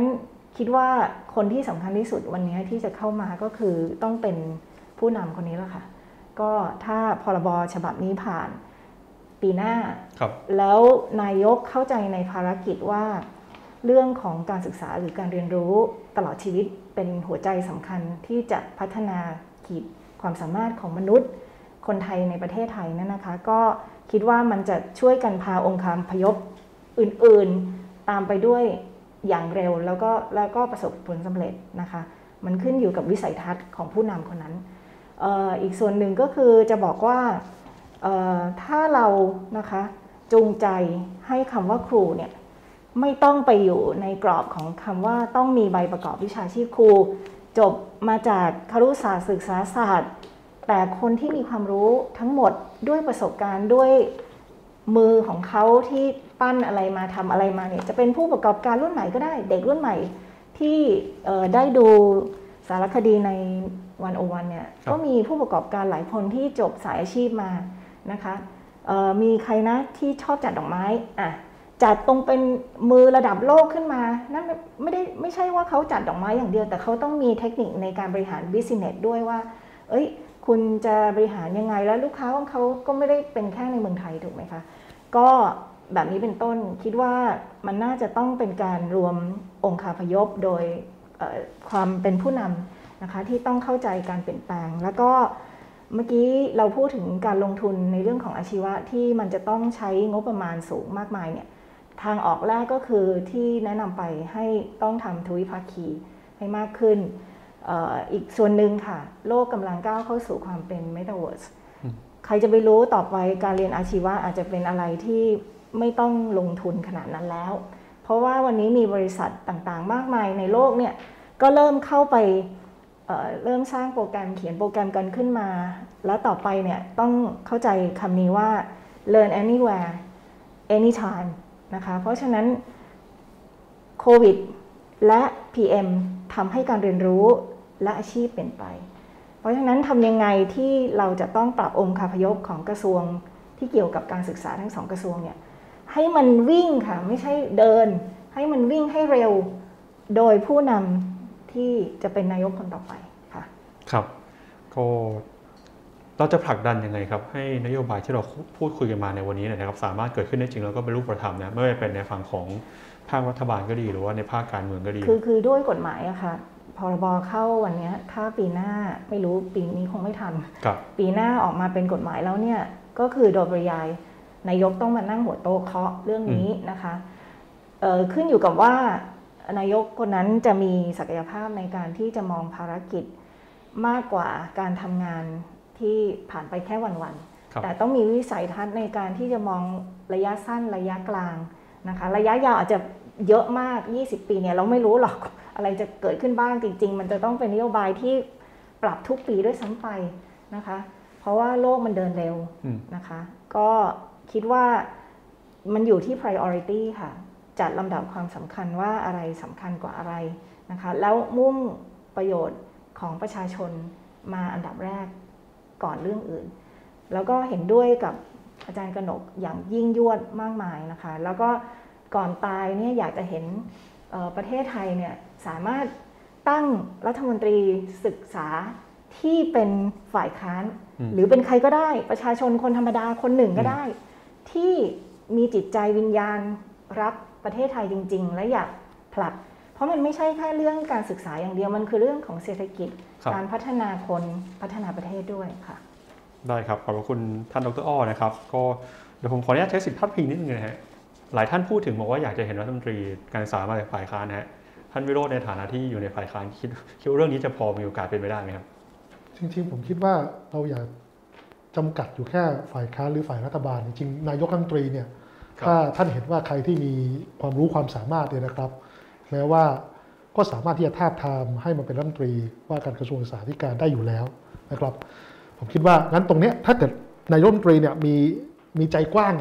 แล้วก็ไม่ได้มองเรื่องนี้เป็นเรื่องของโคต้าทางการเมืองเนี่ยผมคิดว่าทำได้อยู่แล้วนะครับ แล้วก็สิ่งที่สำคัญที่สุดของการศึกษาเนี่ยผมมักจะพูดเสมอว่า เราอย่าคิดเฉพาะแค่หลักสูตรนะ เพราะโลกใบนี้เนี่ยอย่างประเทศในกลุ่ม OECD เขาคิดถึงคำว่า well-being ไปแล้วอะนะครับ นั่นหมายความว่าอะไรครับผมมักจะเปรียบเทียบง่ายๆแล้วกัน เด็กวันเนี้ยถ้าเราให้เขาเต็มไปด้วยอยู่ในสถานศึกษาที่เต็มไปด้วยการกลั่นแกล้งรังแก มีการบูลลี่อิงกันมีสภาพโภชนาการแบบนี้ สุขอนามัยแบบนี้ ความปลอดภัยแบบนี้ที่มีเด็กถูกไฟดูดตายอยู่ทุกปีแบบนี้ใช่ไหมห้องน้ำเป็นแบบนี้ ต่อให้เราเปลี่ยนหลักสูตรเราเอาหลักสูตรที่ดีที่สุดไม่ว่าจะเป็นฟินแลนด์สิงคโปร์หรือว่าที่ไหนก็ได้ในโลกนะแล้วเปลี่ยนเป็นภาษาไทย มาสอนภายใต้ระบบนิเวศแบบนี้ ผมไม่เชื่อนะว่าคุณภาพในการศึกษามันจะเปลี่ยนแปลงอย่างก้าวกระโดดได้ครับดังนั้นคุณภาพชีวิตกับหลักสูตรต้องไปคู่กัน ดังนั้นเวลาพูดถึงการศึกษา เราอย่าคิดแค่หลักสูตร เราต้องคิดถึงคุณภาพชีวิตในสถานศึกษาด้วย ได้ครับ ก็ขอบพระคุณเอ่อท่านผู้มีเกียรติทั้งสี่ท่านนะทีนี้เรามาดูช่วงคำถามบ้างครับว่าคำถามที่คนดูจากทางบ้านนะครับ ส่งคำถามเข้ามาในเรื่องของการพัฒนาระบบอาชีวะนะครับ จะเป็นยังไงบ้างครับ คำถามแรกนะครับถามถึงการสนับสนุนให้เรียนอาชีวะฟรี จะตอบโจทย์ช่วยดึงดูดผู้เรียนแค่ไหนแล้วก็เอ่อทุกวันนี้เนี่ยเราก็เห็นนะครับว่าเราก็มีการให้เงินกู้ยืมต่างๆอยู่แล้วเนี่ยนะครับเดี๋ยวเชิญอาจารย์เอก่อนครับเอ่อจริงๆ ค่าใช้จ่ายในการศึกษามันไม่ใช่แค่ค่าเรียนอย่างเดียวครับนะค่าเดินทางค่าโซคุยต่างๆแล้วโดยเฉพาะในแต่ละพื้นที่แต่ละจังหวัดเนี่ยเรามีวิทยาลัยอาชีวะหรือสถาบันเนี่ยอยู่ไม่เยอะ การเดินทางจากจุดหนึ่งไปอีกจุดหนึ่งเนี่ยมันยากมันมันมันที่ใช้คำว่าค่ารถแพงกว่าค่าเรียนนะครับฉะนั้นถ้าเราเพิ่มเติมตรงนี้ได้ ผมเชื่อว่า น้องๆส่วนหนึ่งที่ต้องการแสวงหาโอกาสเนี่ยเขาจะมีโอกาสมากยิ่งขึ้นนะครับที่จะเข้ามาสู่กระบวนการตรงนี้ เพราะกยศเองจริงก็ไม่ได้เยอะ ถ้าเอาเข้าจริงนะครับ ก็จะเป็นค่าเรียนค่าไอค่าค่าเทอมค่าอะไรบ้างแล้วโดยเฉพาะที่ดรออได้พูดถึงคืออย่างของอาชีวะเอกชนเนี่ย มันก็ได้ไม่เต็มใช่ไหมครับดังนั้นการเติมแล้วต้องเติมให้เยอะด้วย ไม่ใช่เติมแค่เท่าเท่าๆกับนิดๆหน่อยๆแต่ว่าไม่งั้นมันจะเหมือนกับเราพาคนข้ามถนนแต่ข้ามไม่พ้นน่ะไปยืนแค่กลางเกาะแล้วก็ปล่อยเขาใช่ไหมครับก็จะเข้ามาสู่ตัวเลขที่มันถูกไพเอาออกไปว่าหายไปไหนดูอยู่เรียนไปแล้วหายออกไปอย่างเงี้ยนะครับ ผมเชื่อว่าถ้าเราใส่ให้อย่างเต็มที่โดยมีความแม่นยำในการใส่เนี่ยน่าจะทำให้ระบบเนี้ยดีขึ้นครับ แล้วก็มีคนได้ประโยชน์มากขึ้นด้วยครับ ครับในช่วงถามเมื่อสักครู่นี้ท่านดรอ้อก็พูดเหมือนกันว่าอาชีวะควรจะเรียนฟรีนะฮะทีนี้ในประเด็นที่คุณผู้ชมถามเข้ามาเนี่ยเอ่อคิดว่าถ้าหากเรามีนโยบายที่เรียนอาชีวะฟรีทั้งหมดแล้วเนี่ยนะครับเอ่อต่อไปจะเป็นยังไงต่อครับ เดี๋ยวตอบโจทย์ตรงนี้กันนะคะครับว่ากระทั่งจริง ๆ โรงเรียนเป็นที่โรงเรียนเนี่ยครับทำมา เราจะรู้เลยว่าเด็กประถมอะส่วนใหญ่ถ้าเราเดินเข้าห้องแล้วก็สักแต่ว่าสอนเนี่ยเด็กก็จะเรียนแบบเหนื่อยๆแต่ถ้าเราบอกว่าเรียนอันนี้เพราะว่า ครูอยากให้เธอทำอันนี้ได้อืมเด็กกับเขาต้องการรู้ว่าเขาอยากทำอะไรได้นะคะ เพราะฉะนั้นที่บอกเสนอเรื่องฟรีให้การศึกษาสายอาชีพเป็นภาคบังคับไปเลย คืออยากใครอยากจะคือวันนี้อาจจะไม่ได้มีเขียนในกฎหมายนะครับว่าสายอาชีพเป็นภาคบังคับมีไหมคะเป็นไปได้ไหมที่เราแล้วต่อไปเนี่ยเส้นแบ่งระหว่างคำว่าสายสามัญกับอาชีพมันอาจจะบางลงเรื่อยๆเรื่อยๆอืมใช่ไหมคะเพราะสุดท้ายเนี่ยถ้าเรามีการเรียนที่ว่า learn anywhere anytime และ up skill re skill ตัวเองได้ตลอดเวลา มันไม่ใช่เรื่องของการเรียนระยะยาวอีกต่อไปแล้วอะเพราะฉะนั้นถ้าเรารู้ว่าเด็กคนไหนเขาจบป .6 เนี่ยเขาต้องไปช่วยพ่อแม่ทำเกษตรเกษตรกรรมและ ไปเรียน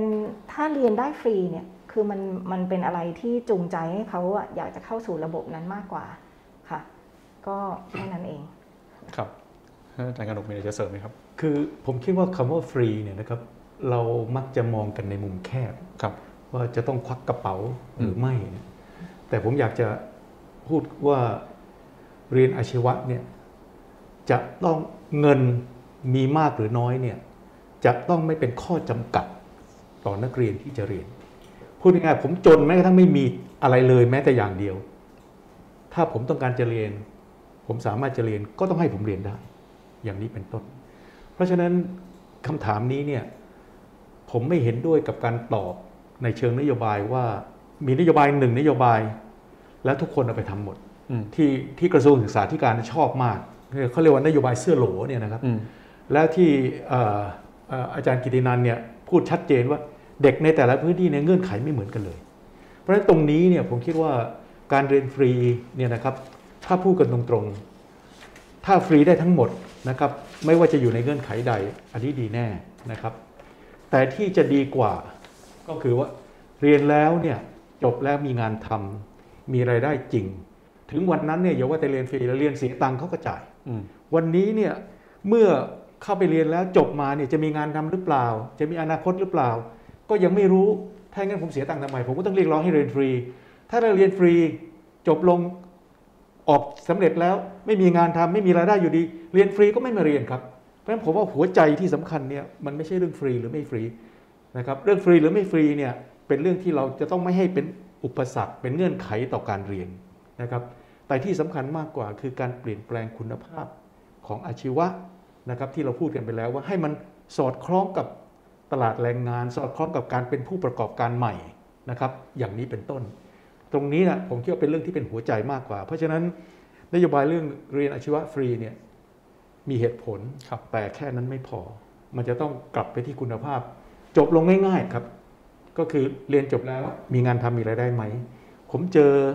เกษตรกรในอีสานนะครับครับลุงจะบอกว่าอาจารย์กนกอาจารย์กนกลูกผมวันนี้เนี่ยนะเรียนเนี่ยมหาวิทยาลัยเนี่ย ไม่ใช่ว่าแต่อาชีวะเลยมหาวิทยาลัยเนี่ยถ้าจบแล้วเนี่ย ไม่ต้องขอเงินเพิ่ม เป็นเดือนเดือนๆเนี่ยก็ถือว่าเป็นบุญแล้ว ไอ้ที่บอกว่าเรียนแล้วจะได้เป็นที่พึ่งของครอบครัวเนี่ยไม่เคยฝันแล้วครับท่านลองคิดภาพดูว่าสมัยเมื่อก่อนนี้ทุกคนบอกการไปเรียนอาชีวะเรียนมหาวิทยาลัยเป็นที่พึ่งของครอบครัว วันนี้จบแล้วไม่เป็นที่ไม่พึ่งพาครอบครัวก็ถือว่าดีมากแล้ว ตรงนี้มันสะท้อนชัดเจนว่าคุณภาพอาชีวศึกษาของเรานะครับ มันตกต่ำไปมาก แล้วผมว่าตรงเนี้ย เป็นเรื่องที่กระทรวงศึกษาธิการจะต้องกลับมาทบทวนกันจริง ๆทำให้คนจบอาชีวะมีงานทำมีรายได้ อันนั้นคือหัวใจครับ ครับเอ่อคำถามมีประมาณ5้าหกคำถามนะครับ ผมอาจจะไม่ได้เอาคำถามนี้ถามทุกท่านนะครับ บางคำถามอาจจะข้ามไปบ้างนะครับคำถามที่ 2 ครับ เห็นด้วยหรือไม่เรื่องการยุบรวม สถานศึกษาสายอาชีพ เพื่อเพิ่มงบประมาณแล้วก็ยกระดับคุณภาพแต่ละแห่งให้ดีขึ้นนะครับ ก็เดี๋ยวถามที่ท่านอาจารย์เอก่อนนะครับ เออจริงๆแล้วเนี่ยผมมองเรื่องการกระจายมากกว่านะการยุบรวมถ้าพูดถึงการยุบรวม 2 วิไลเป็น 1 วิไลอะไรอย่างเงี้ยนะครับ แต่ถ้าเรามองว่าเรารวมการบริหารจัดการ ซึ่งตอนนี้อาชีวะเองก็มีสถาบันการอาชีวะ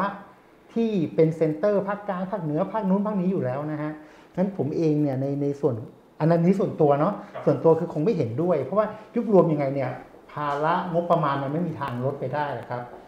ตัวสำคัญคือการกระจายเพื่อให้ผู้เรียนเข้าถึงโอกาสได้ง่ายกว่าเนี่ยสำคัญกว่า จะใช้เงินเท่าไหร่ก็ก็ไม่น่าเป็นปัญหาแล้วครับ ถ้าเกิดผู้เรียนได้ประโยชน์จริงๆครับ ครับ คุณวิโรจน์ว่ายังไงครับคือพูดถึงเรื่องของการควบรวมสถานศึกษาเนี่ยนะครับมันไม่ใช่มีเฉพาะเรื่องของสายอาชีวะนะครับอืมสายสามัญก็มีเนื่องจากอัตราการเกิดเราลดลงถูกไหมครับ คราวนี้เนี่ยปัญหาที่เราถกเถียงกันทั้งหมดเนี่ยทั้งหมดเนี่ยมันเป็นเพราะอะไรครับทุกคนเนี่ยอยากจะไปเรียนในสถานศึกษาที่มีคุณภาพทั้งสิ้นนะครับ ถามว่าทำไมปัญหานี้ถึงไม่ได้พูด มากนักในอืมเขตเมืองหรือกรุงเทพมหานคร เพราะอะไรครับเพราะเรามีบริการขนส่งสาธารณะที่เข้าถึงไงฮะครับเราสามารถที่จะเดินทางไปเรียนในสถานศึกษาที่เราใฝ่ฝันและเราเชื่อว่าตอบโจทย์เราถูกไหมดังนั้นเนี่ยสิ่งที่เราพยายามพูดในเรื่องนี้มาตลอดตลอดเวลาคือ เราต้องมีลดโรงเรียนให้ได้อะคือการควบรวมเนี่ยนะครับ เพื่อทำให้สถานศึกษาแต่ละแห่งเนี่ยมี อัตลักษณ์หรือมีขีดความสามารถในการพัฒนาทักษะบางอย่าง แล้วถ้าเกิดพูดศัพท์เทคนิคนิดหนึ่งคือมันมี economy of scale คือเราสามารถลงทุนแลบบางอย่างให้กับสถานศึกษานั้นเนี่ยอย่างเต็มที่ได้ แต่เราเปิดให้นักเรียนจากสถานศึกษาอื่น เข้ามาเรียนร่วมได้เนี่ยมันจะเป็นประโยชน์มากๆ เพียงแต่ว่าอะไร เราต้องมีบริการขนส่งสาธารณะด้วย แล้วก็ต้องมีคือผมเรียกว่ามันต้องมีลูปอะในการในการในการทำบริการขนส่งสาธารณะเพื่อเคลื่อนย้ายอาจารย์ จากสถานศึกษาหนึ่งไปสอนอีกสถานศึกษาหนึ่ง หรือถ้าเกิดปรากฏว่าสถานศึกษานั้น มีแลบที่มันเป็นอัตลักษณ์มากๆ ลงทุนสูงมาก เราไม่สามารถลงทุนแลบแบบนี้กับทุกๆ สถานศึกษาถูกไหมฮะแต่เราสามารถที่จะมีระบบขนส่งสาธารณะที่เคลื่อนย้าย นักเรียนจากอีกสถานศึกษาหนึ่งมาเรียนในอีกแห่งหนึ่งได้ถูกไหมฮะดังนั้นเนี่ยผมคิดว่ามันต้องมองนโยบายเนี้ยไม่ใช่ว่ายุบแล้วแล้วเราเลิกเลยถูกไหมฮะครับคือมันห้ามคิดว่ายุบทิ้งแล้วก็หารเฉลี่ยแล้ว ได้ได้ได้งบต่อโรงเรียนเพิ่มมากขึ้น แต่ต้องถามคือเราจะควบรวมยังไงเพื่อให้มันเกิดประโยชน์สูงสุดในการที่จะพัฒนาผู้เรียน แล้วก็เป็นประโยชน์ต่อการทำให้คุณครูหนึ่งคนอาจารย์หนึ่งคนเนี่ยมีประโยชน์กับนักเรียนที่มากขึ้น ตรงเนี้ยผมคิดว่าต้องตอบโจทย์ และในท้ายที่สุดที่เมื่อกี้ผมขอแตะเรื่องเรียนฟรีเนี่ยมันคันมากนะอืมทำไมเราไปใส่ที่ supply side ล่ะครับผมกลับคิดว่ามันควรต้องอยู่คูปองตัวเนี้ยมันควรจะอยู่ที่ผู้เรียน อะอืมถ้าสถานศึกษาไหนมีหลักสูตรที่ตอบโจทย์ผมผมสามารถเอาคูปองเนี้ยไปเรียนกับมุติผมเรียนกับอาจารย์กนกอาจารย์กนกบอกที่เนี่ยเรียนฟรีเลย ผมมีคูปองเท่านี้หมื่นบาทเรียนฟรีเลย แต่พี่อ้อบอกว่าต้องเติมอีกสองพันนะ แต่มันจะดีกว่าอย่างนี้นะอืมผมควรจะมีอำนาจอย่างนั้นนะที่สามารถที่จะเติมทักษะที่ผมต้องการได้ คืออย่าเติมที่ supply side ให้เติมที่ demand side คือผู้เรียนผมว่ามันจะตอบโจทย์มากกว่า ครับอะไปคำถามที่ 3 เลยนะครับ มีโอกาสไหมครับที่ตลาดแรงงานเนี่ยจะให้การยอมรับคนที่จบหลักสูตร สายอาชีพในระยะสั้นที่ไม่เน้นวุฒิการศึกษานะครับ อันนี้เดี๋ยวถามท่านอาจารย์กันก่อนครับ ผมคิดว่าวันนี้เกิดขึ้นแล้วนะครับ วันนี้เนี่ยมีบริษัทเอกชนเยอะมากนะครับ รับสมัครพนักงานเนี่ยเขาไม่ได้ดูวุฒิการศึกษาแล้วครับครับเขาเอามาสัมภาษณ์ก่อนอืมแล้วลองไปทำงานนะครับ เพราะฉะนั้นนี่นี่คือชัดเจนสิ่งที่เกิดขึ้นนะครับ เพราะฉะนั้นเอ่อวุฒิการศึกษาเนี่ยเอ่อวันนี้เนี่ย ลดความสำคัญลงมากนะครับ แล้วก็ขีดความสามารถสมรรถนะของของคนนะครับเป็นหัวใจสำคัญ อันนี้ผมว่าเป็นสัญชาติเป็นสัญญาณที่ดีนะครับเป็นสัญญาณที่ดี แต่ที่น่าเสียดายก็คือว่าภาคราชการยังไม่ทำแบบนี้อืมนะครับผมอยากให้ภาคราชการเนี่ยเปลี่ยนอันนี้นะครับกพเนี่ยหน่วยงานแรกเลยนะครับแต่ไอสอบกพที่โอ้โห สอบกันเยอะแยะมากมายเนี่ยแล้วสุดท้ายก็ไม่ได้หมายความว่าจะได้ข้าราชการที่ดีนะครับ ไอตรงเนี้ยผมว่าจะต้องเปลี่ยนใหม่ ผมคิดว่าต้องเอาต้องเอาสมรรถนะจริง เพราะจริง ๆ วันนี้เราพูดกันถึงเรื่องทักษะกับสมรรถนะสกิลกับ competency ไม่เหมือนกันครับ competency นี่คือการทำให้งานให้สำเร็จ skill คือการทำงานหนึ่งชิ้นอืมให้มีประสิทธิภาพสูง จริง ๆ แล้วในความสำเร็จมันต้องใช้ skill หลายอย่างมากประกอบกัน เพราะฉะนั้นวันเนี้ยอาชีวะในอดีตเนี่ยเราพูดถึง skill วันเนี้ยเรากำลังพูดถึง competency เพราะสภาวะแวดล้อมเนี่ยมันเปลี่ยนเร็วมาก มันจะต้องปรับหลายอย่างมาก ตรงนี้เนี่ยนะครับเป็นสิ่งที่ผมอยากเห็นอาชีวะเปลี่ยนแปลงในเชิงคุณภาพ และผมคิดว่าวันเนี้ยภาคเอกชนเปลี่ยนแล้วครับนะครับผมจำได้เมื่อ 10 กว่าปีที่แล้วเนี่ยนะครับมีภาคเอกเอ่อไม่ไม่ใช่เมื่อไม่ใช่สิบกว่าปี เมื่อ 20 กว่าปีที่แล้วตอนที่ผมยังเป็นรองปลัดทบวงนะครับ มีภาคเอกชนถามผมบอกว่าอาจารย์กนก ผมถามอาจารย์หน่อยเถอะว่า พนักงานผมเนี่ยมันทำงานจบปริญญาตรี แล้วก็ลาไปเรียนนะครับผ่านไป 2 ปี 3 ปี กลับมาพร้อมกับปริญญาโทอืมแล้วบอกว่าขอขึ้นเงินเดือน จากเริ่มต้นตอนนั้นเนี่ยก็ประมาณหมื่นห้าอืมบอกขอสามหมื่นเพราะจบปริญญาโทแล้วอืมเขาก็ถามผมว่าอาจารย์กนกที่มหาวิทยาลัยเนี่ยในช่วงสองสามปีเนี่ยเขาสอนอะไรให้มันเก่งขึ้นเท่าตัวนี่นี่คือคำถามที่ตรงมากครับซึ่งเมื่อ 10 20 กว่าปีที่แล้วเนี่ยถามคำถามนี้แล้ววันนี้เนี่ยเอกชนเข้าทนไม่ได้แล้วอืมเขาบอกผมไม่ดูแล้วอืม คุณจะจบ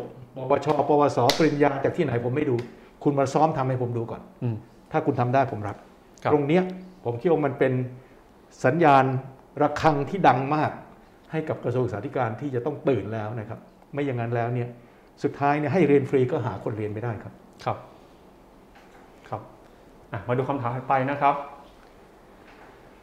รัฐบาลควรมีนโยบายอย่างไรเพื่อส่งเสริมให้ภาคเอกชน แล้วก็ภาคการศึกษานะครับ ตั้งโปรแกรมทวิภาคีเพิ่มมากขึ้นนะฮะเดี๋ยววนนี้คำถามนี้ขออนุญาตเดี๋ยวถามท่านดรอ้อนะครับค่ะ ก็เรียนไปตั้งแต่ต้นแล้วว่าเป็นนโยบายในเรื่องภาษีครับนะคะที่จูงใจให้เช่นเอ่อคนที่จัดการศึกษานอกระบบเนี่ยก็ถือว่าเป็นเอ่อภาคธุรกิจอย่างหนึ่งอืม เมื่อกี้ยกตัวอย่างให้เห็นชัดๆ เช่น ถ้าเรามีแพลตฟอร์ม ที่เราอยากจูงใจให้คนเข้ามาเรียนที่ไหนก็ได้เมื่อไหร่ก็ได้ เราก็วันนี้นอกระบบน่าจะต้องเสียภาษีเต็มใช่ไหมคะครับถ้าคนที่เข้ามาในแพลตฟอร์มเนี้ยเราอาจจะมีนโยบายลดภาษีให้ 50%แล้วก็เข้ามาร่วมเพื่อให้คนเนี้ย upskill reskill ได้ตลอดเวลาเรียนตอนไหนก็ได้ รวมทั้งถ้าเอ่อสถานประกอบการนั้นหรือว่าสถาบันนั้นที่เป็นนอกระบบเนี่ย มี on-site ครับคุณก็สามารถไปเรียน on-site ได้ แต่ว่า register ผ่านระบบ cloud ขึ้นไป แล้วมันก็จะถูกบันทึกไว้ค่ะ ครับอะคำถามถัดไปครับ ข้อกังวลหนึ่งของผู้ปกครองแล้วก็ผู้เรียนคือการตีกันระหว่างสถาบันนะครับเอ่อมีแนวทางเป็นรูปธรรมที่จะแก้ไขปัญหานี้หรือเปล่านะครับเอ่อ คำถามนี้ผมไม่แน่ใจว่าท่านไหนอยากจะตอบเป็นพิเศษไหมฮะคือคืออย่างนี้ฮะครับ คือหนึ่งเนี่ยเราห้ามเหมารวมเด็ดขาดนะครับ อย่างการทะเลาะเบาะแว้งกันระหว่างสถาบันเนี่ยมันเกิดขึ้นผมว่าแค่บางสถาบันอืมในบางพื้นที่โดยเฉพาะในพื้นที่กรุงเทพมหานครครับ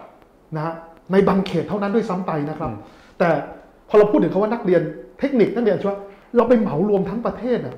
ซึ่งถ้าเกิดผมเดินทางไปต่างจังหวัด ผมไม่เคยเจอภาพลักษณ์ที่รุนแรงขนาดนั้นเลยนะครับแต่นึกภาพไหมแต่เราไปไปเหมารวมเขาทั้งหมดไม่ได้อะอืมเราเหมาเรียนเราเราเราพบความเหมารวมแบบนี้แหละ มันทำให้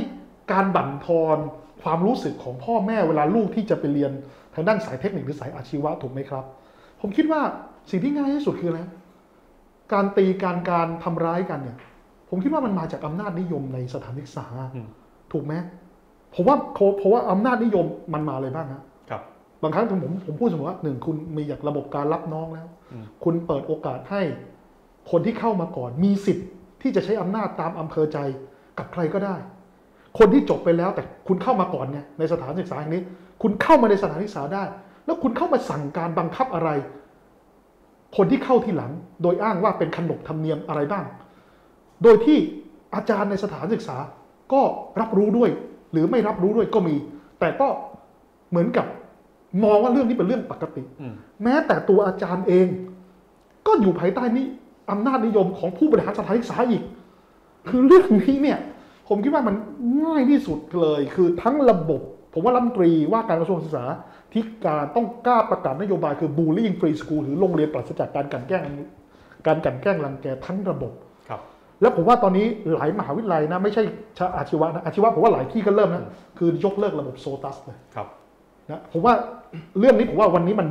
ผมว่ามันผ่อนคลายลงมาอืมจากอดีตมากแล้วนะแต่ผมคิดว่ามันจะผ่อนคลายอีกถ้านโยบายของตัวรัฐมนตรีว่าการกระทรวงศึกษาธิการชัด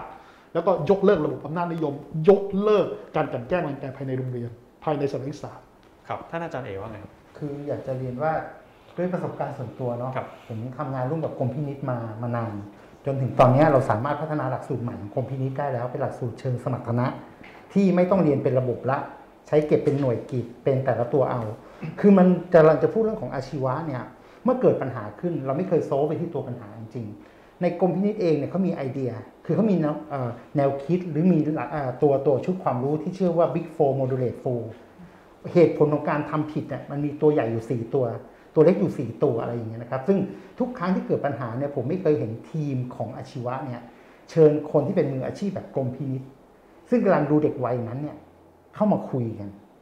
เขามีความรู้อยู่เยอะมากในการจัดการ คือถามว่าประเด็นของผู้ปกครองห่วงไหมห่วงห่วงแน่ แต่ว่าสิ่งที่มันจะแก้ความห่วงได้คือ เรารู้ว่าเขามีเครื่องมือการป้องกันอะไรเขามีวิธีการป้องกันอะไรนะครับฉะนั้นอย่างเช่นเรามีงานวิจัยว่าเด็กถ้ามีการศึกษาที่มีคุณภาพ จะทำผิดลดลง 30%ครับเด็กถ้า มีอาชีพที่มีคุณภาพจะทำผิดลดลง 30%เนี่ยเป็นเหตุผลที่ทำไมกรมพินิจต้องจัดการศึกษาอย่างมีคุณภาพ แล้วถ้าเราเอาไอเดียตรงนี้มาจับกับกรณีเมื่อสักครู่เนี้ยผมเชื่อว่ามันจะเริ่มลดปัญหา เพราะจริงๆมันไม่เยอะหรอก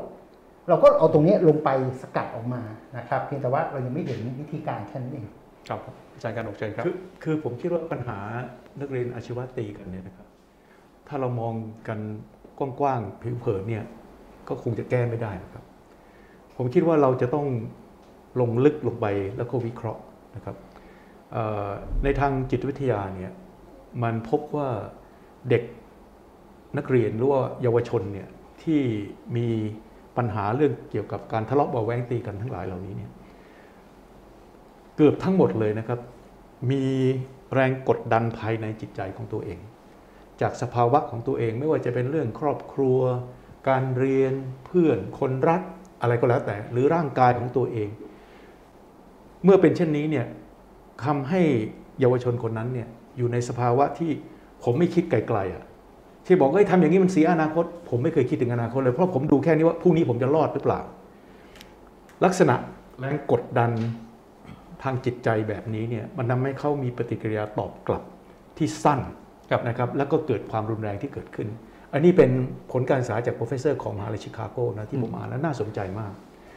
ทีนี้เมื่อเป็นแบบนี้เนี่ยคำถามคือจะทำอย่างไรครับ ผมคิดว่าทำอย่างไร เราจะทำให้เยาวชนของเรามีความคิดที่ไกลออกไป เห็นอนาคตของตัวเอง มีความหวังกับชีวิตตัวเอง อันนี้คือเรื่องที่สำคัญมากนะครับถ้ามองแบบนี้เนี่ยในเชิงรูปธรรม ผมขออนุญาตยกตัวอย่างมหาลัยหนึ่งนะครับครับซึ่งผมคิดว่าเขาทำได้ดีมาก คือมหาวิทยาลัยแม่โจ้ ซึ่งเมื่อก่อนนี้ก็เป็นอาชีวะเกษตรนะครับก็พัฒนาเป็นมหาลัยแม่โจ้ ในหมู่แม่โจ้ด้วยกันเนี่ยเขาพูดว่าพวกถ้าเอานักศึกษาเนี่ยสามร้อยคนมากินเหล้าพร้อมกันเนี่ยไม่มีมหาลัยไหนเลยนะที่จะไม่ตีกันอืมที่ไหนก็แล้วแต่นะครับเอาสามร้อยคนมานั่งกินเหล้าแล้วตีกัน แต่ที่แม่โจ้สามร้อยคนนั่งกินเหล้าไม่มีคำว่าตีกันนะครับ ผมก็ถามเขาว่าทำไม เขาบอกว่าเพราะแม่โจ้เนี่ยเขาสร้างความสัมพันธ์ ระหว่างเพื่อนรุ่นพี่รุ่นน้องครูบาอาจารย์ เป็นความสัมพันธ์ของการเกื้อกูลกันเพื่ออนาคต เพื่ออนาคตว่าเช่นทำงานแล้วติดปัญหาก็มาถามพี่ได้ และพี่ก็จะบอกก็จะช่วยรุ่นน้องเป็นแบบนี้ก็จะมีการดูแลกัน มันเป็นเรื่องของความหวังว่าถ้าเราอยู่ในกลุ่มนี้แล้วเนี่ยในระยะยาวเราจะปลอดภัย มันก็เลยทำให้ทุกคนเนี่ยจะต้อง รักษาความเป็นตัวตน ให้อยู่ในกรอบที่ดีเพื่ออนาคตของตัวเอง ที่เมื่อกี้ผมกลับมาว่างานของ professor จากจากมหาลัยชิคาโกที่บอกเนี่ยมันมันไม่เป็นแบบนั้น ก็คือถ้าผมไม่คิดถึงอนาคตเลย ผมคิดว่าเฮ้ยวันเนี้ยกับคุณปั๊บเนี่ยไม่ชอบหน้าอืมแล้วผมก็มีเรื่องที่อึดอัดอยู่แล้ว ผมก็ต้องใส่กับคุณปั๊บก็จบกัน ผมไม่ได้เคยคิดเลยว่าเฮ้ยแล้วหลังจากนั้นผมจะมีคดีหรือเปล่า แต่ถ้าเราทำให้เยาวชนคิดว่าเฮ้ยอีกสองปีข้างหน้าจะเกิดอะไรขึ้น อีกสามปีคุณมีอนาคตนะ จบแล้วคุณจะมีงานทำรุ่นพี่รุ่นน้องเขาจะช่วยคุณแบบนี้ แล้วคุณก็มีโอกาสจะประสบความสำเร็จเขาจะช่างใจมาก แล้วก็ไม่ทำอย่างที่ที่คำถามที่บอกนั้นเพราะฉะนั้นผมคิดว่าที่สำคัญของการแก้ปัญหาเรื่องนี้ก็คือทำให้นักเรียนนักศึกษาอาชีวะเนี่ยเขาเห็นแล้วก็มั่นใจในอนาคตของเขาว่า เฮ้ยเขาจบแล้วเขามีงานทำเขามีรายได้ดีเขาจะมีชีวิตที่ดี และเพื่อนของเขาที่อยู่ในสถาบันก็จะช่วยให้เขาเติบโต ถ้าอย่างนั้นผมคิดว่าการตีกันจะค่อยๆหมดไปครับ ครับ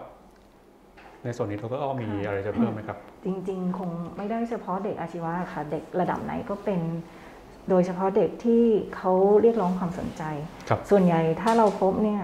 ทำโรงเรียนมาหลายปีนะคะ จะเห็นว่า ส่วนใหญ่ปัญหาเกิดขึ้นจากสภาพครอบครัวก่อนอืมเพราะฉะนั้นทุกสถาบันการศึกษาเนี่ยค่ะ เวลาเจอปัญหาเด็กที่มีปัญหาเนี่ยคือต้องมองลึกเจาะลึกเข้าไปถึงครอบครัว แล้วก็หาให้เจอว่า เมื่อเขามีปัญหาในหลาย ๆ แบบเนี่ยอะไรจะคือทางออกที่ทำให้เขารู้สึกว่าเขาเขาไม่ต้องเรียกร้องความสนใจแล้ว เขาไม่ต้องเป็นหัวโจกแล้วนะคะ หรือถ้าจะเป็นหัวโจกก็ไปหาเรื่องดี ๆ ให้เขาเป็นหัวโจกครับ แบบนี้เป็นต้นก็น่าจะเป็นลงไปในระดับสถานศึกษาที่จะต้องช่วยกันนะคะจะเป็นผู้อำนวยการโรงเรียนหรือจะเป็นคณะบดีนะคะซึ่งวันนี้ต้องลดงานเอกสาร ไม่งั้นเนี่ยครูจะไม่มีโอกาสเลยที่จะมานั่งวิเคราะห์เด็กแต่ละคนว่าเอ้ยเด็กคนนี้ซึมไปนะง่วงไปเฮ้ยทำไมมันไม่เรียน หรือชอบหายไปมาสายตลอด ถ้าครูจะต้องไปมุ่งหวังแต่ลำดับ ขั้นที่ตัวเองอยากจะไต่ขึ้นไปเพื่อยกระดับอัตราเงินเดือนเนี่ยเพราะฉะนั้นสุดท้ายน่าจะต้องไปตอบที่การประเมินและวัดผลของสมศว่าอย่าไปวัดที่ตัวครูอย่างเดียว ต้องวัดมันทั้งโรงเรียนเลยค่ะครับหนึ่งดูว่าโรงเรียนไหนไม่มีการทะเลาะเบาะแว้งนะคะสองผลการเอ่อมีอาชีพของเด็กส่วนใหญ่ ถ้าเป็นอาชีวะนะคะส่วนใหญ่แมทชิ่งกับสถานประกอบการมีที่ไปได้หมดเนี้ยและใช้ภารกิจเป็นตัว ตั้งในการให้งบประมาณสถานศึกษา มันต้องมาแบบนี้ค่ะ รับรองมันมันจะเป็นลูกโซ่ต่อกันไปเอง ช่วยแก้ปัญหาในระดับล่างๆด้วยค่ะได้ครับ ก็สุดท้ายนี้นะครับผมจะขออนุญาตเอ่อเป็นการพูดคุยใน policy forum นะโดยให้แต่ละท่านเนี่ยทิ้งท้ายสำหรับหัวข้อนะครับนโยบายการศึกษาสายอาชีพในโลกใหม่ของเราในวันนี้ท่านละประมาณ 1-2 นาทีนะครับ เดี๋ยวเชิญที่ท่านอาจารย์เอกก่อนครับครับ ก็ในเรื่องของการศึกษาสายอาชีพเนี่ย อย่างที่เมื่อเมื่อสักครู่เนี่ยหลายท่านก็พูดว่าเส้นแบ่งนะครับระหว่างระหว่างคำว่าสามัญกับคำว่าอาชีพมันน่าจะหายไปมากขึ้น คือมันอาจจะมีจุดเด่นของแต่ละอัน แต่ว่าตัวที่มันเป็น basic กลางๆอะเช่น skill ที่จำเป็นสำหรับอนาคตหรืออะไรอย่างเงี้ยนะครับ แล้วโดยเฉพาะการที่สถานศึกษาต้องจัดการศึกษาแบบดีที่สุดสำหรับเด็ก สมบูรณ์ที่สุดเพื่อสร้างคนที่ดีที่สุดแล้วให้เขาไปเลือกอนาคตตัวเอง เขาจะได้ใช้สถานศึกษาเรียนรู้ถูกผิด ไม่ใช่แปลว่าต้องเรียนรู้เรื่องถูกอย่างเดียวนะ เรื่องผิดด้วยลองด้วย แล้วสุดท้ายเขาจะตัดสินใจนะครับ ว่าจะสามารถวางแผนตัวเองไปอย่างไร แล้วแผนที่จะไปตรงนั้นอะมันก็จะถ้าเรามีระบบที่ดีมันก็จะบอกว่ามันพิจิกได้ประมาณโอเค อาชีพนี้อาจจะสัก 10 ปี แต่หลังจากนั้นมันจะมีการเปลี่ยนแปลงไหมตรงนี้มันจะทำให้เขาเตรียมตัวเตรียมใจ เตรียมพร้อมที่จะเจออะไรได้อีก ประเด็นคือคนไทยไม่ค่อยเตรียมฮะทำงานไปวันวันหนึ่งรอไปต่อว่าอะไรมันจะเกิดขึ้น อย่างเช่น ด้วยระบบอย่างโควิด ที่เราเห็นแล้วเราก็ไม่รู้ว่าอนาคตมันจะเป็นอย่างไรอีกนะครับหรือว่าเกิดการเปลี่ยนแปลงของระบบอุตสาหกรรม หรือระบบการอาชีพ ฉะนั้นตัวสำคัญก็คือการที่เราจะต้องจัดการศึกษา คือผมยังเน้นนะว่าการศึกษาเป็นเรื่องสำคัญมาก แต่มันไม่ควรจะอยู่ภายใต้รั้วรั้วเดียวละ มันควรจะหลากหลายมากขึ้นไปนะครับ มีภาคีที่มาร่วมจัดแล้วก็ใส่เนื้อหาต่างๆ แล้วเด็ก หรือผู้เรียนควรจะได้มีโอกาสในการออกแบบร่วมกับคุณครู คือไปให้เด็กออกแบบเองทั้งหมดเนี่ยบางทีมันก็อาจจะผิดทางไปบ้างหรืออะไรไปบ้าง แต่ถ้าคุณครูแล้วก็ใช้ระบบต่างๆเนี่ยเอามาช่วยนะครับ ก็น่าเชื่อที่ว่าระบบการศึกษาเพื่อการมีงานทำระบบการศึกษาเพื่อการมีอาชีพ เราอาจจะสร้างได้ถึงอ่า job creator เลยก็ได้ที่ที่เราพูดถึงกันไปนะครับ โดยอายุไม่เกี่ยวละนะครับ มันจะอยู่ที่ว่าใครสามารถคิดและสร้างได้ ซึ่งตรงนี้มันก็จะช่วยกันแชร์ความสำเร็จแล้วสุดท้ายมันก็เป็นภาพรวมของประเทศอยู่ดีนะครับ อันนี้คือสิ่งที่ อยากฝากไว้ครับ ขอบคุณครับก็สั้นๆนะครับก็คือว่าเราคงต้องมองการศึกษาในโลกใบเนี้ยของประเทศเนี้ยเสียใหม่ ผมว่าเราต้องเลิกละกับการมองว่าการศึกษาคือระบบคัดเลือก ที่ผมบอกนะฮะถ้าเราต้องการเพิ่มอำนาจของการคัดเลือกก็คือต้องเรียนให้มากวิชา ในแต่ละวิชาก็เรียนให้เยอะบทอีก ในแต่ละบทก็เรียนให้ยากอีก เพราะต้องการเพิ่มอำนาจในการคัดเลือก ให้สำหรับคนที่คัดเลือกผ่าน ก็ได้ไปตอบไปทำงานกับในทุนในระบบแรงงานถูกไหมฮะสำหรับคนที่คัดแล้วคัดออก แพ้แล้วคัดออก ก็ทำไงฮะในยุคปัจจุบันก็คือ หลายคนได้เคยบ่นใช่ไหมว่า ก็จ่ายเงินครบก็จบแน่เอาก้นมานั่งแช่ก็ได้ใบครับซึ่งมันไม่เกิดประโยชน์เลย ผมว่ามันเราเราต้องกลับมาคิดอย่างนี้ว่าการศึกษาในปัจจุบันเนี่ย สายสามัญก็ว่ากันไป แต่สายอาชีพไม่ใช่คนที่แพ้คัดออก คุณไม่ผิดหรอกที่คุณเป็นต้นตะบองเพชรที่มันไปงอกงามในพื้นที่ดินดินเหนียวชุ่มน้ำไม่ได้อะแต่คุณต้องมาอยู่ในอีกมาตรวัด อีกมาตรวัดหนึ่งที่พยายามที่จะพัฒนาให้คุณมีทักษะเฉพาะด้าน แล้วทักษะเฉพาะด้านตรงนั้นเนี่ยมันสามารถพัฒนาให้กลายเป็นทักษะอาชีพ และมีคุณค่าในเชิงพาณิชย์ที่คุณเลี้ยงชีพได้ ดูแลคนที่คุณรักได้ คุณสามารถหลุดพ้นจากความยากจนหรือเป็นอภิชาติบุตรที่มันดีขึ้นกว่านี้ได้ มันคือ ผมอยากให้มีความคิดว่านี่คือความฝันของคนประชากรที่อยู่ในประเทศเนี้ยที่คิดว่าตัวเองสามารถที่จะก้าวหน้ากว่านี้ได้ มีอนาคตมีระบบนิเวศของประเทศที่ดีกว่านี้ได้อะและที่สำคัญที่สุดคืออะไรฮะรัฐบาลจะต้องส่งเสริมในเรื่องส่วนนี้ ตอนนี้เราคิดว่าอะไรฮะเราพูดถึง re skill up skill เราผมต้องตั้งคำถามว่ารัฐบาลได้มีมาตรการทางภาษี ให้กับคนอย่างผม คนอย่างทุกๆคน เวลาที่เราเข้าไป สัมมนาเข้าไปร่วมกิจกรรมในชุมชนวิชาชีพ เรามีค่าใช้จ่าย สามารถลดภาษีได้ไหม จะทำไงให้ชุมชนวิชาชีพต่างๆ หรือหรือที่เราเรียกว่า professional community เนี่ยสามารถที่จะสามารถจัดกิจกรรมได้ และมีผลประโยชน์ทางภาษีให้กับพวกเขา เรื่องนี้เรื่องสำคัญมากนะ สังคม Open Source ไม่ใช่เฉพาะแค่เรื่องไอทีนะ สังคม Open Source คือสังคมที่แบ่งปันทักษะ ของคนที่คอเดียวกัน สนใจและมีความฝันร่วมกัน เกิดการแลกเปลี่ยนเรียนรู้กัน สุดท้ายมันจะนำมามันถึงนำพามาถึงนวัตกรรมบางอย่าง ที่มันมีคุณูปการกับประเทศชาติ ผมว่าในท้ายที่สุดก็คือ สายอาชีวะไม่ใช่การพัฒนาแรงงานอะแต่เป็นการพัฒนาให้คนหนึ่งคนมีคุณค่าทางวิชาชีพเขาเขาจะไปเป็นแรงงานของประเทศนี้ก็ได้ ประเทศไหนก็ได้ หรือจะไปเป็นผู้ประกอบการก็ได้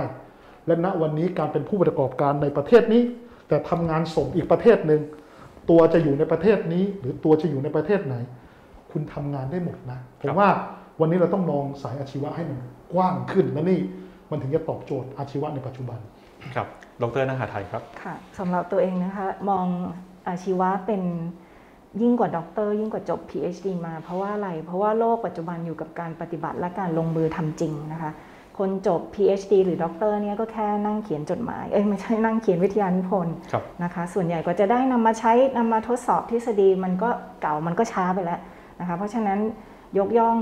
อยากให้ยกระดับอาชีวะขึ้นมา ถ้าจะทำได้ก็คือต้องไปปลดล็อก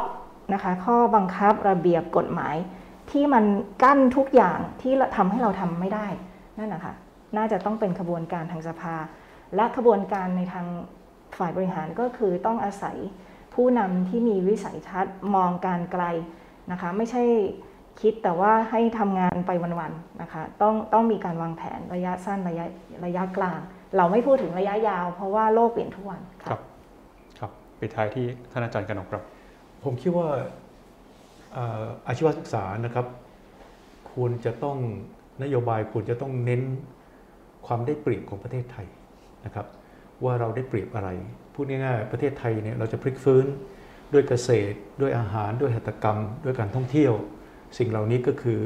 ลำดับความสำคัญเร่งด่วนที่เราจะต้องสร้างเอ่อผู้ประกอบวิชาชีพนะครับที่มีทักษะขั้นสูงในเรื่องเหล่านี้นะครับ อันนี้คือเรื่องที่หนึ่งที่สำคัญมาก แล้วก็เรื่องที่สองจะทำให้สิ่งนี้เกิดขึ้นได้ เราจะต้องเคารพความเป็นจริง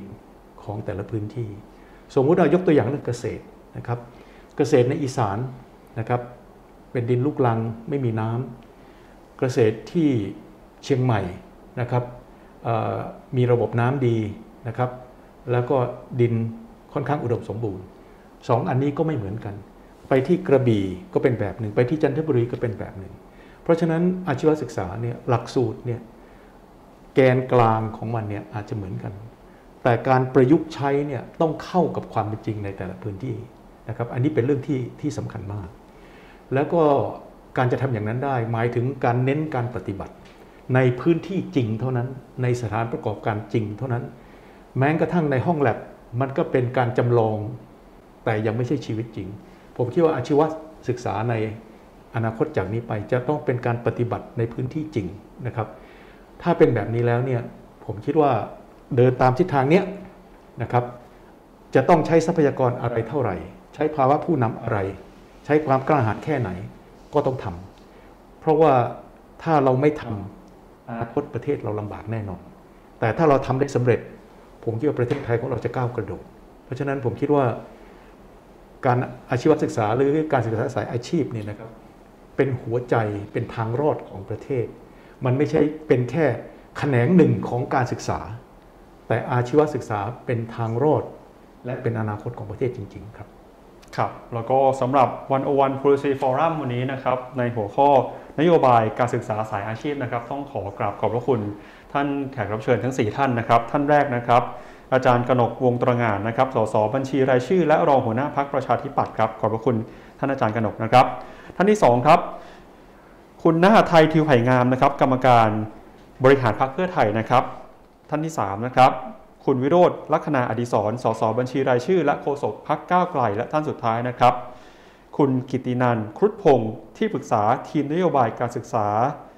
เพื่ออาชีพพักกล้านะครับ ขอบพระคุณท่านแขกรับเชิญทั้ง4ท่านมากนะครับขอบคุณครับครับแล้วก็สำหรับวันนี้นะครับ ผมจิรติคันติพโล แล้วก็ทีมงานวันโอวันนะครับ ขอลาคุณผู้ชมไปก่อนนะครับ วันนี้สวัสดีครับ